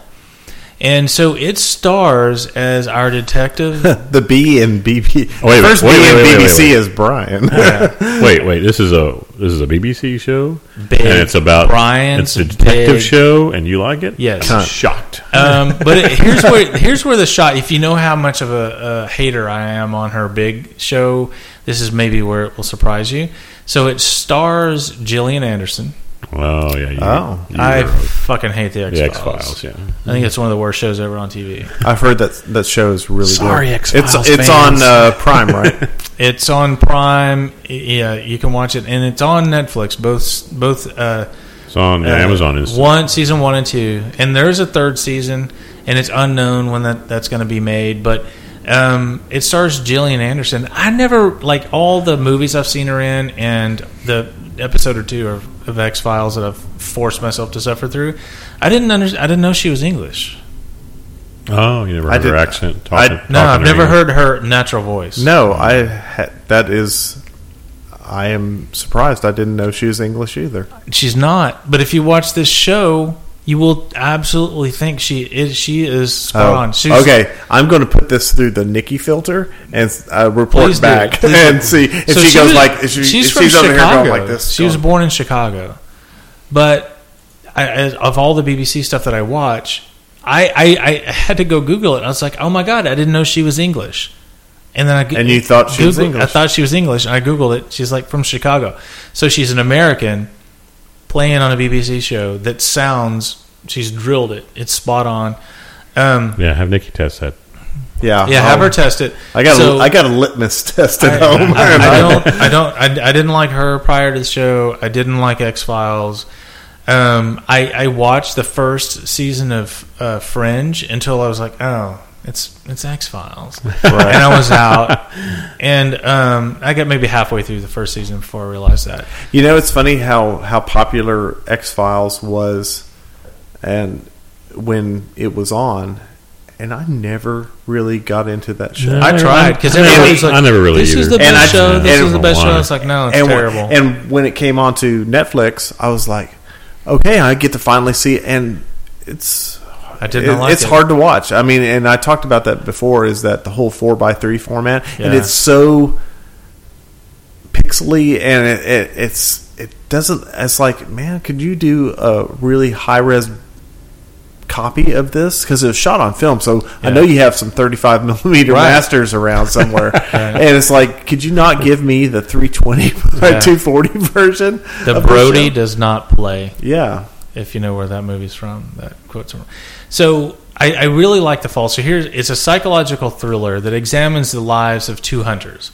One is a serial killer who stalks his victims in and around Belfast, and the other is a talented detective superintendent um, from the Met, which is that the Met is like the London police force, and they farm out all their talent. So a detective superintendent, is that like a supervisor or?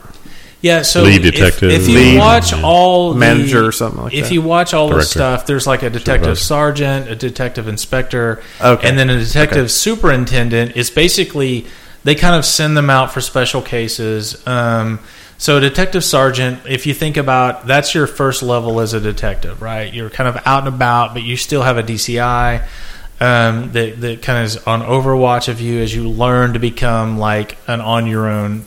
Investigator, right? And then a superintendent, a detective superintendent, is the one that comes in like, "Hey, this is big. It's gonna, it's a serial killer case, or there's gonna be a lot of publicity around it. The, you know, a royal person got can, murdered. Can you imagine the page views we're gonna get on this murder? I know. Let's get on. It's like T M. It's they're the T M Z. We need a superintendent, yeah. and it, it really is weird in, in, in to my ears anyway. Like how that D C I.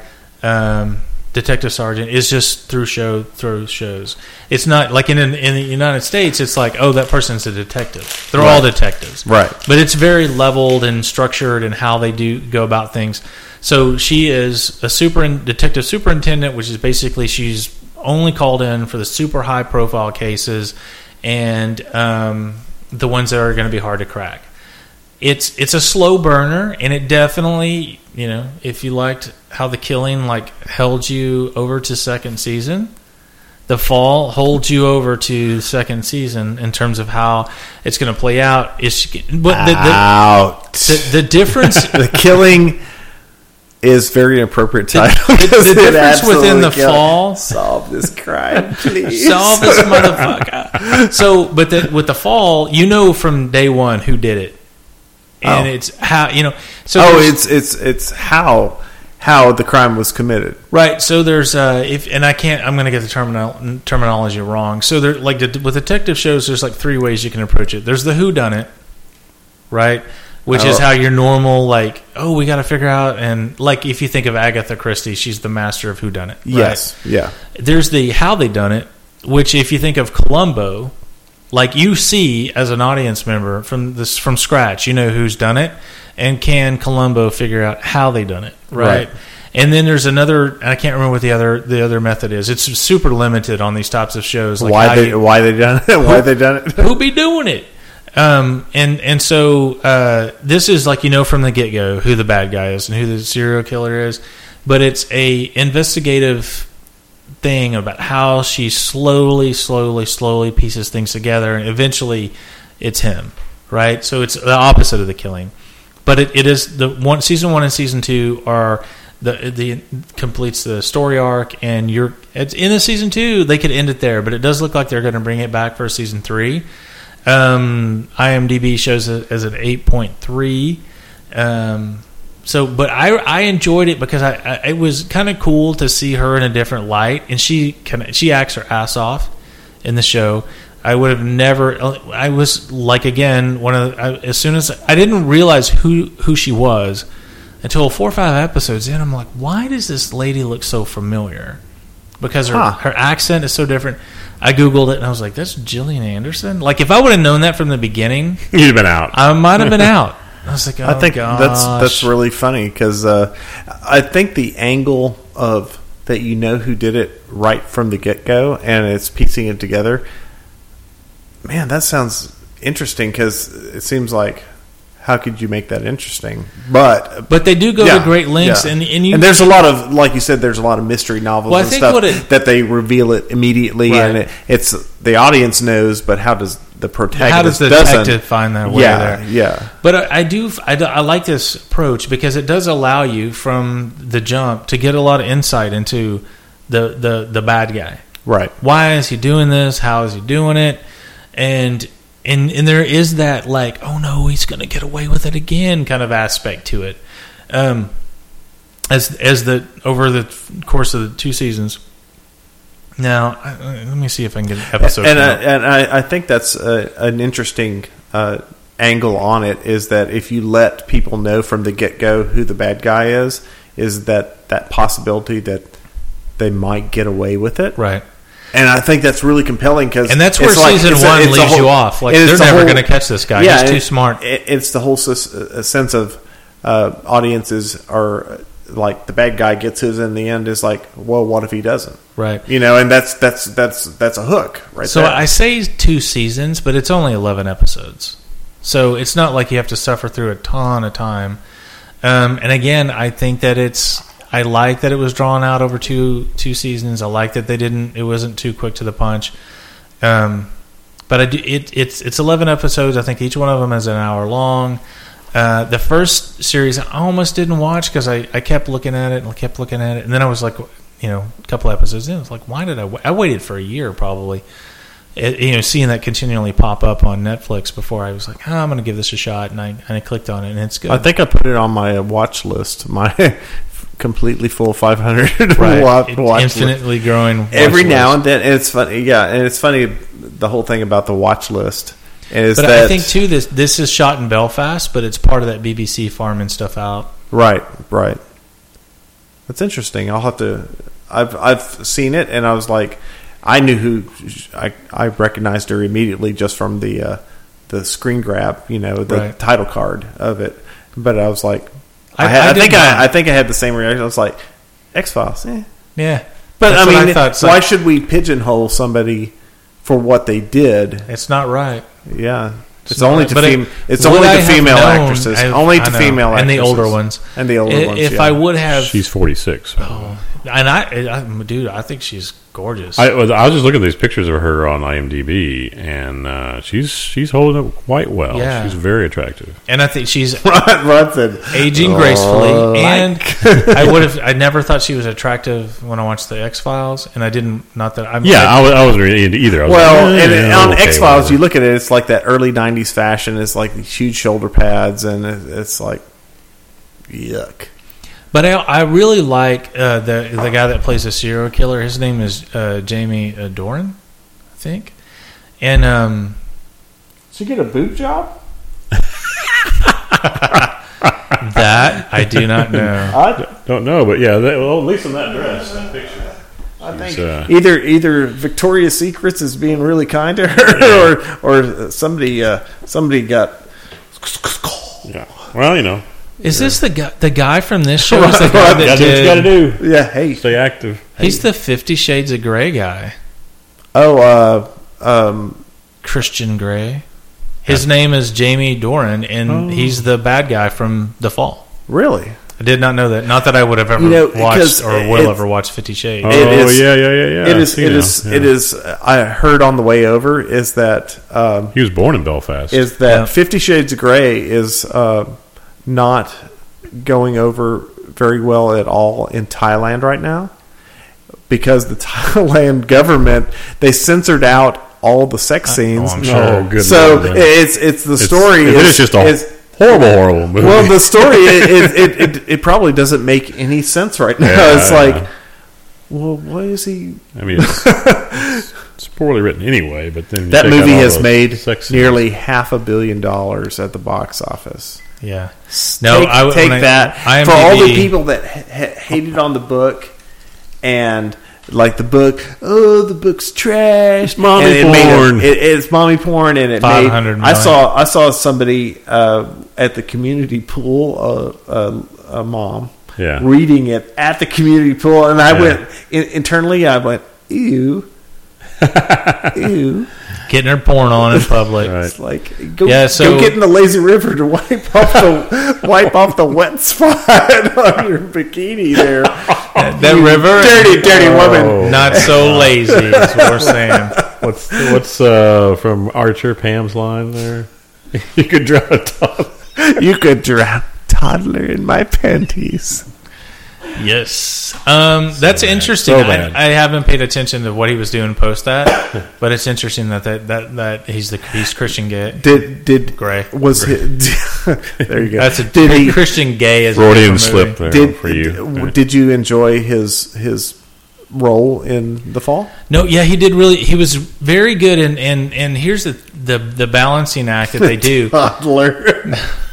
The balancing act that they do is like when you show the bad guy that early on, yeah. you have to find a way to humanize that person because they just can't yeah. be the scumbag killer guy and that's it. They In have that to, many episodes. Yeah, yeah, you can't go eleven hours of watching this person be Ted Bundy, right? So he, I think his performance and the story-wise, they do a good job of balancing that it out to show like how these people hide.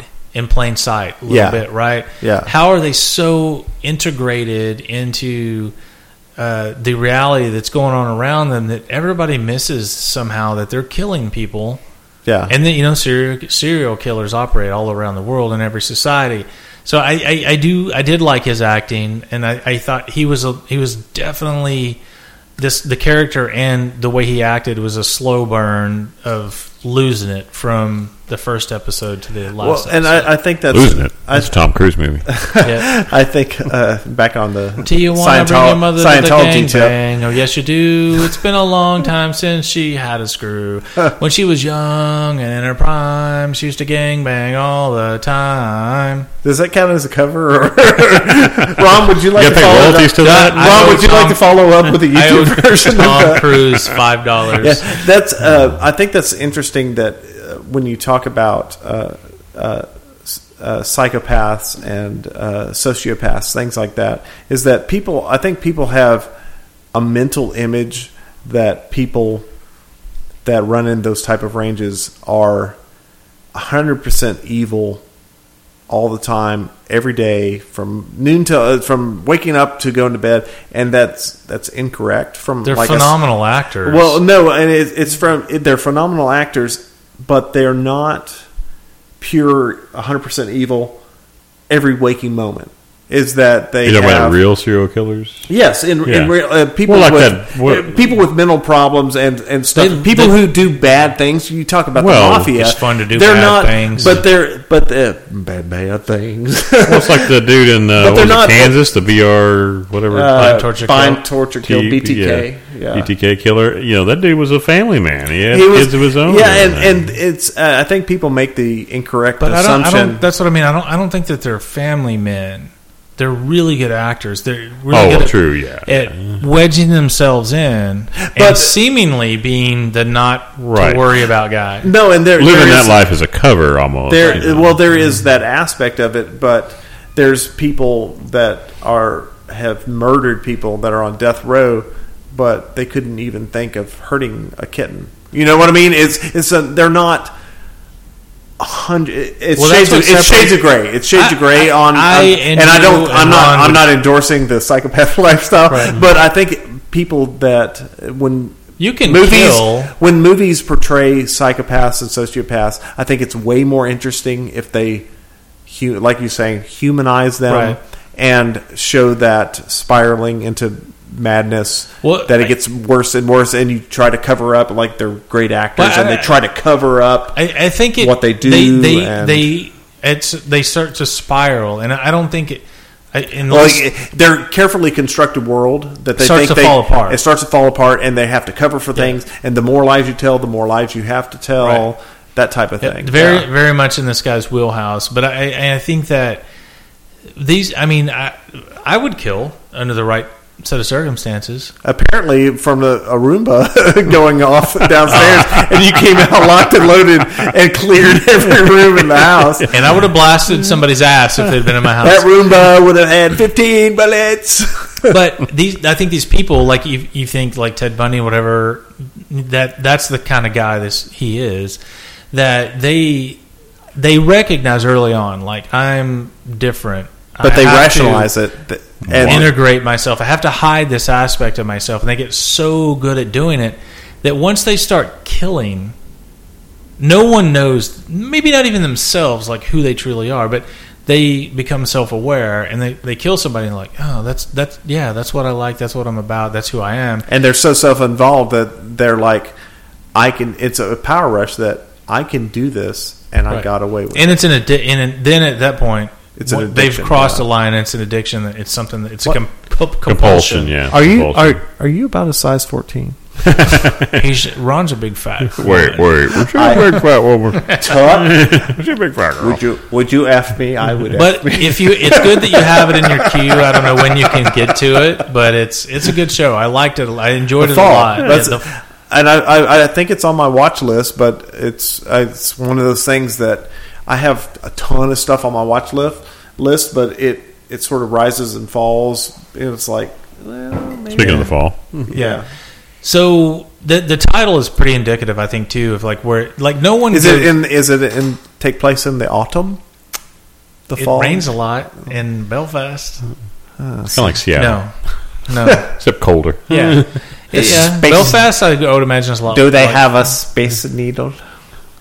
No, I don't think they do. They've got lots of needles, but they're not space needles. Oh, yeah. uh, turkey basters. But it, it, it is Drugs. definitely a good watch. I really enjoyed it. It's not super fast paced. It's it's very kind of a um, steady as you go kind of pacing, and occasionally they have some actiony type stuff. But it is it is much more in my mind like they're trying to put you you into the mind of the of both sides. Did you like, like as it? an investigator, as a serial killer, watch them go through their paces and see which parts of each character you identify with? Did you like it? I like better it better than The Killing, or is it just different? It's different. She's not that. She's not an investigator. Can she? Uh, they're she's both. Not they're both. They're both redheads. So can she? Well, she's not. She's blonde. A blonde. Oh, that picture I saw. Uh, can She's she? Blonde. turn her head and not turn her whole body? She can. Okay, so that's different than the killing. And and I think that, though, too, she has a, a pretty hey, high-speed... Hello, Rod. She's super successful right in her now, career, and she's brought over from England to Ireland to kind of solve this. So... Uh, and you bought her accent. I did. Totally. That's really cool. I, I, and, and to the point, and obviously I'm an American, to the point it's like, I didn't realize Gillian Anderson was English. Well, and that's funny. Until I looked it up, and she's from I think it's Chinatown. funny. Chicago. Well, and I, I think it's funny that you didn't even recognize her, and I think that's probably why. In before I looked, that's it up. probably why they made her a blonde, is because that red hair yeah. is man, that is a dead giveaway because there are not a ton of red-haired. You think of Nicole Kidman, you think of the the actress on uh, Mad Men. There's not a lot the of lady redheads. on the killing. Yeah, the lady on the killing. There's not a lot of redheaded actresses uh, active, really, that you can think of, name right off the top of your head. And, I mean, she spent so many episodes as the redhead on X-Files. That was X-Files. like six or seven years, I think. That's a long time. Yeah, that's a long time, and, it, and it's it's sort of a it's sort of a trademark almost. It's like that you you recognize that. It's very it's very visible feature. So uh, we're gonna, we're going to be a blonde on this show. So watch it, check it out. I will. The fall. All right, we're right about an hour, so we're almost three hours in. Okay. Yeah. Yeah. Uh, that was. Uh, Let's get some tacos. Fuzzy tacos. Exactly. Um, taco night. Is it Taco Tuesday? Taco no, it's not Taco Tuesday. I like tacos. Why didn't you invite me? I like tacos. Is it like, is it like Sombrero tacos. Sunday? All right, sombrero that's our chip hat. Dip. It's a chip hat. It's a sombrero. It's like a beer helmet. How they should make a guac. combo: beer, beer helmet, guac hat. I got the guac hat. I've got Chips. the salsa hat. Just oh, picante. Just eat it quickly. Get a rope. Thanks for listening. Later, folks. Bye.